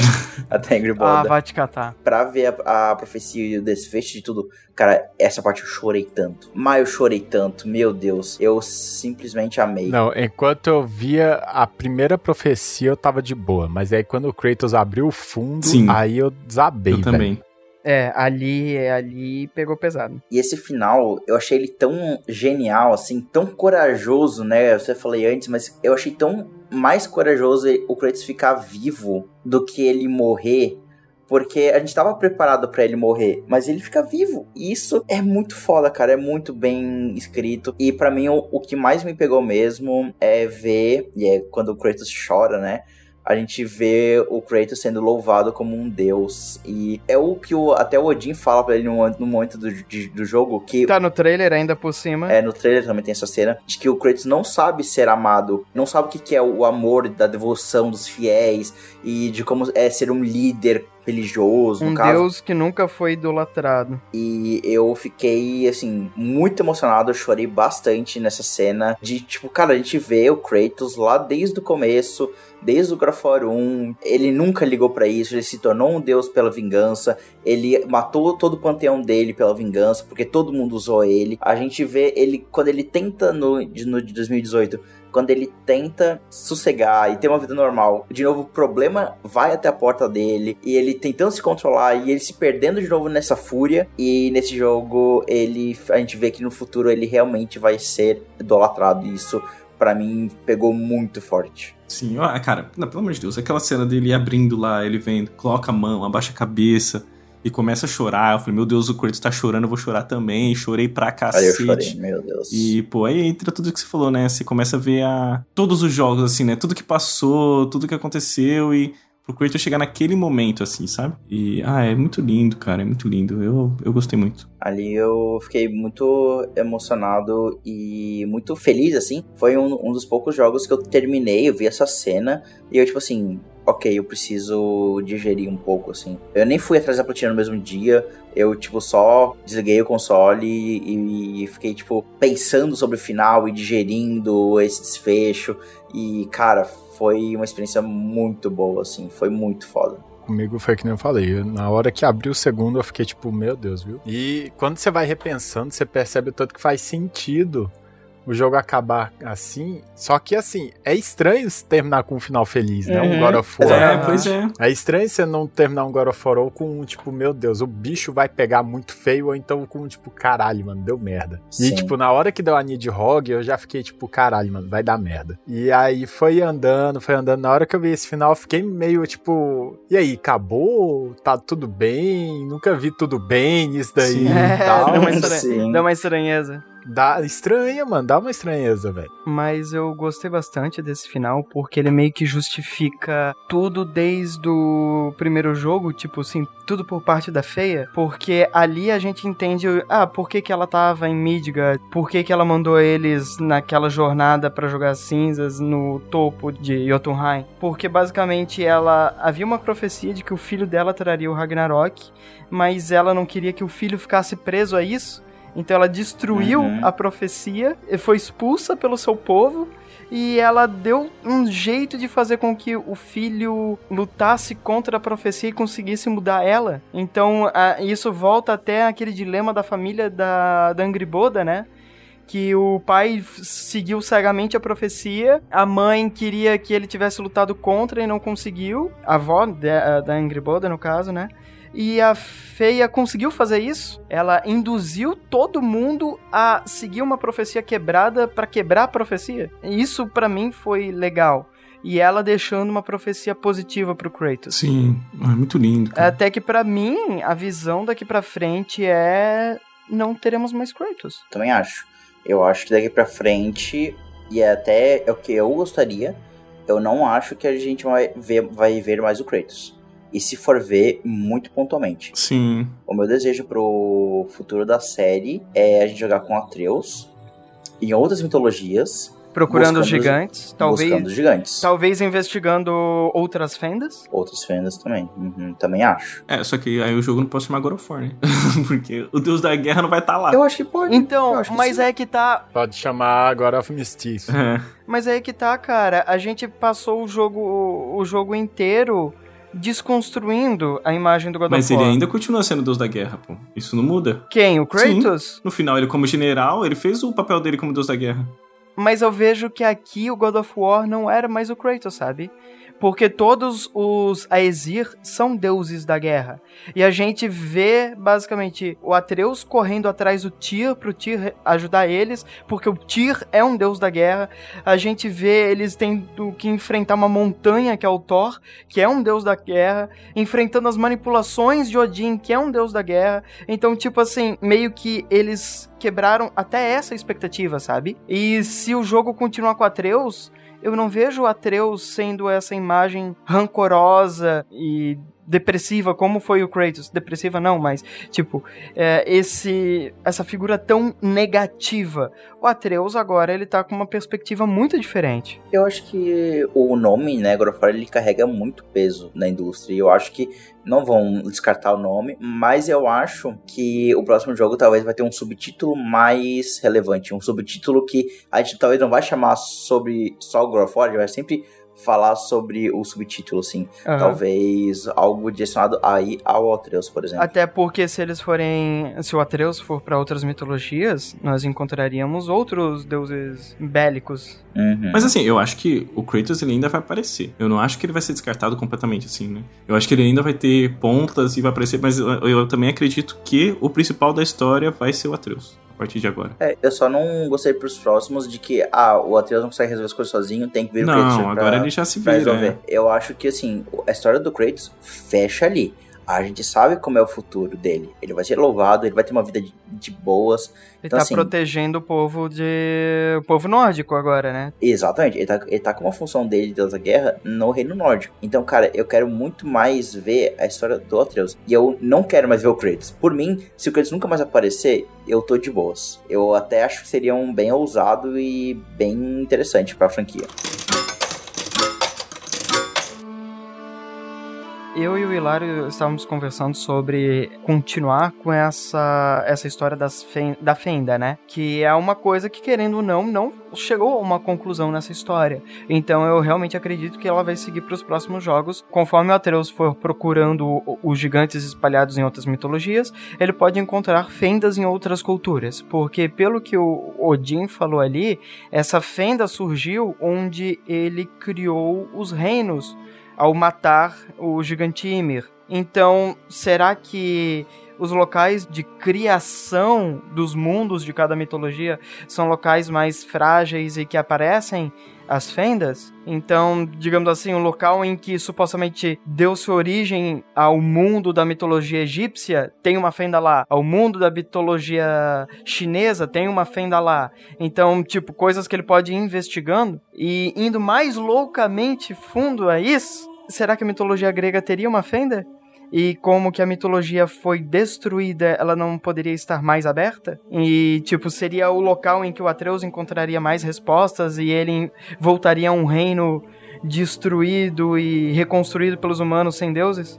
Aí eu posso ir um pouquinho mais longe? Dali. É, eu já fui longe demais, pode ir. O panteão romano é, é uma releitura do panteão grego, né? Sim, aham, exato. Caralho, é verdade, né? Vai que renasce, mano, como Zeus virando Júpiter. É, poderia ser Seria doido, né? Mas eu acho que seria muito legal também o Atreus voltando pra onde o, o, o que, que o Kratos fez, tá ligado? Pra ele ver o que, que aconteceu lá, como que tá lá. Mas seria bacana. É que eu vejo, eu não vejo isso como um jogo, mas eu vejo isso como um trecho. É, não, um trecho, um mas trecho, se claro. For, Não um jogo mas, completo só ali. Mas se for uma releitura ali realmente seguindo pro romano, que os romanos eles absorveram os deuses gregos e de várias outras culturas, então acho que seria aceitável. Seria muito legal a gente ter o reino romano ser no mesmo lugar da, onde, onde era a Grécia. Tipo, eu sei que geografia. Enfim. Pera, é, pera, tá meio tipo Por que, que o reino romano não é em Roma? Não, não. Digo pra essa história. Justamente por causa da parte da reconstrução da mitologia em cima da, da cicatriz que o Kratos deixou no mundo e ter uma, uma região nessa parte do, do jogo em que é a região que não se recuperou. E aí o, Kratos, o Atreus vê o que a destruição que o Kratos fez e ter a fissura nessa parte e ter os deuses, entre aspas, revividos uh, nessa outra forma, né? Como vocês falaram de o Zeus ser Júpiter, mas esse Júpiter ter as memórias, talvez, ou traços dos Zeus da mitologia grega. Seria muito foda. Eu adoraria ver o Atreus na mitologia japonesa. Nossa. Eu, nossa. eu só sei que eu quero ver ele na, na egípcia. Cara, seria muito maneiro, né? Se ele for na mitologia egípcia, ele vai morrer e voltar umas cinco vezes, mano. Tudo bem. O pai dele fazia isso pelo menos uma vez por É jogo. verdade, é verdade. E só lembrando, né, que foi confirmado que esse foi o último jogo nórdico. Então o próximo tem que ser em outra mitologia, né? Eu imagino que ele talvez deve. Será se ele volta lá pra, tipo, ver o pai, coisa assim? E a gente pode estar aqui falando um monte de merda também e acaba só. E nunca mais tem of War, né? Ter, Aí daqui uns 10 anos aparece na E3, um, um Kratos com um olho de Horus na fuça. E é isso aí, isso, mano. Nossa, o Kratos com um olho de olhos. Aparece o Atreus pai, o Kratos ne o avô, tá O ligado? Kratos Neto com o quê? buguei, buguei, Virou buguei, Dark buguei. Agora? o, Atreus pai e o Kratos neto. falei errado, falei Mas errado. Falei errado. ah, eu. Cara, eu acho que um próximo God of War lança no final do ciclo de vida do Play 5. Daqui a uns 4, 5 anos. Talvez com realmente um, um salto aí em questão de mecânicas Eu e jogabilidade. Eu acho que sim. Aí um jogo, assim, do final da vida do Play 5 pra ser Início aquele do jogo. seis. É, pra aquele jogo pra fechar a geração, assim, sabe? É, que daí não viria, não viria para um 4, então eles não iam ter É. que puxar o jogo pra baixo, já faria algo pensando pra adaptar já pra cima, né? Aí talvez a discussão vai ser, pô, não parece ser um jogo de Play 6. Aham, Cara, pro- mas não, aí, será Com se- certeza isso vai acontecer em algum momento. Mas será se não seria um pouco tempo? Porque talvez ele vai precisar refazer muita coisa, tá ligado? Ir pra cinco anos, criar tudo. Eu acho que não, porque eu acho que dá de reutilizar muita coisa do Ragnarok. Em questão de sistemas, em questão de até tecnologia. E a Santa Mônica, ela vai ter a expertise e a gente vê que os jogos publicados pela Sony, eles pro final da geração sempre são muito além, assim, do que eles podem fazer. Vide Uncharted 4, é, The Last of Us Parte 1, é, que foram saltos, assim, que não são jogos que estariam rodando nos consoles anteriores. Mas dito tudo isso de teorias e o nosso histórico de errar tudo que a gente fala de teoria. A gente errou tudo. Daqui a uns 4 anos a gente vai ouvi- ouvir o cast e pensar, nossa, hein, mas a gente tava... Sim. Daí o próximo jogo é com Atreus e Angreboda no Brasil com Lutando contra a mula sem cabeça. E o, o Saci. Kratos matando o Saci, velho. Caralho, seria uma puta boss fight, hein? Meu Deus do céu. Imagina. O Boto cor-de-rosa lá, safado. O, o Saci no patinete, foda. que errado, vai. Só se, só se, pera, só se consegue andar de patinete. Então, aí que, que tá a piadinha do Hilário safado. É- é- essa, essa é a piada. Alguém cancela ele, por favor. Dito, tudo- v- v- podemos ir pras notas? Fechar? Termina, pelo amor de Deus.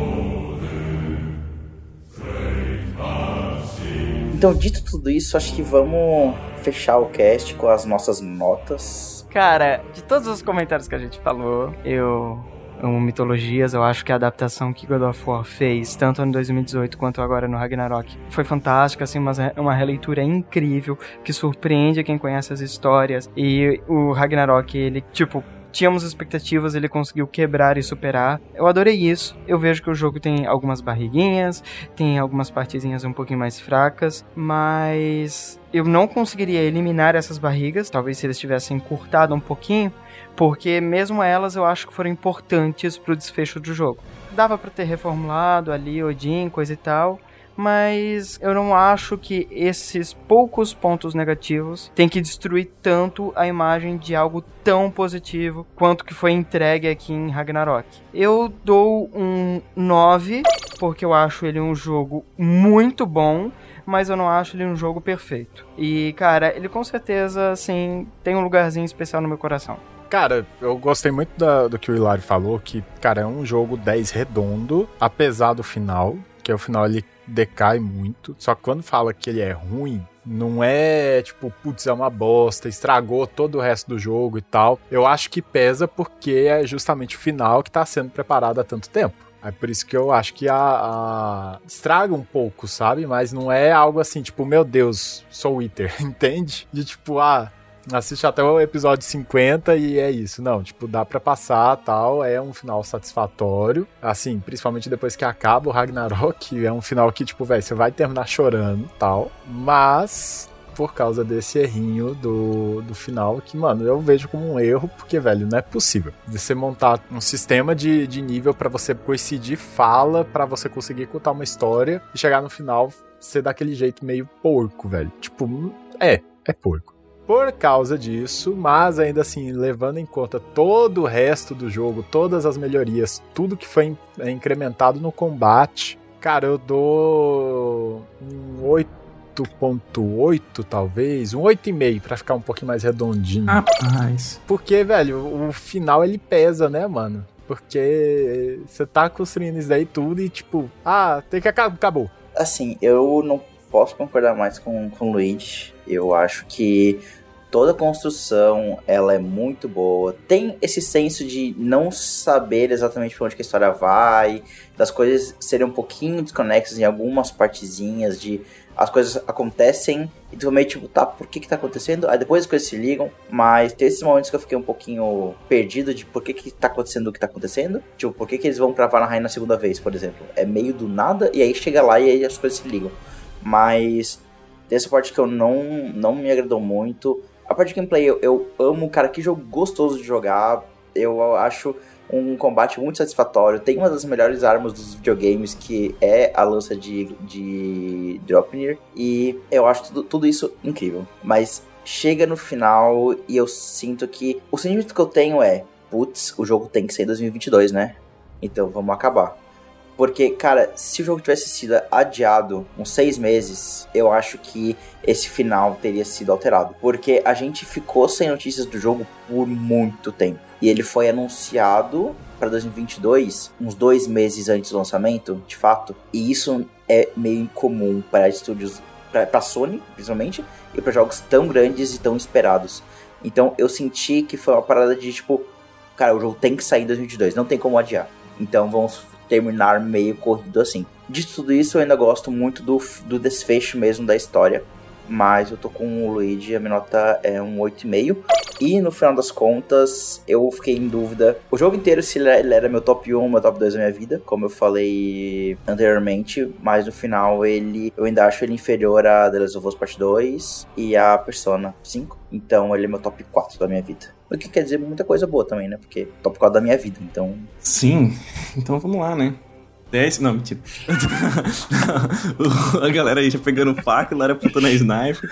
Não, mas assim, é, sendo bem sincero e sóbrio, assim, né? Falando de verdade. O God of War entrou no top 2 da minha vida. Tipo, só não é melhor que The Last of Us Part 2, porque The Last of Us Part 2 pegou um jeito muito diferente assim em mim. Eu acho que vai ser muito difícil eu jogar outro jogo nessa mesma vibe, nessa mesma intensidade, assim, que teve o The Last of Us 2 pra mim, né? Mas ele ficou top 2 da minha vida. E eu acho é um jogo incrível, eu já comentei, falei incrível acho que um milhão de vezes nesse podcast, né? Porque realmente ele é. Mas eu acho que ele não é um 10 para essas coisas que a gente comentou. Quando eu joguei, realmente, quando eu joguei, eu falei, cara, esse jogo 10, puta que pariu tal. Mas depois você para pra analisar de uma forma mais fria, realmente teve esse esquema de, pô, ele aproveitou tanto essa, essa parte inicial, tudo no seu tempo tal, chega no final um pouco mais rápido. Não digo que é ruim a, a, a parte do Ragnarok, como eu já comentei antes, mas com certeza poderia ter feito melhor. E tem todo esse esquema, né? Só que eu acho que isso não invalida ao ponto de abaixar muito a nota. Então a minha nota pro God of War Ragnarok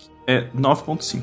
Porque eu acho um jogo lindo, eu acho um jogo muito bom. Só teve esses probleminhas ali que não fizeram o jogo ser 10 de 10, saca? Que isso é muito doido, porque eu prefiro ele do que o de 2018, e eu acho que eu daria um 10 pro 2018, saca? Tipo, se for olhar de uma forma fria. Porém, eu prefiro o Ragnarok. Porque o 2018 não erra. É, então, exatamente. O 2018, ele é, ele é muito encaixadinho, muito perfeitinho, assim, saca? Ele não, ele não erra em ritmo, ele não erra em entrega, ele não varia. Mas eu acho que ele também se arrisca menos. É.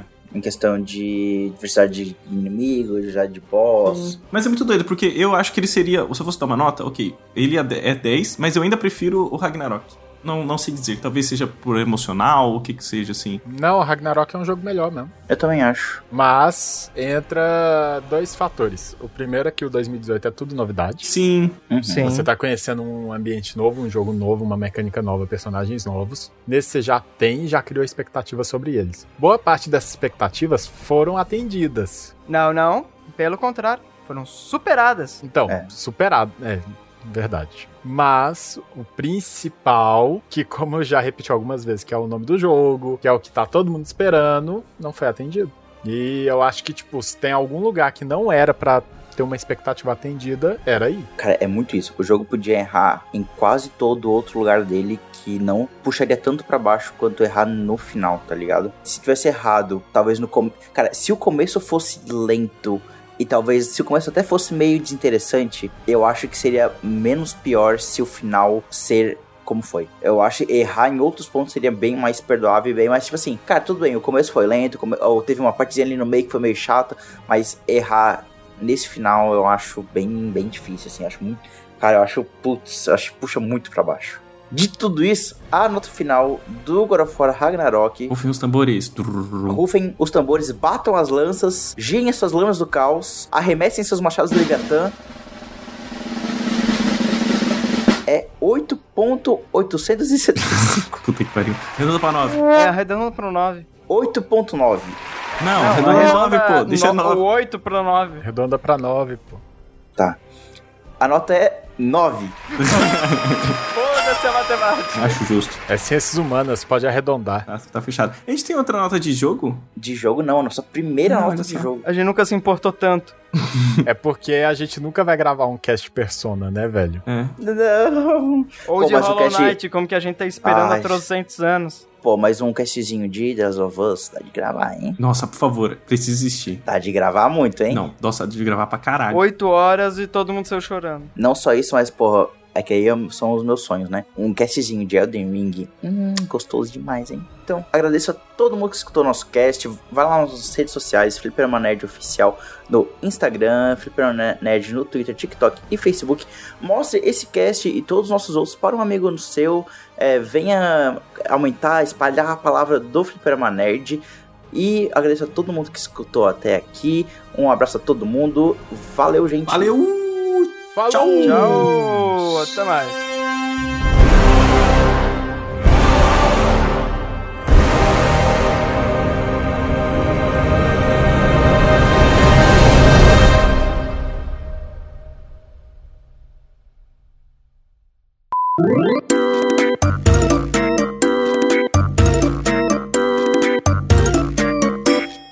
Gravando. Gravando.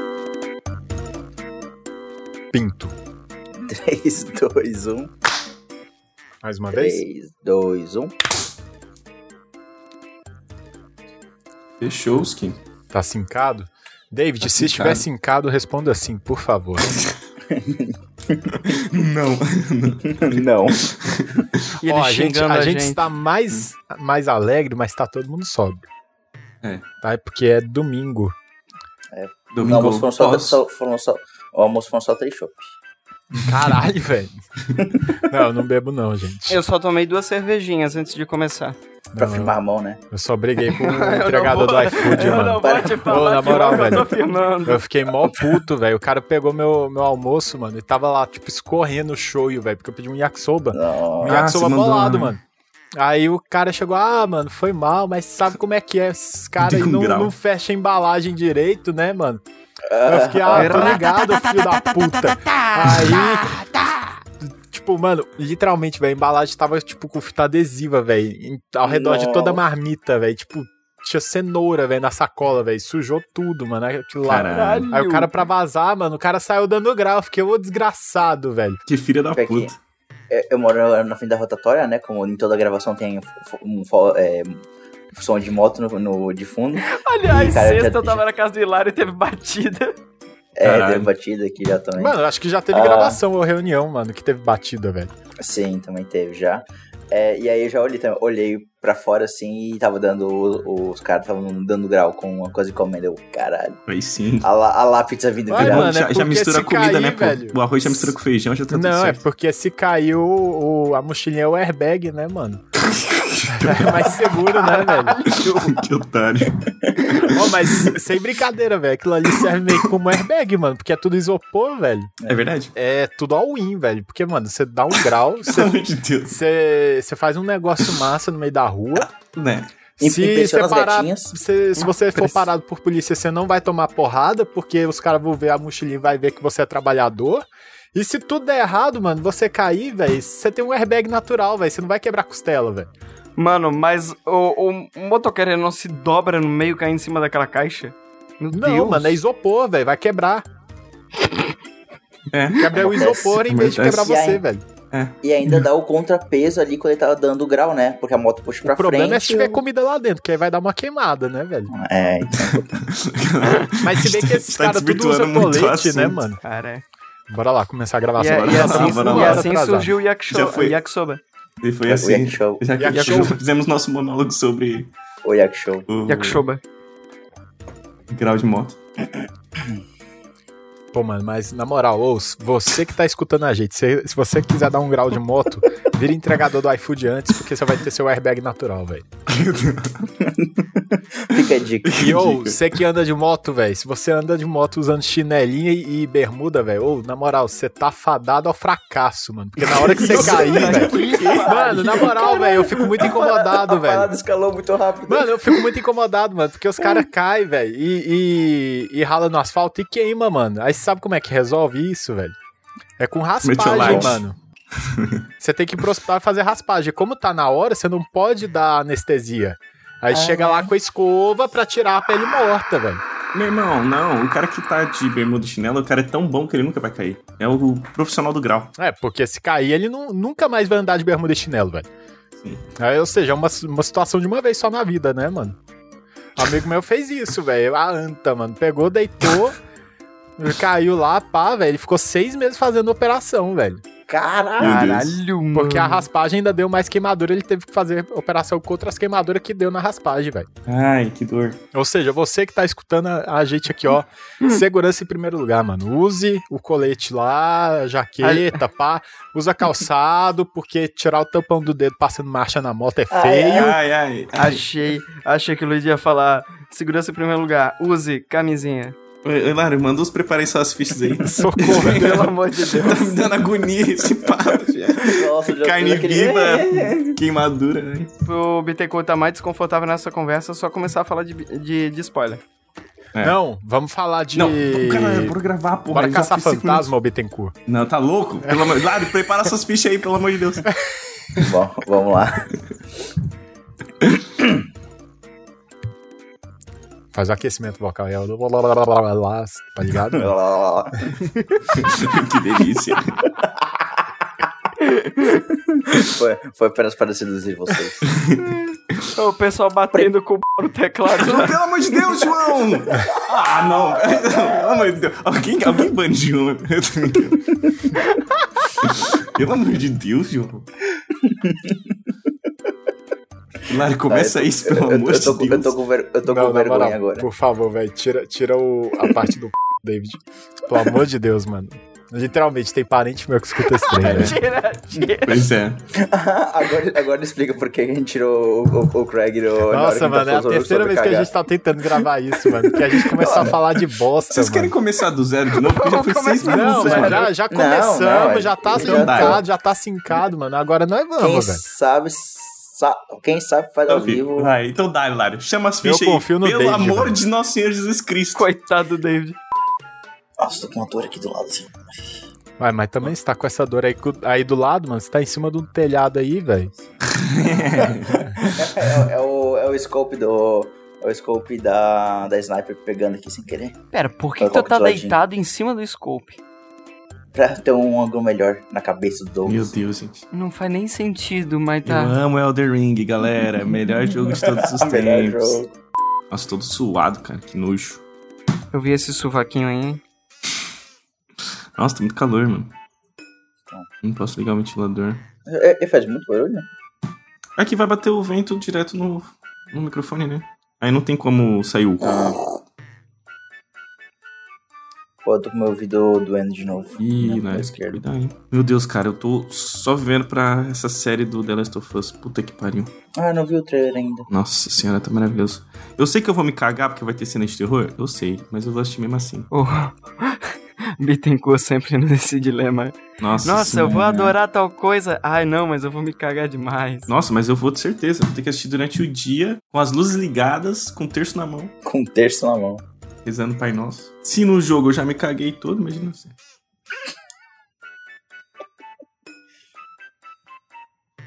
Lembrei dos áudios. Tá doido. Que lá, Lara, nunca pode ser vazado. Eu desesperado. Ai, xingando. Você cara, falou que essa eu- porra não dá merda? Filha da puta. Ai, mano. Os áudios. Aqueles, aqueles que mandam uns 5 áudios assim, ó, curtinho Tá assim. louco. Hilário, hilário. Tô tremendo, mano. Tô tremendo, mano. Galera, tem como você parar de me. Tem como você parar de me spamar na internet aí? Ou spamar é não, muito- né? Exposed. Nossa, é muito bom, Tá, mano. bora lá. Hilário. Puxa aí, ó. Narrativa, sinopse, dali. o Bittencourt já tá ficando puto. Tá tendo desespero.